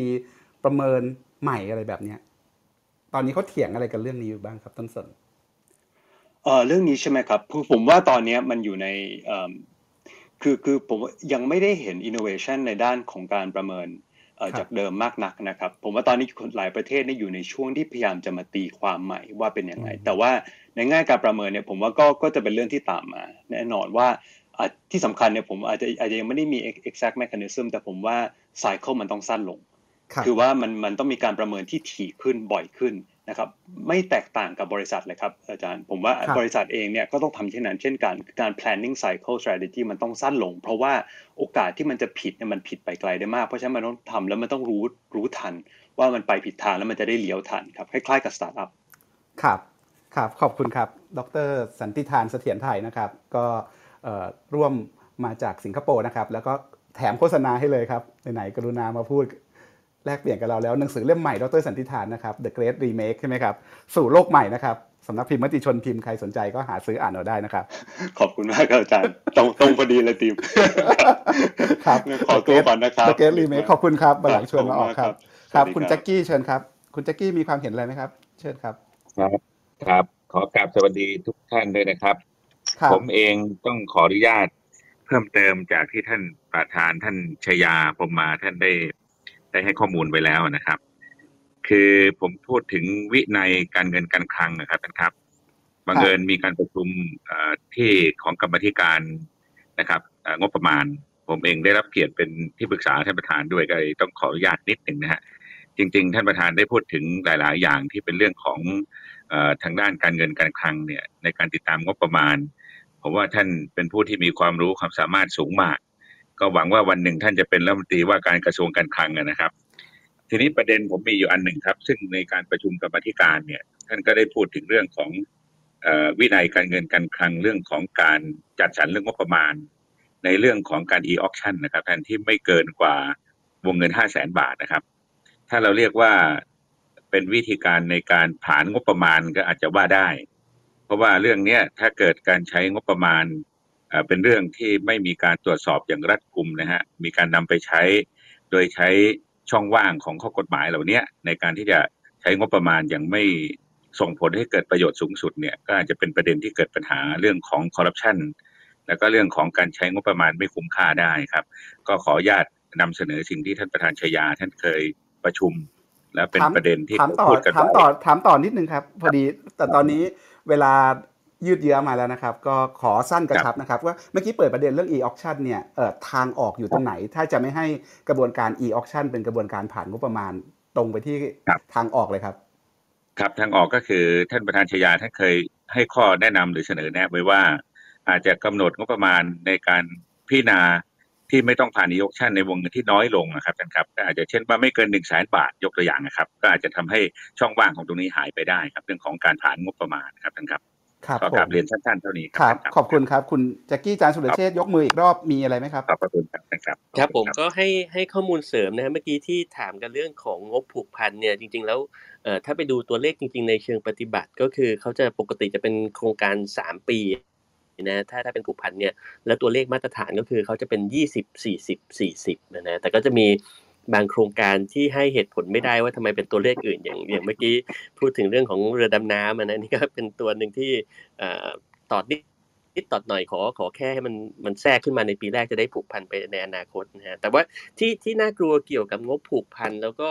ยังไม่มีใครพูดถึงเนี่ยมันจะมีโครงการอีกประเภทหนึ่งนะฮะที่สภาไม่ได้พิจารณาด้วยซ้ำนะฮะก็คืออนุมัติโดยคอรมอ แล้วก็ผูกพันไปในอนาคต อันนี้น่ากลัวมาก ยกตัวอย่างเช่นที่ทำ PPP โครงการสามสนามบินนะฮะมันมีส่วนที่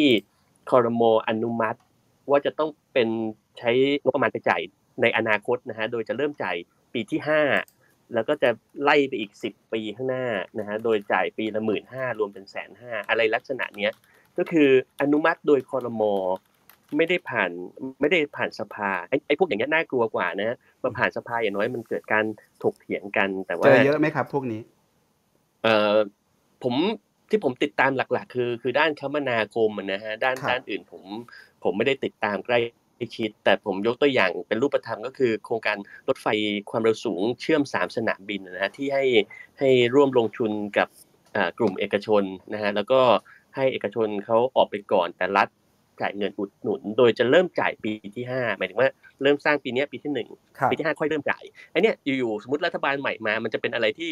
อยู่ๆกระโดดเข้ามาปีละหมื่นห้าพันล้านบาทไปสิบปีข้างหน้า อย่างอย่างเงี้ยฮะน่ากลัวนะฮะต้องต้องครับคอยติดตามเอ่อประเด็นครับที่สองที่อยากฝากไว้เอ่อมันมันมีคีย์เวิร์ดสองคำอะนะที่อยากให้ให้ช่วยกันคิดก็คือคำว่าคุ้มค่ากับโปร่งใส คุ้มค่าก็เมื่อกี้หลาย ๆ คนพูดถึงไปแล้ว แล้วก็เอ่อ ในส่วนตัวผมเท่าที่ดูงบลงทุนทั้งหมดของประเทศไทยเนี่ยสิ่งที่น่ากลัวที่สุดก็คือแผนแม่บทด้านคมนาคมที่จะลงทุนเขาใช้คำว่า MR map นะฮะหลายล้านล้านบาท แล้วก็มันเป็นการลงทุนที่ผมว่ามันไม่ฉลาดเท่าไหร่นะฮะแล้วก็อันที่สองก็คือคำว่าโปร่งใส อันเนี้ยจริงๆ ง่าย ๆเลยนะ ถ้ารัฐบาลจริงใจเนี่ยก็คือแค่เปิด เปิดข้อมูล คือตอนนี้เขาให้เป็น PDF ไฟล์อยู่แล้ว เพียงแต่ว่าให้ให้เป็นข้อมูลที่เป็น machine readable ฮะจะเป็น Excel เป็น .txt เป็น JSON ไฟล์หรืออะไรต่างๆเนี่ยถ้าถ้ายอมยอมเปิดนั้นซึ่งเป็นข้อมูลเดียวกันนะ แต่เป็น format ที่ machine readable เนี่ยมันจะเกิดการที่ประชาชนเนี่ยเข้ามาเข้ามาตรวจสอบ เข้ามาวิเคราะห์ทำ data analysis ทำ data visualization อะไรต่างๆ ได้อีกมากมายเลยฮะตรงตรงนี้อยากให้ครับอยากให้ทุกคนช่วยกันเรียกร้องว่ามันเป็นเงินภาษีของเราอย่างน้อยต้องโปร่งใสครับครับครับก็ขอฝากบคุณเรื่คอรับงนี้ครับ ขอบคุณครับ มีคนยกมืออีก 3 ท่านขอเป็น 3 ท่านสุดท้ายนะครับ เพราะเราก็ล่วงเวลามาพอสมควร ขอสั้นกระชับชัดตรงประเด็นเลยครับ คุณอดิศักดิ์เชิญครับ ครับ สวัสดีครับ คือสวัสดีครับอะประเด็นที่คุณชัยยาพูดว่าเอ่อการจะสร้างความการมีส่วนร่วมได้เนาะก็ต้องพึ่งอ่า ภาคประชาชนทีนี้ในต่างประเทศก็จะเราก็จะอ่าอย่างเช่น ในอินโดนีเซียหรือว่าในฟิลิปปินส์ก็จะเห็นว่าเออมันก็จะมีองค์กรภาคประชาชนมี CSO เนาะที่ทำงานทางด้านการคลังหรือว่าภาษีหรือว่าทางด้านงบงบประมาณพอสมควรเหมือนกัน ซึ่งอองค์กรภาคประชาชนที่ดูแลด้านนี้โดยเฉพาะเนี่ยในไทยผมก็คิดว่ายังก็ยังไม่ค่อยเห็นว่ามีองค์กรไหนเท่าไหร่เนาะทีนี้ผมก็มีคำอถามว่า คุณอดิศักดิ์ดูเคสอย่างมาเลอย่างอินโดแล้วเนี่ยพบอะไรที่น่าสนใจเกี่ยวกับองค์กรภาคประชาชนที่มาทำเรื่องงบประมาณ ที่ประเทศไทยเรียนรู้แล้วก็เผื่อใครสนใจจะไป set up มาลงมาลุยบ้างเนี่ยเขาเขามีโจทย์อะไรสนุกสนุกแล้วก็มีวิธีอ่าครับทำงานสนุกสนุกอะไรบ้างครับครับเขาจะย่อยข้อมูลงบประมาณเป็น citizen version ครับเป็น citizen budget version เนาะก็ทำเอกสารงบประมาณในเวอร์ชั่นที่ ประชาชนคนทั่วไปเข้าใจนะครับ ซึ่งตอนนี้สำนักงบก็ทำอยู่แล้ว แต่เพียงแต่ว่าอันนั้นเนี่ยจะเป็นส่วนที่องค์กรพรรคประชาชนทำทีนี้ประเด็นของผมก็คือว่าสภาเนี่ยจะผลักดันหรือว่าส่งเสริมสร้างความเข้มแข็งให้กับองค์กรพรรคประชาชนในเรื่องของงบประมาณหรือว่าการคลังหรือว่าภาษียังไงบ้างนะครับ อันนี้คือประเด็นที่หนึ่งประเด็นที่สองคือว่าในเรื่องประเด็นที่สองเป็นเรื่องของการมีส่วนร่วมนะครับ ซึ่งการมีส่วนร่วมของประชาชน ในขณะนี้เนี่ยตามกฎหมายก็คือว่า ประชาชนสามารถไปมีส่วนร่วมในการที่จะแสดงความคิดเห็นตัวร่างพระราชบัญญัติงบประมาณรายจ่ายในขั้นที่เป็นวาระสองแล้วเนาะทีนี้ก็คือว่ามันจะเป็นไปได้ไหมที่จะทำให้สภาเนี่ยจะผลักดันหรือว่าแก้ไขกฎหมาย ที่จะทำให้ประชาชนเนี่ยมีส่วนร่วมตั้งแต่ในระดับอินพุตเนาะก็คือตั้งแต่ที่จะตัวหน่วยงานรับงบประมาณต่างๆเนี่ย ต้องมาถามประชาชนว่าอยากได้อะไรบ้าง participatory budgeting เนี่ยจะเป็นหนึ่งในตัวเลือกในการที่จะผลักดันที่จะเลื่อนที่จะให้ประชาชนจากเดิมที่จะไปแสดงความเห็นในร่างกฎหมายเนี่ยมาใส่เป็นอินพุตเนี่ยครับสภาจะผลักดันตรงนี้ยังไงบ้างครับ ขอบคุณครับครับ ขอบคุณมากครับ คุณอดิศักดิ์คุณรัฐพลเชิญครับฮัลโหลครับสวัสดีครับพอดีได้ฟังเรื่องการมีส่วนร่วมของภาคประชาชน แล้วก็มีคนพูดถึงเรื่องสิงคโปร์ นะครับ แล้วก็บวกกับคุณอดิศักดิ์เมื่อกี้จริงๆอะที่สิงคโปร์เนี่ยเท่าที่ผมทราบเนี่ยเขาจะมี public consultation process นะ ก่อนที่รัฐบาลเนี่ย จะเสนองบเนี่ยฮะมาที่สภาเนี่ยเขาจะกำหนดก่อนเลยว่ารัฐบาลเนี่ยต้องไปขอความคิดเห็นจากสาธารณะก่อนนะฮะนะครับนอกจากนี้นะครับ ไม่ได้แค่จะไปขอเล่นๆหรือทำไม่จริงจังไม่ได้เพราะจะกำหนดเป็นระยะเวลาอีกมันต้องสองเดือนน่ะก่อนที่จะเสนอดีไซน์บัตเจ็ตเข้ามาที่สภาได้ ฉะนั้นผมเห็นว่าตรงนี้เป็นเป็นจุดที่ไทยไม่มี แล้วก็น่าจะเสริมของของไทยของไทยนี่สสได้เอกสารงบประมาณก็ก็ไม่ไม่น่าจะเท่าไหร่ก่อนที่จะเริ่มประชุมสภานะครับต้องในในทางปฏิบัติจริงต้องถามคุณชายากับคุณไหมว่าเป็นอย่างนั้นจริงไหมไม่จริงเราเราได้ล่วงหน้าไม่กี่วันเองครับ ก่อนก่อนพิจารณาวาระหนึ่งนี้ได้ก่อนหน้ากี่วันครับ คุณชายา เอ่อรู้สึกจะไม่ ไม่ไม่ถึงอาทิตย์ฮะ ไม่ถึงอาทิตย์ครับ เอกสารกี่หน้าครับ กี่หมื่นหน้าครับ โอ้โห เป็นลังฮะเป็นลังเป็นลังนะครับก็มีอะไรให้เราต้องทำอีกเยอะเลยนะครับ เรื่องข้อมูลเรื่องการเปิดเผยพวกนี้เมื่อเมื่อเมื่อสักครู่นี้เนี่ยนะครับประเด็นที่ผมที่ผมยกขึ้นมาเรื่องของการมีส่วนร่วมเนี่ย จริง ๆ แล้วเนี่ยในตัวในตัววิธีการงบประมาณเนี่ยนะครับ ก่อนที่หน่วยงานในระดับภูมิภาคเขาจะทำคำขอขึ้นมาเนี่ย มันก็มีกฎหมายแล้วว่ามีระเบียบในการที่จะขอความเห็น แล้วก็ทำเหมือนกับขอการมีส่วนร่วมภาคประชาชน แต่ว่ามันเป็นเรื่องของระบบราชการนะครับ มันไม่ได้เกิดมรรคผลนะฮะเรื่องนี้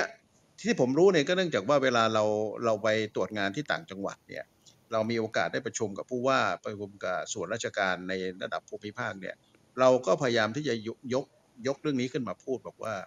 การบริหารงบประมาณเนี่ยนะครับมันควรที่จะทำให้เกิดการมีส่วนร่วม เพราะฉะนั้นหน่วยงานแต่ละหน่วยงานที่อยู่ตามภูมิภาคเนี่ยก่อนที่คุณจะทำคำขอเนี่ยในทางที่ดีที่สุดเนี่ยก็คือถือหัวใจสำคัญว่าประชาชนนี่ต้องเป็นศูนย์กลางของการพัฒนา เพราะฉะนั้นเนี่ยการฟังความคิดเห็นของประชาชนเป็นสิ่งที่มีความจำเป็นอย่างมาก แต่เนื่องจากว่าปฏิทินปีงบประมาณเนี่ยนะครับแล้วเราต้องยอมรับอย่างหนึ่งนะครับว่ากลไกของระบบราชการเนี่ยบางครั้งเองในการที่จะ การที่จะรับรู้ความต้องการของประชาชนเนี่ยบางครั้งมันก็มันก็ค่อนข้างจะน้อยนะครับ แล้วก็วิธีหนึ่งเนี่ยถ้าหากว่าผมจะยกเรื่องนี้ขึ้นมาในในช่วงสุดท้ายของของการพูดคุยเนี่ย มันอาจจะพูดถึงเรื่องว่าผมไม่ทุกผมผมผมไม่รู้ว่าเมื่อยกขึ้นมาแล้วเนี่ยจะถูกวิพากษ์วิจารณ์ขนาดไหน ผมไม่ได้ยกขึ้นมา เพราะว่าจะมองว่าต้องการอยากจะมีอำนาจของฝ่ายนิติบัญญัติเมื่อก่อนเนี่ยเราต้องการเราต้องการคานอำนาจกับระบบราชการ นะครับเมื่อก่อนเนี่ยฝ่ายนิติบัญญัติเนี่ยสามารถที่จะท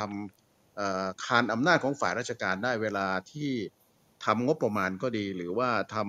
ำทำอะไรต่างๆ ที่อาจจะมีผลกระทบต่อประชาชนแล้วเนี่ยเราก็ถูกรัฐธรรมนูญปีปัจจุบันเนี่ยนะครับถูกริดรอนในเรื่องของอำนาจหน้าที่ของ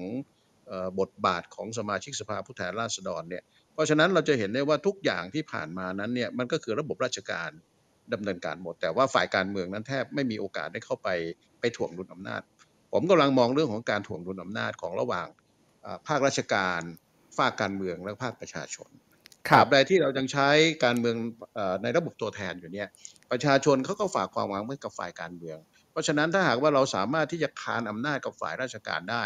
อ่าในขณะนี้ที่เห็นได้ชัดนี่ก็คือเรื่องของงบประมาณเนี่ยนะครับอ่า ถ้าพูดอย่างนี้แล้วเนี่ยก็บอกว่า อ๋อเดี๋ยวอยากจะมีอำนาจในการไปแทรกแซงเปลี่ยนแปลงงบประมาณใช่ไหมไม่ใช่ครับ ผมกำลังมองโครงสร้างใหญ่ว่า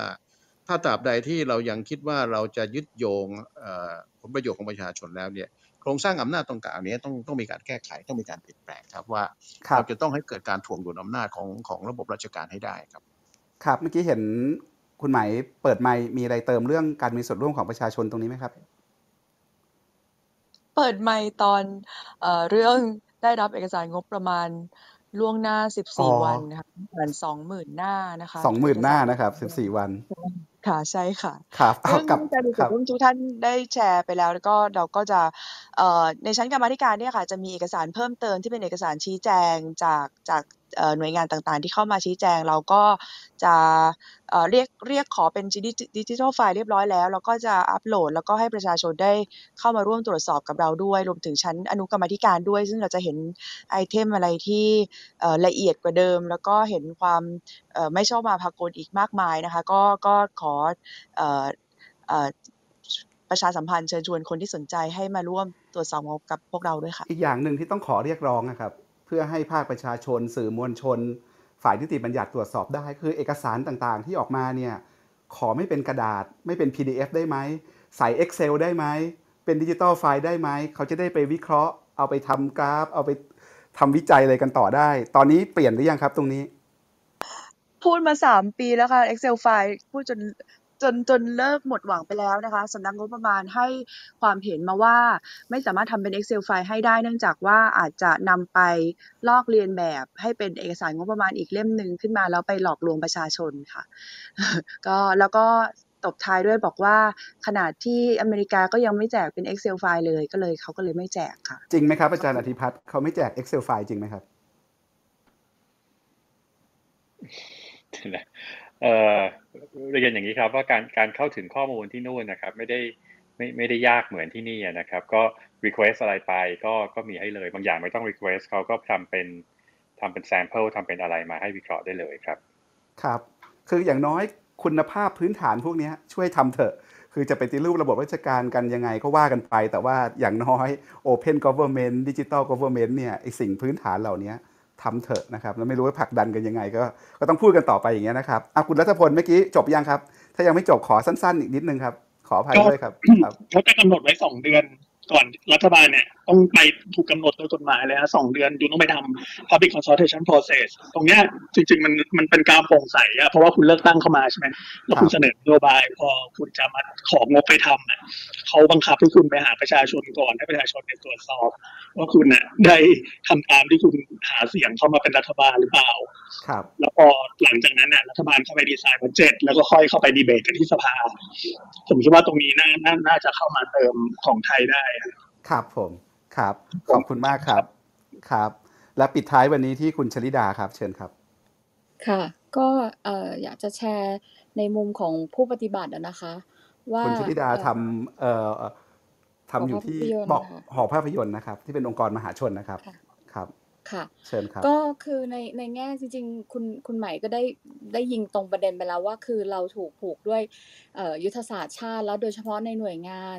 เอ่อที่ไม่ได้เป็นเอ่อ หน่วยงานที่อยู่ในยุทธศาสตร์ที่สำคัญนะคะ ก็มีปัญหาในเรื่องของตั้งแต่การเกาะเกี่ยวแล้วมันก็มีปัญหาเป็นเรื่องของเอ่อเรื่องของการจัดสรรงบประมาณ ในงานที่สำคัญหลาย ๆ อย่าง มันถูกตีว่ามันเป็นงานประจำเพราะฉะนั้นเนี่ยมันก็จะถูกตัดก่อนถ้าเกิดถ้าเกิดมันจะมีคือคือเพิ่งจะมามองอะค่ะ ว่าในบางหน่วยงานอะเออหน้าที่หลักของเขาอะก็คืองบลงทุน เพราะฉะนั้นหน่วยงานเหล่านั้นจะสามารถที่จะเสนองบลงทุนแบบเยอะๆใหญ่ ๆ หรืออะไรได้ แต่ในหน่วยงาน เอาง่ายๆ อย่างเช่นกระทรวงวัฒนธรรมลักษณะหลาย ๆ อย่างอะมันไม่ใช่เป็นเรื่องของงบลงทุนได้มากเท่าไหร่ไม่ใช่เรื่องสิ่งก่อสร้างอะไรมาก แต่มันพอมันไม่ใช่ปุ๊บเนี่ยมันก็จะถูกตัดไปเป็นเอ่องบประจำแล้วก็มันก็จะเป็นที่มาของปีนี้ที่แบบที่เดี๋ยวก็คงจะเห็นว่าทุกอย่างมันโดนตัดไปเยอะมาก จนแบบบางบางทีก็จะงงว่าแล้วจะทำงานกันยังไง แต่ว่าอีกอีกประเด็นหนึ่งค่ะ ที่เมื่อกี้มีท่านหนึ่งพูดเรื่อง e-bidding นะคะคือคือในมุมของผู้ปฏิบัติอะเออจะรู้สึกว่ากระบวนการจัดซื้อจัดจ้างเป็นอุปสรรคมากทำให้เราไม่มีอิสระในการที่จะมองในสิ่งที่คุ้มค่าและกระบวนการหลายอย่างทำให้มันเกิดความแบบแพงโดยไม่จำเป็นอะนะคะ แล้วก็คือคิดว่าถ้าเกิดมันมีความที่เราไว้วางใจกันคือตรวจสอบได้ง่าย ไม่ว่ามันจะอยู่ในแคปที่เท่าไหร่คือคุณสามารถที่จะตรวจสอบได้ว่าเงินที่ใช้ไปมันคุ้มค่าหรือไม่อะมันน่าจะทำให้การตัดสินใจของผู้บริหาร ในหน่วยงานต่างๆ แบบกล้าตัดสินใจมากขึ้นแล้วก็ เออมันก็จะมีประสิทธิภาพที่ดีกว่านี้ เพราะว่าหลาย ๆ อย่างเนี่ยที่มันทั้งแพงแล้วก็ช้า เพราะว่ากระบวนการมันแบบรัดไปหมดแล้วสุดท้ายทำแล้วมันก็ยิ่งดูแบบพิกลแล้วก็ดูแบบจะไม่โปร่งใสอะค่ะ อยากให้มันโปร่งใสแต่ก็ในขณะเดียวกันก็อยากได้ความยืดหยุ่นด้วยค่ะขอบคุณค่ะครับขอบคุณครับ เรื่องกระบวนการจัดซื้อจัดจ้างภาครัฐ โดยเฉพาะกฎหมายจัดซื้อจัดจ้างเนี่ยเปิดห้องชวนคนมาแชร์ประสบการณ์กัน ทั้งฝ่ายรัฐ แล้วก็ฝ่ายคนที่รับจ้างรัฐเนี่ย น่าจะได้ห้องขับเฮาส์สนุกๆ แล้วก็รวมหนังสือเป็นเล่มเล่าประสบการณ์ เหนือจริงได้เยอะเลยนะครับ ก็ขอบคุณคุณชลิดาเอื้อบำรุงจิตนะครับคุณชลิดาเป็นผู้อำนวยการหอภาพยนตร์นะครับองค์การมหาชน วันนี้